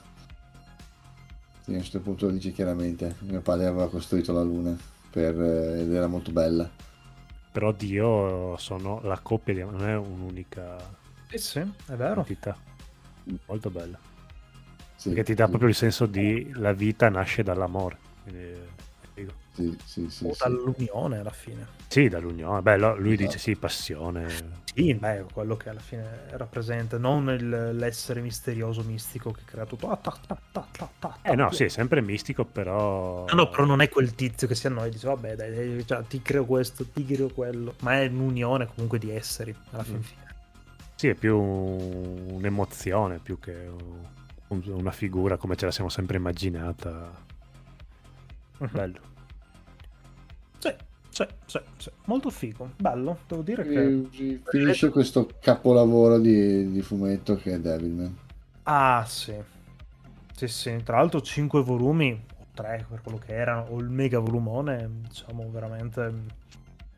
Sì, sì, beh, allora, Sì, quando nel primo episodio ci hai chiesto... Eh, scusa? No, no, dicevi? Nel primo episodio? Ti hai chiesto uh, qual è il- secondo noi il ma- uno- un manga sopravvalutato, ecco questo invece è l'opposto, è un manga sottovalutato Tanto probabilmente sì. da chi non l'ha letto ovviamente perché non posso leggere. Ma Eh, questo secondo me è anche colpa della serie, della serie animata, che poi Eh. in realtà ci sono due serie animate. C'è una serie OAV che riprendono la storia esattamente come era stata fatta nel fumetto, anche se con le- spostandola temporalmente. eh, C'è qualche leggera differenza negli, nei tre ovvi che hanno fatto e non ti dà il Esatto. finale finale, però è molto più fedele che non quella là. Esattamente. e quello- poi c'è la serie animata classica che abbiamo visto da ragazzini, che non strava un cazzo, che era il solito supereroe contro i cattivi. Il problema principale è quello che non ha mai avuto una- un adattamento buono. Che secondo me in realtà, poi vabbè, ripeto, ne riparleremo magari in un altro episodio dedicato. Dai, baby. Secondo me Crybaby Eh. è veramente la summa che... Ma Perfetto. sì, ma sì, ma sì, ti dirò. Me io- il trattamento ci sta alla grande, però non, sbilan- non voglio sbilanciarmi troppo, però a me ai tempi era piaciuto un sacco quello. A me era piaciuto, E- però. Anche in ottica di quello che ho riletto adesso, eh. Mhm, Sì, sì. Avrei comunque magari preferito un'ambientazione comunque anni 70, però va bene anche dovendolo ambientare ai giorni nostri, Cry Baby ha fatto un bel lavoro. Sì. Diciamo che forse Crybaby eh, per certi versi eh, spinge molto di più sulla sessualità. Sì. Cioè, la sessualità... Eh? Com'è? Scusami? Molto più istinto. Sì, ma anche, anche proprio tra i personaggi, lui che si rende conto di avere la capacità di vedere attraverso le cose, che guarda attraverso i vestiti di Mickey, o il- lo scontro con Siren, che Ah, gli, gli dice eh. chiaramente voglio essere scopata, e lui dice adesso ti scopo io come... Cioè, c'è E infatti- molto più un riferimento al sesso. Com'è? Sì, e inizialmente il combattimento con Siren è let- inizia con una trombata, effettivamente. Esatto, esatto. figlio della, del periodo in cui è ambientato, secondo me. Ma sì, ma sì, ci sta. E secondo me è molto meglio renderlo una cosa così che comunque tratta un tema in una maniera molto più matura rispetto a come avevano fatto la serie appunto vecchia, il Super Devilman eh, sì. con le Sì. ali che si estroflettevano tipo Mazinga sulla schiena. Sì. Eh, Era una roba pensata appunto con- per un'altra finalità, dai. È un po' come considerarsi un'altra cosa, semplicemente. Decisamente Sì, sì. sì, infatti io neanche lo metterei Per quanto bella sia la, Insieme. la sigla, diciamo, dai. che cavoli sarà bella. Che poi la sigla, riascoltandola dopo averla, aver letto l'opera originale, ci sta benissimo. Eh. Mhm, mhm. No, dici, a livello di parole mi ho detto, oddio, perché? Ma io, a livello di parole era coerente con, col, col manga. Non lo so, a una certa punta mi ha, ha detto una frase tipo mh, Devilman che combatte o che ti fa venire i brividi o tipo il principe del, del- del terrore. Principe del Sì, brivido. beh, come un angioletto sulle cielo volerai e ti innamorerai non è proprio in linea con la serie, però diciamo che là sull'Himalaya in una fetta notte buia, riti di sacralità, ci, tutto sommato. Figa, però anche quello era figlio dei tempi che erano, che ti davano, dicevano, eh sì, il canovaccio è questo, fai la sigla, eh ma non so altro, Eh, perché fai... l'anime, sì, il cartone animato inizia con eh, Ryu, neanche Ryu, proprio Akira è figlio del professore nella versione. Sì, sì, non c'entra un cazzo. va- no, eh, va leggevo prima, esatto, leggevo prima due cose sulla trama della serie TV, non c'entra proprio niente, proprio niente di niente. Però Con fortunatamente il, con il il manga. è a disposizione, proprio bello. Dovevo da tenere in libreria questo e, e leggere una volta l'anno. Ah. Ci sta. Um, vabbè, andiamo in chiusura, direi. Mm, Sì, Personaggio preferito? Se ne avete uno? Ah, io Mm. la ragazzina, quella che ha mm, le, che, quella che è c'è nel tette, quarto tette a spruzzo? A spruzzo, esatto. La Devilman dici? La prima Devilman, sì, che viene catturata, esatto. Mi, mi ha, mi ha commosso. Ah, Mm. Mm. Anche carina lei a design, dai. Sì, esatto, ma poi mi è piaciuta questa cosa qua anche del, di mh, carina tutto quanto, ma poi che ha, ha un brutto corpo. L'ho vista anche un po' come la classica ragazzina che magari ha problemi di bullying Si vergogna, e si sì. vergogna. Mm, Eh, Per scavolo. quello anche mi, mi- mi è piaciuto per quello. Spesso fai una ragazza, Eh, gli metti una- un deficit del genere. Anche perché è bella, cioè lei è proprio bella, Eh, anche esatto, col esatto, cappellino, esatto. è proprio bella. È forse il personaggio esteticamente più curato del- che, lui ha, che lui ha fatto. Mm, È un classico che una ragazza anche bella, magari però si vede brutta. È Mhm. bello. In questo caso lo era veramente, ma vabbè, dai. Lo era veramente, però dopo quando Devilman lo va- la va a salvare, la... Ma che, che dolcezza con la scena in cui lei è abbracciata. esatto, Sì, esatto, abbraccia lui e sì. lui se ne va con lei in braccio. sì. Sì, Eh, no, ai, su- ai suoi occhi lei non era brutta. eh. No, ma infatti anche come il, papà dei, dei Devilman, lui è proprio bellissima come scena quella. Sì, sì, sì, sì, esatto. Mm. Ma per me, mm, no, per me, per me il personaggio più bello rimane comunque Rio. Eh, Rio Satana intendo, li metto, nel- li metto nell'insieme. Consapevole di essere Satana, intendi, quindi. Sì, esatto, sia quando non sa di esserlo, sia quando sa di esserlo. Mi piace, mm, mi è sempre piaciuto il personaggio di Rio. Ah, ok. Ok. Eh, a me perso- vabbè, io so, beh, sono molto banale. Ho apprezzato un sacco il, il Devilman degli ultimi capitoli in cui lui veramente non ha più speranze nell'umanità, molto semplicemente. Mm. Quello iniziale in cui è molto più eh, Akira che non Devilman, non tanto, perché è un po' troppo smargiasso per i miei gusti, però quando Vedi? ad andargli tutto male, che vedi proprio lui che è, è disilluso dal mondo, personaggione, a mio avviso, gli ha fatto fare un'evoluzione fenomenale. Sì, ci sta, ci sta. Finalmente. vabbè, come diavolo invece, se ne avete uno. Siren, ma Quello della tartaruga forse mi ha scioccato più di altri. è più pesante forse sì. Sì. Però come estetica e bellezza per me Siren le Beh, Siren, sì, io concordo col fatto che sia un personaggio iconico, che, cioè capisco il perché sia rimasta nell'immaginario. Cioè, come, come nomini Devilman ti, ti appare subito Siren, anche subito. Tra l'altro vi voglio eh, informare che è uscito da pochi giorni in realtà un cofanetto nuovo di Gonagai che si chiama Mhm. Gekiman, Ah, sì, ok. che è letteralmente come ho creato Devilman, che è mm, tre volumi autobiografici sulla creazione appunto di Devilman. Un Ah, sono autobiografici? Eh sì, Ah. proprio il manga è basato su di lui che disegna, che disegna Devilman.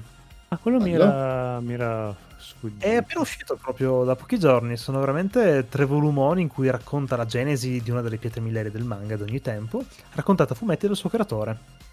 Pensate, io avevo capito che era un'opera che aveva fatto prima di Devilman, da cui poi aveva sviluppato invece Devil. No, no, guarda, leggendo la descrizione è una versione romanzata dell'autore, mentre all'inizio della sua carriera lavora e interagisce con personaggi che rispecchiano reali protagonisti del mondo dell'editoria giapponese degli anni 60-70.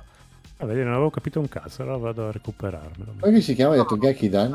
Kekiman. Ah, Vabbè, lo condivideremo poi Sì, nel sì, gruppo certo. Telegram dei cari amici. Qua 33 euro oppure il- con il cofanetto, molto in linea con il Devilman Beh, Rap. quindi 10 euro a 10 volume. volume, Bello. Sì, sì. È un totale di 1104 pagine. Neanche poco. Sì, sì. No, diciamo, se uno si è appassionato a Devilman e vuole saperne di più appunto sulla sua creazione, secondo me è un acquisto da avere. Dai. Sì, sì, assolutamente.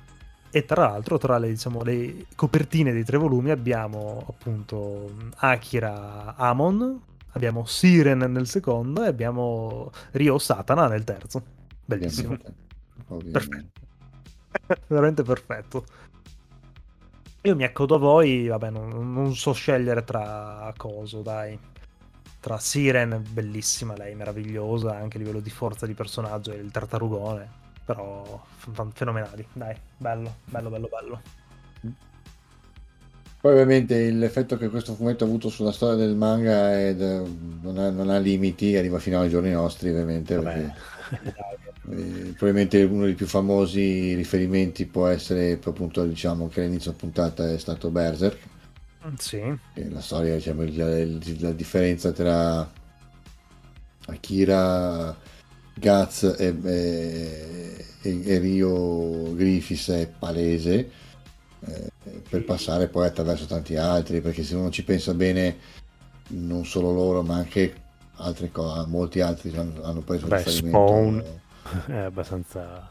sì, palese beh, sì, sì, sì, sì, beh, ma io per- rimanendo pre- prettamente nei, nei fumetti giapponesi, diciamo, la figura del cattivo biondo che sembra perfetto, invece il eh, protagonista, i capelli scuri, che sembra invece il mostro, ma invece il buono, ce ne sono a, a valanghe proprio. Cioè, te ne vuoi, cioè, ovunque ti volti, questa dualità ormai è diventata quasi uno standard, dai. sì, Zetman anche ha preso lo stesso concetto, eh, cioè, quanti ne volete? Zetman adesso l'ho, l'ho iniziato, ma mi sono anche un po' arenato, però non credo che abbia lo spessore di Devilman come... No, no, Almeno fin bello- dove sono arrivato io. Però ha una bella- un bel ragio- fa un bel ragionamento su che cos'è, su che cos'è l'eroe. eh. Mm, Ah, sì, sì, sì. Che cos'è realmente l'eroe, che cos'è realmente. eh, cosa fa di un eroe un eroe. E questa cosa mi è piaciuta molto. Quello sì.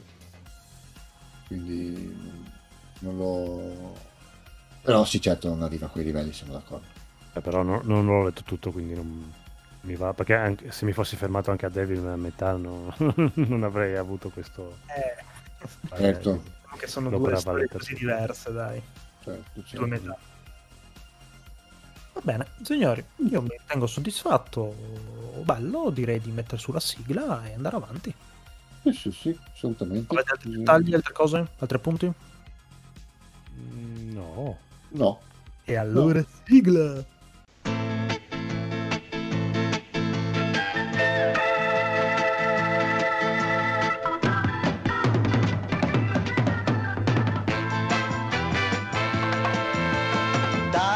知らない知られちゃいけない」「デビルマンが誰なのか」「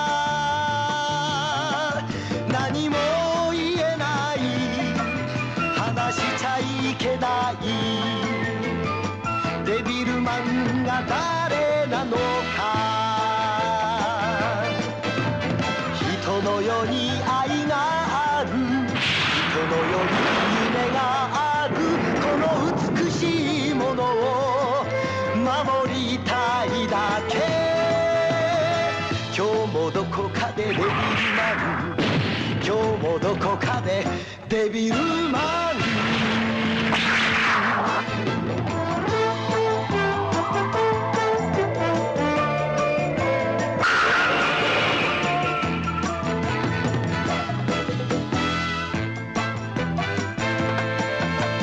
誰も知らない知られちゃいけない。デビルマンのふるさと。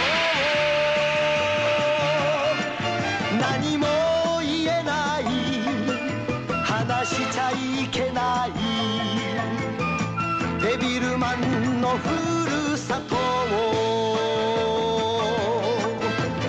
もうこれで帰れないさすらいの旅路だけこの安らぎの心知った今では明日もどこかでデビルマン明日もどこかでデビルマン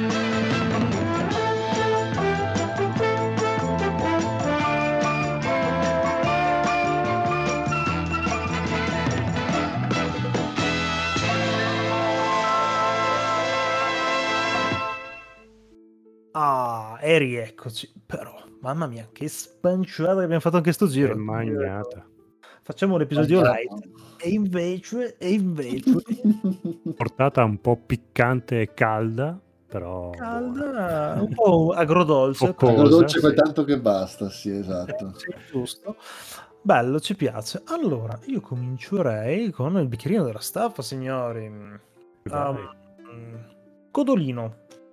Uh, allora, parto io, vi porto una chicca Loser, importato in Italia dalla Nippon Shock, casa editrice che io non conoscevo, essere anche appena nata, comunque piccolina. Loser, cosa parla questo Loser? Na- lo dice anche il sottotitolo in copertina, nascita del primo settimanale giapponese di Seinen Manga, ambientato nel 1960, vediamo se ritrovo la didascalia, 65. E prima di questa data qua, tra, tra l'altro questo- questa rivista giapponese dove nasce Lupin III e Lone Wolf and Cap, Oh, prima del 65 i manga in Giappone erano per bambini Mhm. o comunque per ragazzini. Fumetti per adulti non esistevano se non brevi strisce come quelli che trovi nelle settimane enigmistiche ancora, piccole gag, però un vero fumetto con una trama ancora no- non esisteva e tantomeno non esisteva una rivista che contenesse questi fumetti che non esistevano. Esattamente. Mhm. E questo fumetto di tre volumi, di cui adesso è, uscito solo il primo volume, anche se la didascal- le, le ultime pagine dicono "Eh, è imminente il, sec- il secondo e il terzo volume es- usciranno a breve, ma de- è passato più di un mese ancora devono uscire, quindi non so cosa intendono per uscire a breve. Imminente Vale, proprio. dai. Penso che esca a fine anno, probabilmente usciranno entrambi. E sono solo tre volumi piccini, 7,50 euro. Ehm, disegnato abbastanza malino, però è bellissimo dal punto di vista della storia e dell'ambientazione abbastanza accurata. Diciamo che è un Giappone del 1965 molto ben ricostruito. Per molto ben ricostruito intendo ne- non tanto nel- di quanto sono belli gli ambienti, perché sono brutti sia i personaggi che, che gli ambienti come sono disegnati. Però ti, ti cala molto bene in quegli anni lì. Non c'è la metropolitana, c'è questa Tokyo senza palazzi alti, senza metropolitana, ci sono i tram. E fumano tantissimo, come è bello che, che sia in, in un'opera. Che adesso la ormai stile dove tutti Sì, tro- trovare un fumetto dove fumano adesso è praticamente impossibile. Che è Eh, un sì. fumetto, m- nonostante sia disegnato in maniera abbastanza vecchia e, e male, è, è un fumetto moderno. Quindi mi ha Ah, colpito ah. questa cosa qua. E la storia è di questa piccola casa editrice che aveva appunto questa mm, redazione che si occupava di queste strisce per, per adulti che si cagavano in quattro, che nessuno leggeva. Che il caporedattore a un certo punto trova in un cestino quest'opera di, dell'autore di Monkey Punch, che eh, non si chiamava ancora Monkey Punch, è buttata via da un'altra. Non mi ricordo se è buttata via da un'altra redazione, sempre dalla stessa casa editrice, oppure da un, un- da un suo collaboratore. In ogni modo, lui recupera questa- questo fumetto e disegnato in maniera strana per, per l'epoca, con questo personaggio non adatto a un pubblico per bambini e se ne invaghisce, quindi tenta in qualche modo di rintracciare l'autore e così veniamo anche alla scoperta di come di chi era Monkey Punch, di qual era il suo stile di disegno, anche perché lui è molto giovane Monkey Punch in questa fase della vita, è un ragazzino. E a cosa si Mm. ispirava per, per i suoi fumetti così disegnati in questa maniera così poco giapponese e strana? Mhm. E, mm, e niente, è uscito il primo volume, quindi in questo primo volume c'è appunto la ricerca di questo autore misterioso e, e di come dopo il- questo redattore gli dà i consigli per, eh, per finalmente essere pubblicato. Mm. E poi penso che arrivino anche l'autore di Lone Wolf e, e- e vari. E l'ho trovato stra interessantissimo. Tra l'altro ha vinto, eh, un- ha fatto incetta di premi. Qua leggo Kono Manga 2019, Best Manga 2019 e Bros Comics Award 2018. Quindi, e vabbè, nonostante questi premi qua, anche se non li avesse vinti, sti cazzi, comunque lo consiglio Eh sì, dà una- caldamente. Da una bella finestra del periodo, dai. Sì, purtroppo penso sia difficilmente reperibile perché questa Nippon Shock io non l'avevo mai sentita e, e questo manga qua non l'ho neanche visto più di tanto né pubblicizzato né ne- nelle fumetterie. Non è che non vado in fumetteria da un tre mesi, quindi non- magari lo si trova. Io l'ho ordinato tramite il loro sito. Ci mettono un po' a mandarvelo, però, eh, però vi arriva eh, anche in Beh, buone figo. condizioni. Mm.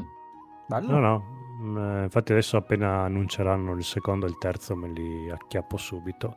Eh, molto bravi a importarlo, complimenti, belle scelte. Loro, comunque nel loro catalogo qua vedo che c'è Galaxy Express, un'altra roba su... eh, c'era cosa qua, Cry, Cry Baby, ma non era Cry Baby, era un'altra opera dello stesso autore. Comunque stanno Ah. importando cose interessanti. Molto bravi. particolare, sì. No, no, straconsigliato questo Loser. Bello, Interessante, bello. Interessante. sta. Sì, sì, sì, sì. E tu invece? Allora, io eh, ho scoperto qualche tempo fa, mm, negli anni 90, quando usciva K Magazine, io leggevo un fumetto che all'epoca mi fece- mi faceva tanto sorridere quanto mi fece venire un gomito del tennista, Adesso non entro nei particolari. Adesso non entro nei, esatto, non Chi entro nei voleva capire ha particolari. capito. Esatto. intendere intenda. Gli altri Ok, che si chiamava Hen. E eh, raccontava le sto- era un fumetto in stile prettamente shoujo manga, eh, con protagoniste due ragazze con fisici alquanto improbabili. Una delle due, soprattutto, aveva tipo una sesta di reggiseno con un vitino di due centimetri probabilmente di diametro, era una roba pazzesca.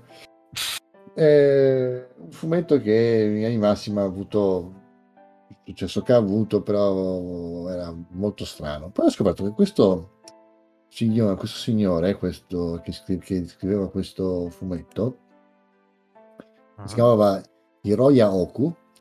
E si chiama Nel- ancora. no? Esatto, si chiama ancora Hiroya Oku. Nell'arco degli anni poi aveva andato, andato avanti a fare altre cose, insomma, fino a, fino a praticamente a creare questo stile di, di disegno che insieme ad altri comunque che appartiene diciamo, a una corrente, in ogni caso l'ha creato lui, cinema- che io chiamo cinematografico, cioè nel senso di, Ah. puntato Sì. al totale realismo sia nelle, nei, nei corpi sia nelle, ne- nelle ambientazioni e tutto quanto, è proprio cinematografico. Aveva fatto un fumetto che si chiama Guns. Ah, Mai, mai Eh, sentito. Esatto, eh, che se tu, li- se tu metti a fianco Hen e Guns non sembrano neanche non sembrano fatti dalla stessa persona, eh, No, sembrano dai. due comp- completamente diverse. E, cercando un po' perché io Guns l'avevo più o meno leggiucchiato, più o meno, e sono incappato in questa cosa che ho visto l'altro giorno, che è la versione in anime però di un suo fumetto che si chiama Inuyashiki. Mm, molto ah. bello. Eh, e, ho sco- e ho deciso che eh, mi voglio assolutamente ributtare su quest'uomo perché e voglio riprendere anche voglio ri- rileggermi anche una cosa che un altro fumetto suo si chiama Gigant che non, non, Uh, che non conosco e non ho mai letto quindi voglio assolutamente riprendermelo Beh, è la sua ultima opera in corso attualmente, Gigante. Ok, eh, mi piace questo nuovo, questo- diciamo, questa corrente adesso, mia, in questo, in questo particolare momento della mia età come lettore di, di fumetti, mi piace questo stile cinematografico ultra, ultra realistico. Sì, lui ha Eh, anche degli ultra assistenti. Eh, ok, grazie a cazzo, Lui, eh, vabbè. lui- lui non è, secondo me, non è proprio strabravissimo a disegnare. allora, Anche perché se- se, se- vedi, se- cioè, qua, qua magari ro- rovina un po' anche la poesia. Se vedi anche lui come disegna, Mhm, non, non è che mi faccia impazzire perché lui fa, ricro- usa i manichini, quelli virtuali, sì, e poi ci ricalca sopra. Che per carità, poi l'effetto è, è buono. Però in tante tavole lo vedi che sono, non hanno pose proprio naturalissime, soprattutto in questo in una shiki in Guns. No, non ho notato questa cosa qua. che dici non hanno pose realistiche. Secondo me invece sono è quanto di più forse stona per quanto è verosimile, cioè non, non sembra neanche non sembra neanche un fumetto. Lui ha dei bellissimi ambienti, fa un uso dei rettini fantastico. Spaventosi, sì, assolutamente. scrive delle storie che secondo me anche solo l'Inchpit è fantastico perché sia Gantz che questo Inu- Inuyashiki eh, sono molto belle come idea, come, come i personaggi sono veramente fighi. Mm? E non so, ogni tanto ha, mm, come, non so, ogni tanto vedi che disegna... Però a me, a me piace poi, alla fine il risultato mi, mi piace. Ma Avrei dico, preferito non sapere come, come fa le sue cose. Eh, perché la magia volevi. eh, lo so, ti Ah, dico, che usa allora, tanto, tanto assistenti usa anche. Vent'anni fa, non- un- vent'anni fa, esattamente come non me lo sarei filato per niente un- uno stile come questo, proprio zero, non sarebbe filato nulla. Ehm, adesso lo sto rivalutando come lo come- ma come, proprio come corrente lo sto rivalutando perché anche Sì, sì, sì. eh, Raw Hero è Mhm. su questa eh, su questo binario, capisci? Non è lui, ma è lo-. Esatto. Ultimamente mi sta prendendo sta cosa dell'iperrealismo, mi piace, mi soddisfa e me lo guardo, me lo... e poi lui fa delle storie che sono effettivamente belle, sono proprio belle. In questo caso, per dare un, un, diciamo, un uh, canovaccio della storia, fondamentalmente c'è il protagonista all'inizio è uno solo, che è questo, questo signore, questo, questo, uomo che in realtà sembra anziano ma non lo è, sì, nel senso bellissimo. che sembra un vecchio di 70 anni, in realtà ne ha 50. eh, che praticamente è il classico tizio che ha dedicato la sua vita al lavoro, dedica la sua vita al lavoro, eh, ha una famiglia che non lo calcola, cioè praticamente... Non solo non lo calcola, proprio lo... Lo tratta di merda. Lo tratta di merda, sì, lo, lo disprezza proprio. esatto, lo, lo disprezza, lo tratta di merda e eh, ciliegina sulla torta scopre anche di avere gli sono rimasti tipo tre mesi di vita perché ha una malattia e, e quindi c'è, alla fine povero Cristo si trova, trova anche un cane che, che, sembra essere un po' l'unico amico che ha mm. e si ritrova in un giardino in un pubblico di notte a piangere abbracciato al cane perché quando scopre che sta per morire chiama, chiama i, i, parenti, i figli e la moglie per comunicargli la notizia, allora la figlia non gli risponde, il figlio non gli risponde e la moglie tipo non se lo fia di striscio, non se lo caga nessuno, povero Cristo. E a un certo punto quando è in questo, questo parco di notte eh, viene praticamente ucciso dall'atterraggio di una nave aliena, letteralmente, la nave aliena gli atterra addosso e lo ammazza. Lui è un eh, ragazzo. Eh, sì, sì, esatto, lui è un ragazzo. E praticamente gli alieni per far finta che cioè, oddio abbiamo ucciso facciamo vita di nulla per metterci una pezza. Esatto per metterci una pezza lo, ricostru- lo, ricostruiscono. Poi in realtà si scopre che li ricostruiscono tutti e due con, come robot. Però dicono eh, abbiamo solo un modello di quella roba lì non possiamo farne due. E allora dici vabbè troviamo un modo per farle tutti e due in qualche modo e basta. E da quello sì, ma lo ricostruiscono perché loro hanno una concezione dell'anatomia umana mm, come possiamo averla noi dell'anatomia aliena, quindi dicono alla bella e meglio, dico, bah, esatto, la forma è quella. Esteticamente è così, e dentro ci ficcano un po' le cose a caso, perché esatto. non è esatto. ben chiaro come funziona un corpo umano. Esatto. Ma capisci che l'idea è geniale. È bellissima, è bellissima. E lui, da quello che ho capito, fondamentalmente, siccome di, lui praticamente di, di, cor- di, un corpo che loro hanno ne fanno due ovviamente anche il libro il, il, il, diciamo, la, la, dose di cattiveria e umanità cioè di, di, bontà e cattiveria viene divisa a metà ma viene divisa a metà tra, due, tra le due persone tra lui e il ragazzo in maniera netta cioè a uno viene data la bontà all'altro viene dato la, cioè, non, non la cattiveria ma diciamo a uno viene dato l'empatia e all'altro no. Sì, okay? sì, questa cosa okay. qua non me la ricordo, però può essere sì che... sì, cioè, cioè, lui all'inizio della storia, quando è umano, non è così buono.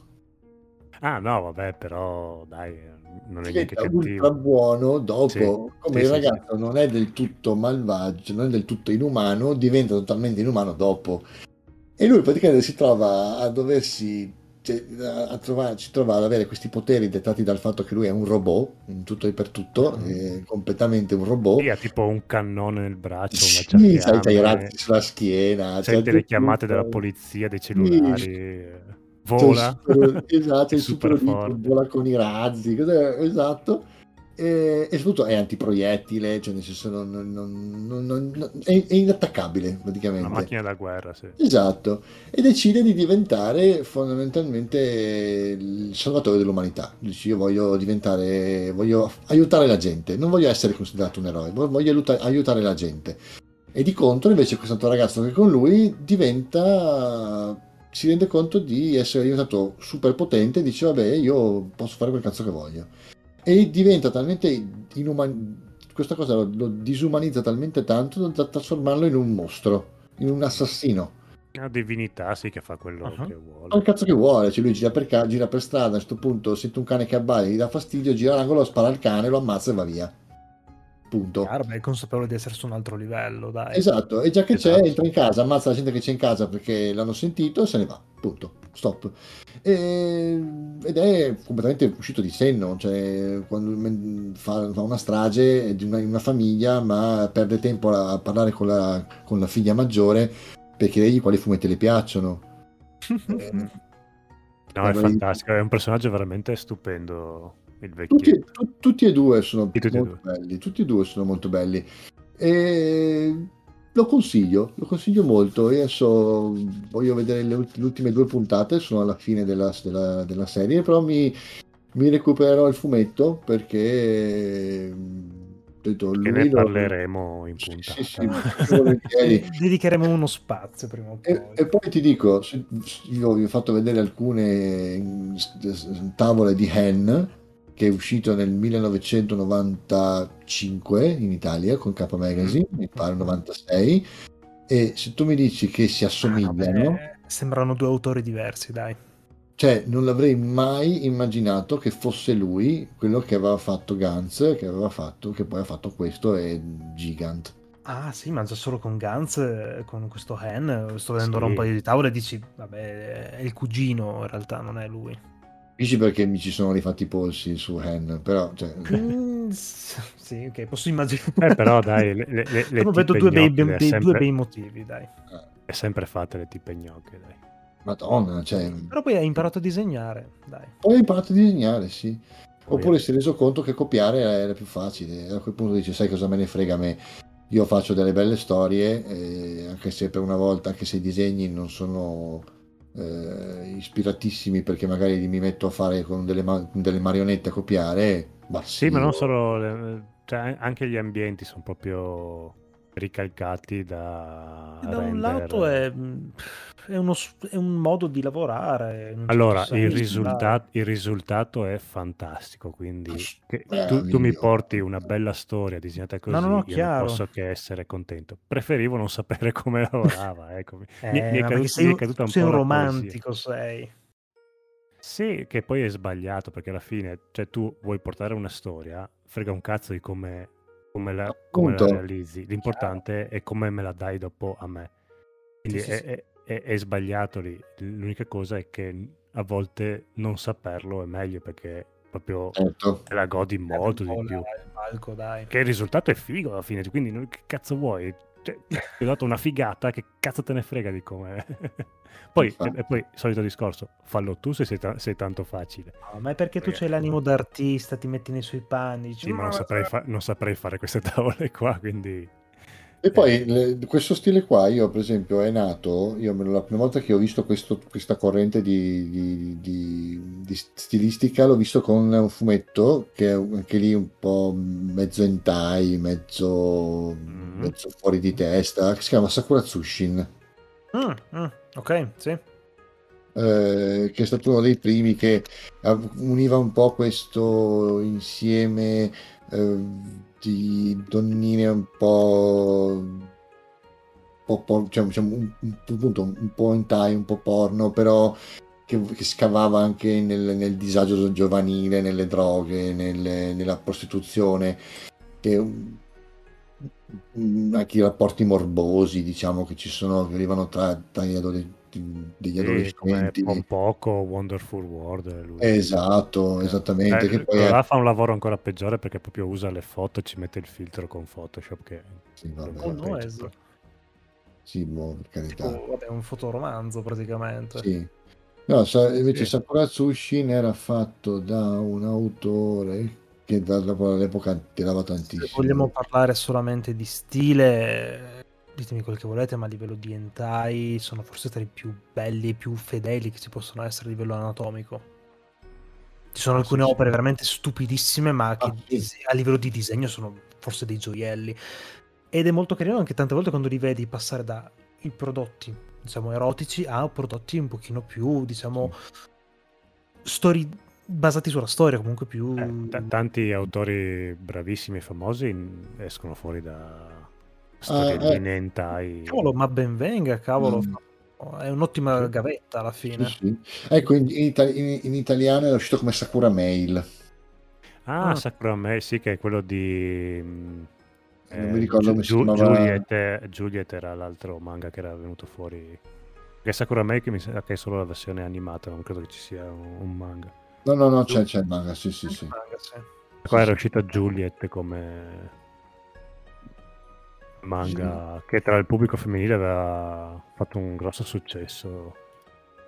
Eh, Che era chiaramente soft porno. Beh, Sakura, dico, Sakura Mail era fortemente soft porn, a Sì, volte, sì, anche, sì. a, a volte neanche troppo soft. Eh, Sì, no- Luci no- la- non vedevi proprio fino in fondo, però... sì, No, io ave- sì. avevo le videocassette. Io penso di aver sì. consumato la copertina, penso, di una delle varie cassette che c'erano. So- so- senza aver mai inserito la videocassetta. eh, solo- Sì, sì, Esatto. soltanto guardando la custodia. Era avevo, fantastica. io avevo Vabbè. i fumetti, ho tutta la serie di fumetti però in giapponese, perché in Italia non si trovavano. Avevo Adesso si qualche numero di Juliet perché una mia amica mi aveva cagato il cazzo, però devi leggerlo, è bellissimo. E in effetti era abbastanza porcellone, però era, era anche abbastanza femminile come storia. Non è che...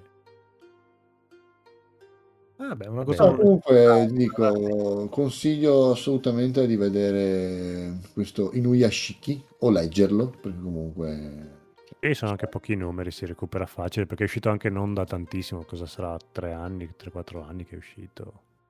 Ancora Sì, in catalogo. sì. d'anni fa trovavi Sì. proprio la, la collezione completa, anche le varie Sì. fumetterie. o- Sì, ma si trova che- tranquillo. Sì. Ecco, la versione animata forse può fare un po' storcere il naso, l'ha fatto storcere un po' anche a me perché è un- quell'animazione fatta a computer e con ehm, le- si vede moltissimo l'ingerenza del computer eh, per quanto non siamo ai livelli di come cavolo si chiama mm, Ultraman Mm. uscito perché qui è proprio Via di mezzo. Esatto, è una via di mezzo, eh, però il- per- co- comprendo anche la scelta stilistica perché se tu vuoi, se la scelta di, di tecnica, perché se tu vuoi mantenere quel tipo di, di verosimilità, di- devi utilizzare uno strumento che ti permetta di far sì che quando uno- un oggetto si apre in maniera meccanica non, non subisca deformazioni dettate dal, dal disegno a mano. Quando loro Sì. si aprono, quando lui si apre la schiena ed escono i, i reattori, eh, è Mhm. tutto perfettamente a posto, cioè tutto si vede, tutto si Chiaro. muove come, dovrebbe, come potrebbe muoversi la- l'armatura di Iron Man, per capirci. Sì, sì, sì. Ah, ecco Beh, un po' l'abitudine, dai, immagino. Diciamo che è uno stile abbastanza diverso, nuovo rispetto a una classica tutta l'animazione Mm. casereccia, dai. Diciamo Mm. che Però il, ma- il manga di Sakura Mail era proprio porno. Sì, sì. Ah, era, era rimasto la videocassetta, era... No, no, il niente. manga era molto Il manga più- ci danno dentro... Infatti Juliet è uscito perché era la versione edulcorata, molto più Eh, soft. Madonna, Giu- Giulia in confronto è proprio acqua e sapone. Sì, sì, infatti sono, sono dovuto andare a ordinarmelo attraverso Alessandro Distribuzione e me l'ha fatto arrivare dal Giappone, tutta la serie completa. Sì, Sì, figurato. Sì, esatto. Ricorda molto Golden Boy come, come stile. Eh, ma, eh, ma ti dico, secondo me loro hanno contribuito, se tu guardi come questo- questo- queste tavole, ci ritrovi molto di Gantz come concetto, come idea. Sì, sì, sì, come tipo di regia, sì. Capisci? Tutto molto verosimile, tutto molto realistico, senza troppi, senza deformazioni di, di- di alcun tipo, i fondali ultra realistici. Mhm. No, no, è Cioè- un bellissimo, una bellissima corrente di manga giapponesi questa, come stile. Bene, tu Buono. Marcolino cosa ci porti? Io invece vi porto beh, un prodottino a tema, a tema con la cara Izakaya, che Mm. sto gestendo un pochino le redini, e vi voglio consigliare le ricette piratesche di Sanji.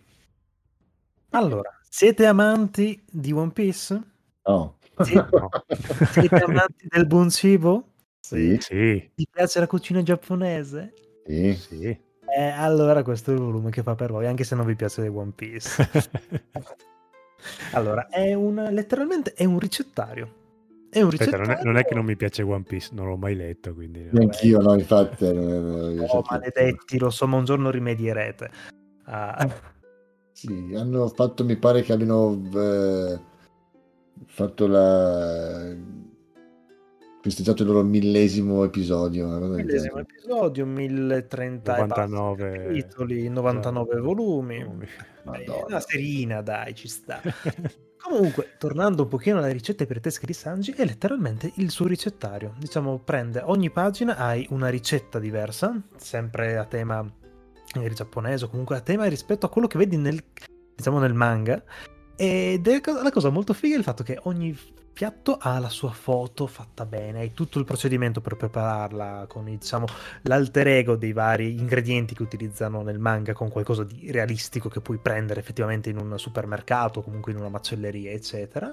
Mhm. E la cosa più figa di tutte è che ogni singola ricetta hai un disclaimer in una parte della pagina in cui ti fa vedere il capitolo e la scena esatta in cui quel piatto è stato presentato nel manga. che figata. È una roba della molto pagina e il volume è una roba fighissima. Con anche i commenti de- della ciurma praticamente. Se magari quello è il piatto preferito di Zoro, di Ruffy, di Chopper eccetera ti fanno il loro commentino è un volume delizioso Ah, vabbè, per, un- per un 20 euro. appassionato di One Piece e di Sì, assolutamente. Eh, eh. cavolo, ma poi in realtà le ricette sono veramente molto varie. Secondo me anche proprio a livello di ricettario vale tantissimo. Nel senso, se uno vuole approcciarsi un pochino a cucinare, gli piace magari anche sperimentare qualcosina, può essere È un buon tutta, volume. è tutta cucina giapponese o È spazia? un po' un mix, diciamo, principalmente Ok. giapponese da, diciamo, il ramen, ehm, onigiri, eccetera, a, diciamo, magari una sorta di pollo arrosto, robe Mhm. burger di diversi tipi. È figo, bello, bello, bello. L'ho preso un po' perché sono molto appassionato di One Piece praticamente da Mhm. sempre. Un po' perché mi piace cucinare e un po' perché gestisco un izokaya e ho detto, vabbè, dai, dai, che ce facciamolo, Vabbè, dai. sì, non potevi non comprarlo. Quindi. E cavolo. No, comunque sono 20 euro per un um, brossurato praticamente di grandezza 18x25 come misura. No, anche graficamente, anche impaginato, mi sembra anche... Sì, sì, è molto bene. bello, molto piacevole, poi comunque tutto Curato. colori, tutto mm, quello, poi ripeto, la chicca, quella del, diciamo, la citazione del volume, capitolo e scena principale è fighissima, È a mio avviso quello è stato proprio meraviglioso. Bellissimo. Buono, So- solo, solo 20 euro? Solo Che 20 tanto. euro può essere comprato in fumetteria su Amazon oppure sul, anche in libreria, leggo qui, ma anche sullo store di, di Star Comics è disponibile, per dire. Ok. Ok. Carino, bella idea. Diciamo, se avete voglia, c'è qualunque modo di poterlo recuperare, dai. Bello, bello. Forte. È, cari- è simpatico, dai. Sì, Poi sì, questi- no, qua guarda. mi piacciono un sacco anche Sì, sì, No, no, è molto carino, sì. robe. Simpatica, dai. Signori, è tempo quindi di andare in chiusura con Il nostro proverbio. il proverbio dell'episodio. Bravo, un punto per il buon Edoardo, mamma mia. La- come le sai? È come se avesse una scaletta davanti. Scusa, 10 punti Grifondoro. No, in realtà stavo guardando, in questo momento sto guardando delle immagini di, di Sakura Mail. Ugin. a Grifonedo in questo momento.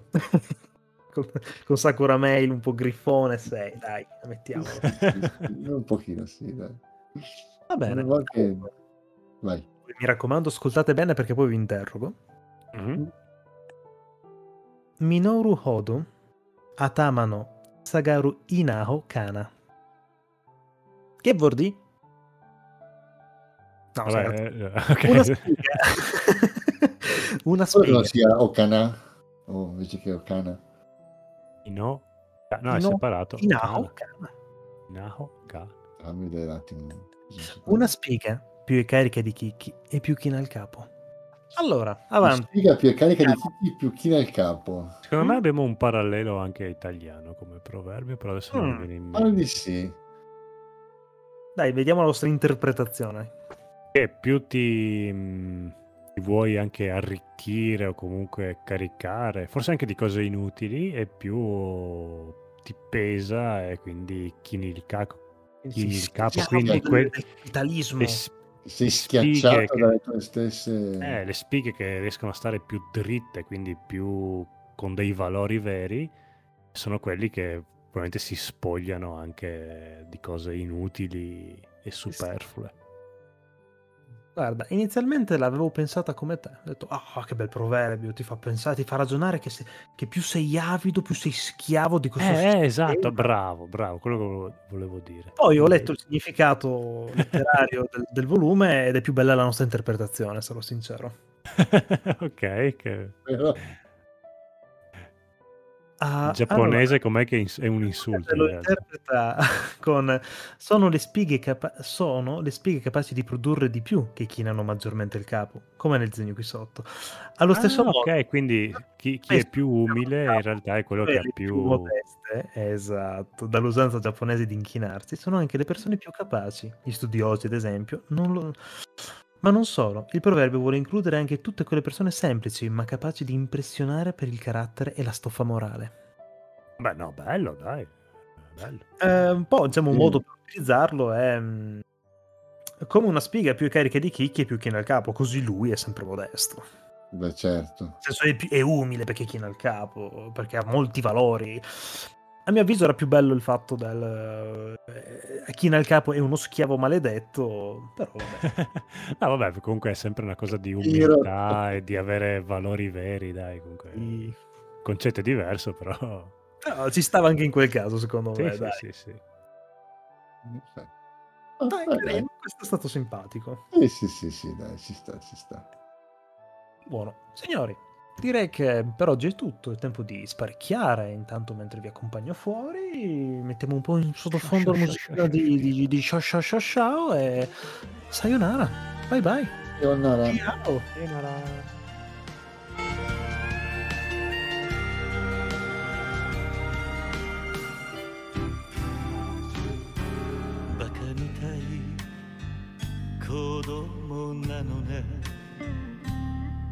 夢を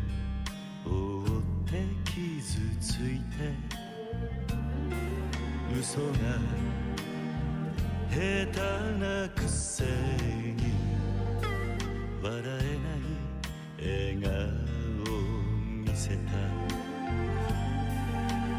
「I love you」もろくに言わない。口下手で